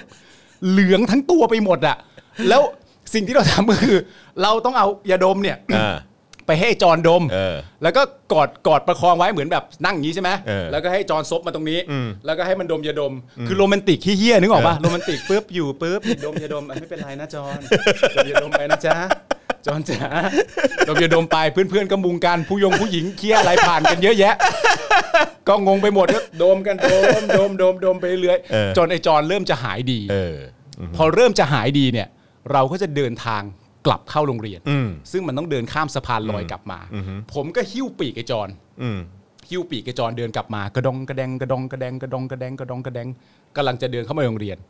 มีผู้หญิงคนหนึ่งเดินผ่านมา อืม เราจะไม่พูดชื่อเขา แต่เขาเป็นแฟนคุณจรนะตอนนั้น เขาเดินผ่านมา เขาไม่ได้เป็นแฟนกู เป็นแฟนมึง ไม่ได้เป็นแฟน เป็น กู ยังไงก็เป็นให้กูพูดชื่อไหม เหี้ยคนไหนวะ เขาเป็นแฟนมึงเขาเขาเป็นรุ่นพี่ คไหวะด้วย เออ แล้ว ใช่เหรอวะ เขาใช่ใช่ใช่ บรรทัดนี้แหละ เออแล้วเขาก็เดินผ่านมา เอ ตึ อ กตึกๆๆแล้วกูไม่รู้ว่าคอมมอนเซนส์ของผู้หญิงคนเนี้ยเขาเป็นยังไง เออเออเออ เขาเห็นสภาพมึงอ่ะ เออ แย่มากแล้ว เออเออเออ แต่คำถามที่เขาถามขึ้นมาคำแรกก็คือ เออ ทำไมได้กลินบุหรี่ ทำไมได้กลินบุหรี่ เป็นคำถามแรกทำไมได้กลินบุหรี่ เออ แล้วกูก็แบบนิ่งๆ ปึ้ง แล้วแบบจอนจอนสูบบุหรี่เหรออคนที่แม่งตัวเหลืองอ่ะ เออก ำลังจะตายแล้วอะ เออ แล้วเพื่อนอ่ะ เพื่อนไปแบกกลับมา ชุบชีวิตขึ้นมา แม่งสามารถที่จะตอบกลับผู้หญิงคนนั้นไปได้ว่า ไอ้ไอ้ปาล์มสูบ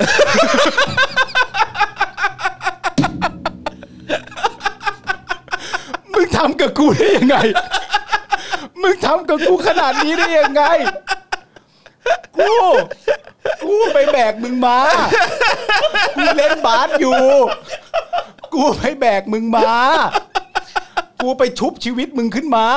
แล้วมึงเดินผ่านแล้วมึงเจอสาวที่มึงชอบหรือเป็นแฟนกันสักอย่างเนี่ย เออ แล้วพอเขาถามว่า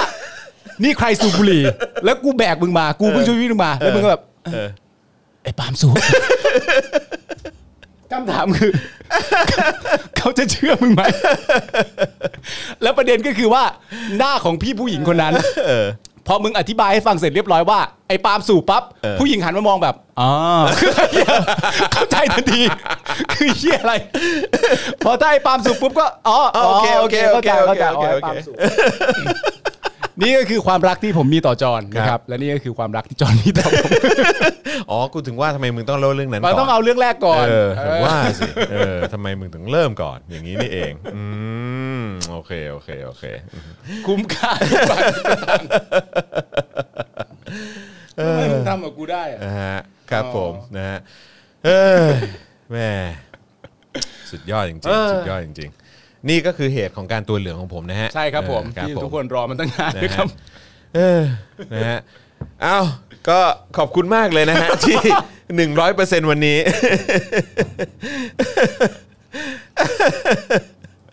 ได้อะไรไป คุณได้อะไรไปบ้าง มันเป็นอัตชีวประวัติของพวกเรา เออ อืมนะฮะแหม อ่ามีคนถามว่าแล้วสรุปเป็นอะไรถึงตัวเหลือง ก็นั่นแหละ ก็นั่นแหละจากจาก จากนั่นแหละ จากอูดนะฮะ จา จาก ก อู อู ฐ ด นะ นะ ฮะ ฮะเออครับผม คนไปดูดอูดมา พูดออกมาได้ไงว่าจอนตายแล้วจอนตายแล้ว จอนตายแล้ว เออ ไอ้จิ๊บนี่จอนตายแล้วจอนตายแล้ว เจอนตายแล้วอืมนะครับผม เออ นะฮะเออ ไม่รู้ทำไมต่อ คนไหนวะ เออเดี๋ยวกู มึง บอก เขียนชื่อให้กูดิ ได้ มึงเขียนชื่อให้กูดิ ได้ได้ได้ คนไหนวะมึงเขียนชื่อให้กูไหน นี่ คนไหนอ๋อเหรอ ใช่ คนเนี้ยเหรอ ใช่ โอ้ยกูกูตัวเหลืองจนกูจำไม่ได้เลยนะว่า ใช่ เขาอะ จำไม่ได้เลย เออ หน้าเขาสงสัยมาก อ๋อ เห็น ทำอะไรมาอืม ไปทำอะไรมา เออ ทำไมได้กลิ่นบุหรี่เนี่ยไอ้เหี้ยไอ้เหี้ยนี่ก็จะล่วงอยู่แล้ว ปั๊มสูบ ไอ้ไอ้ปั๊มสู้ ปั๊มสูบ โอ้ มีเพื่อนอย่างนี้ดี เออเออฮะะโ แล้วคน เ อย่างมึงชวนกูมาจัดรายการด้วย กูก็ยังมานะกูก็ ค ไม่ รับ เข้าใจ ผ ตัวเองเหมือน ค กั รับนนะ ผมครับผมนะฮะเอ่อคุณดักกรบอกว่าเหลืองเพราะว่าออกซิเจนไปเลี้ยงสมองไม่พอ โอ้ขอบคุณข้อมูลครับผม อ่าครับผม เป็นไปได้เป็นไปได้ฮะ ครับผมนะฮะ เกิดอะไรขึ้นกับคุณจิ๊บอ๋อไม่มีอะไรฮะโดนด่าไปสองสามทีไม่ ใช่ มีอะไร ครับผมนะฮะจิ๊บก็จิ๊บก็ไม่แต่จิ๊บถึงโดนด่าจิ๊บก็ไม่แคร์ จิ๊บไม่แคร์ บผจิ๊บไม่แคจิ๊บร์ สบายมาก ครับผมนะฮะ ก็เอ่อคุณปอยบอกว่าคนไม่เคยสูบอยู่ดีๆมาลองมีสิทธิ์หน้ามืด มี ครับ สิทธิ์นะครับ ใช่ใช่ใช่ ย้ำอีกครั้งหนึ่งนะครับผม ครับ ที่ ผม เล่าไปทั้งหมดนั้นเป็นเรื่องที่ไม่ดี ครับ นะครับ มันไม่ ผ น่ารักนะฮะ เป็นไป มัน ได้ มัน อย่า ดี ริไปลองมัน ครับผนะฮะอ่ะโอเค เออ เอ่อพอดีตอนนี้มีดราม่าอีกแล้วฮะ อะไรอีกอะ เกี่ยวกับ ครับ ผมอีกแล้วฮะ อะไรอะ เกี่ยวกับผมในโลกโซเชียลมีเดีย อ่า นะฮะ เรื่องอะไรอีกอะ เอ่อเอ่อคุณโกวิทรู้ไหม คุณพ่อก็คงจะรู้วันนี้แหละฮะ รู้ฮะ เอ รู้ อ ฮะ ครับผมนะฮะก็ก็รู้วันนี้แหละฮะ นะฮะเอ่อมีมีดราม่าของผมเกิดขึ้นอีกแล้ว คือ เมื่อกี้เลยเมื่อเมื่อไม่กี่ไม่กี่นาทีที่ผ่านมา คือ มีคนส่งเข้ามาแล้วแบบ โอ้โห ใน Twitter ผมนี่เด้งรัวๆๆๆเลย คืออะไรฮะ คือเอ่อวันที่เกิดความรุนแรง อืม กับการสลายการชุมนุมใช่ไหม อ่ามั มันก็มีแบบว่าคนคอเอาพวกดารา อืม ที่เอ่อที่เป็นแบบเหมือนเกี่ยวข้องกับพวกยูนิเซฟ UNSCR อะไรพวกเนี้ย อ่า เออนะฮะว่า อ่า ว่าแบบ เฮ้ย พวกคุณจะไม่พูดอะไรหน่อยเหรออ ม อะไรอย่างเงี้ยแล้วก็ผมก็ไปกดไลค์โพสต์หนึ่ง อืม ที่พูดถึงน้องแบมแบม อืม ว่าเอ่อเป็นทูตยูนิเซฟเนี่ยแบบจะไม่ทำอะไรเลยเหรอ อืม อะไรอย่างเงี้ยผมก็กดไลค์ แบมแบมคือแบมแบม แบม God Seven เซเว่นเออ อ่า ใช่ไหมฮะ ก็จะมีน้องๆที่เป็นอากาเซ่เ คืออะไรวะ อากาเซ่ก็คือเป็นกลุ่มแฟนคลับของ God Seven ชื่อว่าอากาเซ่ อากาเซ่คือ อ่า คือเป็นด้อมเขาอะ อ่า เออบางส่วนแล้วกันเออ อ่าน นะฮะที่ที่ไม่พอใจ อืม ที่ผมกดอันนี้ อ่า เออเพราะว่าเออเขาเขาส่งข้อความมาหลังไมค์คือคือคนที่ส่งข้อความมาหลังไมค์หาผมเนี่ย อืม เออเขาเขาก็เขาก็ไม่ได้ไม่ได้อะไรกับผมนะ แต่คืออ ม เขาบอกว่าเอ้ยพี่แบบ พี่ไปกดอันเนี้ยแบบพี่เข้าใจผิดพี่ คืออ ม แบมแบมอ่ะไม่ได้เป็นทูตของยูนิเซฟ อืม แบมแบมอ่ะเป็น friend of UNICEF คืออะไรอ่ะ คือถ้าเกิดว่าเป็น good will ambassador หรือว่าเป็นทูตของยูนิเซฟเนี่ยคืออนันต์ปัญญารชุนนะฮะ อ่า เอออ ม แต่ว่าแบมแบมเนี่ยเขาไม่ได้เป็น เขาเป็น friend of UNICEF อ่า ซึ่งมันมันต่างกัน ก็ก็ก็ไม่ได้เป็นทูต อ่า เออเพราะฉะนั้นคือผมได้สื่อสารออกไปผิดว่าแบมแบมเป็นทูตยูนิเซฟ จริง ๆ แล้วไม่ใช่ แบมแบมเป็น friend of UNICEF อ่า นะ อ่า ก็ต้องขออภัยเอ่อแฟนๆ ของแบมแบมด้วยที่สื่อสารออกไปว่าแบมแบมเป็นทูตของยูนิเซฟ จริง ๆ แล้วไม่ใช่ ไม่ใช่แบมแบมเป็น friend of UNICEF อืม นะครับ ครับ ครับผม นะฮะก็ต้องขออภัยด้วยจริง อ่า ๆนะครับเออ ที่ ก็ที่ที่ไปให้ตำแหน่งทูตเขา อ่า จริง ๆเขาเป็น Friend of UNICEF นะครับ เออครับผมก็ขออภัยตรงจุดนี้นะครับ ฮะ ที่ไปกดไลค์โพสต์ที่บอกว่าแบมแบมเป็นทูตของ UNICEF ละกัน ครับ นะครับ ครับผมได้ค ค รั รับ บผม ครับ นะฮะ ฮะ ก็ก็อยากอยากจะพูดออกเอ่อ on record นะค ครั รับบ นะฮะเพื่อเป็นการขออภัย ฮะ แฟนๆ ของเอ่อแบมแบมอีกทีหนึ่งละกัน ตำแหน่งผิด ตำแหน่งผิดตำแหน่งผิดนะครับผมนะฮะอ่ะโอเคนะครับก็เอ่อวันนี้นะครับก็อย่างที่บอกไปนะครับว่าโอ้โหคนเข้ามาติดตามกันเยอะ แล้วก็เดี๋ยวรอดูแล้วกันนะครับว่าสำหรับวันพรุ่งนี้เนี่ยนะฮะเอ่อน่าน่าจะเป็นวันพรุ่งนี้เนอะที่เขาจะประกาศเอ่อการนัดหมายใหญ่ อืม ของทางผู้ชุมนุมอีกทีหนึ่ง ครับ นะครับผมนะฮะก็วันนี้ก็โดนแกงกันไปหมดแล้ว พักก่อน พักก่อน พักก่อนกันไป อ่าน นะครับผมนะก็เดี๋ยวมาคอยติดตามกันว่าท้ายที่สุดแล้วจะเป็นอย่างไรนะครับเอ่อจะเกิดอะไรขึ้น แล้วก็ตอนนี้เริ่มทยอยมีภาพออกมาในทุกๆพื้นที่ในอ่ะในกรุงเทพก่อนก็ได้นะครับ แต่ผมเชื่อว่าก็คงมีหลากหลายพื้นที่ในประเทศไทยนะครับที่คนหยุดยืนเคารพธงชาติแล้วก็ชู 3 นิ้วกัน อืม เออนะครับร้องร้องเพลงชาติแล้วก็ชู 3 นิ้วกัน ตอนนี้มีภาพที่เอ่อสยาม อ๋อเหรอฮะ นะฮะที่สยามพารากอน เออ นะครับที่บริเวณ BTS ของสยามพารากอนก็ด้วย ตรงลานน้ำพุของสยามพารากอนก็มีด้วยเหมือนกัน เมื่อสักครู่นี้ที่เราโพสต์ออกไปก็เออที่เราเอามาแชร์ให้ได้ดูกันเนี่ยก็เป็นภาพของที่ BTS เอ่อห้าแยกลาดพร้าวของเซ็นทรัลนะเนาะ ใช่ครับ ใช่ไหมตรงเซ็นทรัลปะเออนะครับเออก็นั่นแหละฮะก็ตอนนี้ทยอยออกมาเยอะแล้วฮะเออนะครับ มัน ก็ คงจะหานะถ้าเกิดว่ารัฐบาลเห็นแล้วรัฐบาลใช้คำพูดว่าดูม็อบพวกนี้สิอืมไม่ใช่ม็อบ ไม่ใช่ม็อบ เอออาจจะเรียกว่าเป็นแฟลชม็อบก็ได้ เออ flash mob แฟลชม็อบก็ได้เออแต่ว่าก็เขาก็มารวมตัวกันร้องเพลงชาติแล้วก็แยกตัวกันไปนะครับผมอ๋อแต่ว่าตอน6โมง50เนี่ยกลุ่มผู้ชุมนุมบริเวณหน้าห้างเดอะมอลล์บางแค เปิดแสงแฟลชโทรศัพท์มือถือเพื่อแสดงเออแล้วก็ทำกิจกรรมเชิงสัญลักษณ์กันไป แต่ว่าตรงหน้าเดอะมอลล์บางแคนี่เยอะมากนะฮะเออนะฮะก็คือโอ้โหคนเยอะเต็มเต็มเลยว่ะ เหรอ เต็มเลยว่ะ เออ เดี๋ยวเอาให้ดู แวบแวบนี่ โอ้ อืม เต็มนะ อุ้ยนี่ก็ อืม นี่ก็จะม็อบแล้วแหละ เออใช่ใช่ใช่เยอะเยอะจริง เยอะจริงนะครับผมนะฮะ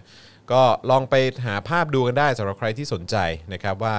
บรรยากาศเป็นอย่างไรนะครับผมนะฮะอ่ะโอเค วันนี้ก็หมดเวลาแล้วนะครับผม อยู่ด้วยกันมาโอ้โห สองชั่วโมงครึ่งเลย ส เห อ รง อ ชั่วโมงครึ่งครับผม โอ้ย นะฮะอ่าโอเค แค่ปาล์มสูบก็หลายชั่วโมง เออครับผมนะฮะก็ต้องขอเอ่อขอบคุณทุกท่านที่ติดตามพวกเรามานะครับ ตั้งแต่ต้นรายการจนถึงจบรายการเลยนะครับ คุณปาล์มจะกลับมาอีกวันไหน น่าจะพฤหัสป่ะฮะ วันวันพฤหัสปะ คิดว่า เออ นะครับ วันพฤหัสนะครับผมไหน ถ้าว่าถ้าวันพฤหัสคุณไม่ได้ ผมน่าจะ ติด เช็คได้ ติดโปรแกรมต้องไปที่ใด ก่อนนะขอกดดูเพื่อความชัวร์สำหรับสาวกคุณปาล์มสาวก ใช่ไหม คุณปาล์มวันนี้วันที่เท่าไหร่วันนี้วันที่ วันนี้ ยี่ วัน สิบ ที่ยี่สิบ ยี่สิบสองเป็นปาล์ม ใช่ไหม ยี่สิบเอ็ดก็คือพรุ่งนี้เนี่ยครูทอม yes ส่วนวันศุกร์ก็คือ 23เนี่ยนะฮะก็เป็นวันปิยมหาราชเราจะไม่มีการ อ่าโอเค ไลคฟ์รับ นะครับผมนะฮะเพราะฉะนั้นก็เอ่อพรุ่งนี้ครูทอม แล้วก็วันสุดท้ายของสัปดาห์นี้ที่เราจะไลฟ์กันก็คือวันพฤหัสก็จะเจอเอ่อคุณปาล์มนะครับผมนะฮะเพราะฉะนั้นก็ติดตามกันได้นะครับนะฮะอ่ะโอเค วันนี้ก็หมดเวลาแล้วนะครับ ขอบคุณทุกท่านอีกครั้งหนึ่งนะครับ ก่อนจากกันก็เอ่อวันนี้อาจจะทะลุไปถึง 150%ก็ได้นะฮะ เออระหว่างนี้ก็สามารถสนับสนุนเพิ่มเติมมาได้นะครับ ทางบัญชีกสิกรไทย 0698 975 539 นะครับ แล้วก็สแกน QR Code กันเข้ามาได้ด้วยเหมือนกันนะครับ ครับ นะฮะหรือว่าจะเอ่อกดจอยแล้วก็สมัครนะครับ ข้างปุ่ม subscribe มาเป็น Member นะครับ แล้วก็เลือกแพ็กเกจสนับสนุนรายเดือนกันได้ที่ YouTube นะครับ ทาง Facebook ก็กดปุ่ม Become a supporter ได้ด้วยเหมือนกันนะครับ ก็สามารถกดปุ่มกันไปเลยนะครับ แล้วก็เลือกสนับสนุนเราได้แบบรายเดือนนะครับ ใครอยากจะส่งดาวก็ทยอยส่งดาวเข้ามาได้ ใครอยากจะไปช้อปปิ้งที่ Spoke Dark Store นะฮะ ก็สามารถเอ่อสนับสนุนผ่านช่องทางนั้นได้ด้วยเหมือนกัน ครับ นะ ผม ผมนะฮะ แล้วก็ย้ำอีกครั้งใครเจอนาฬิกากามกามิน ใช่ไหมการมินของพ่อหมอนะครับที่แยกเกษตรเนี่ยขอความกรุณานะครับช่วยเอ่อทักมาหลังใหม่นะครับแล้วก็ติดต่อมาด้วยละกัน ข้างในนั้นมีข้อมูลสำคัญมากเลยนะครับ ครับ ผม ผม นะฮะวันนี้เราสามคนลาไปก่อนนะครับ สวัสดีครับ บ๊ายบาย Daily t o p i c กกับจอห์นวินยู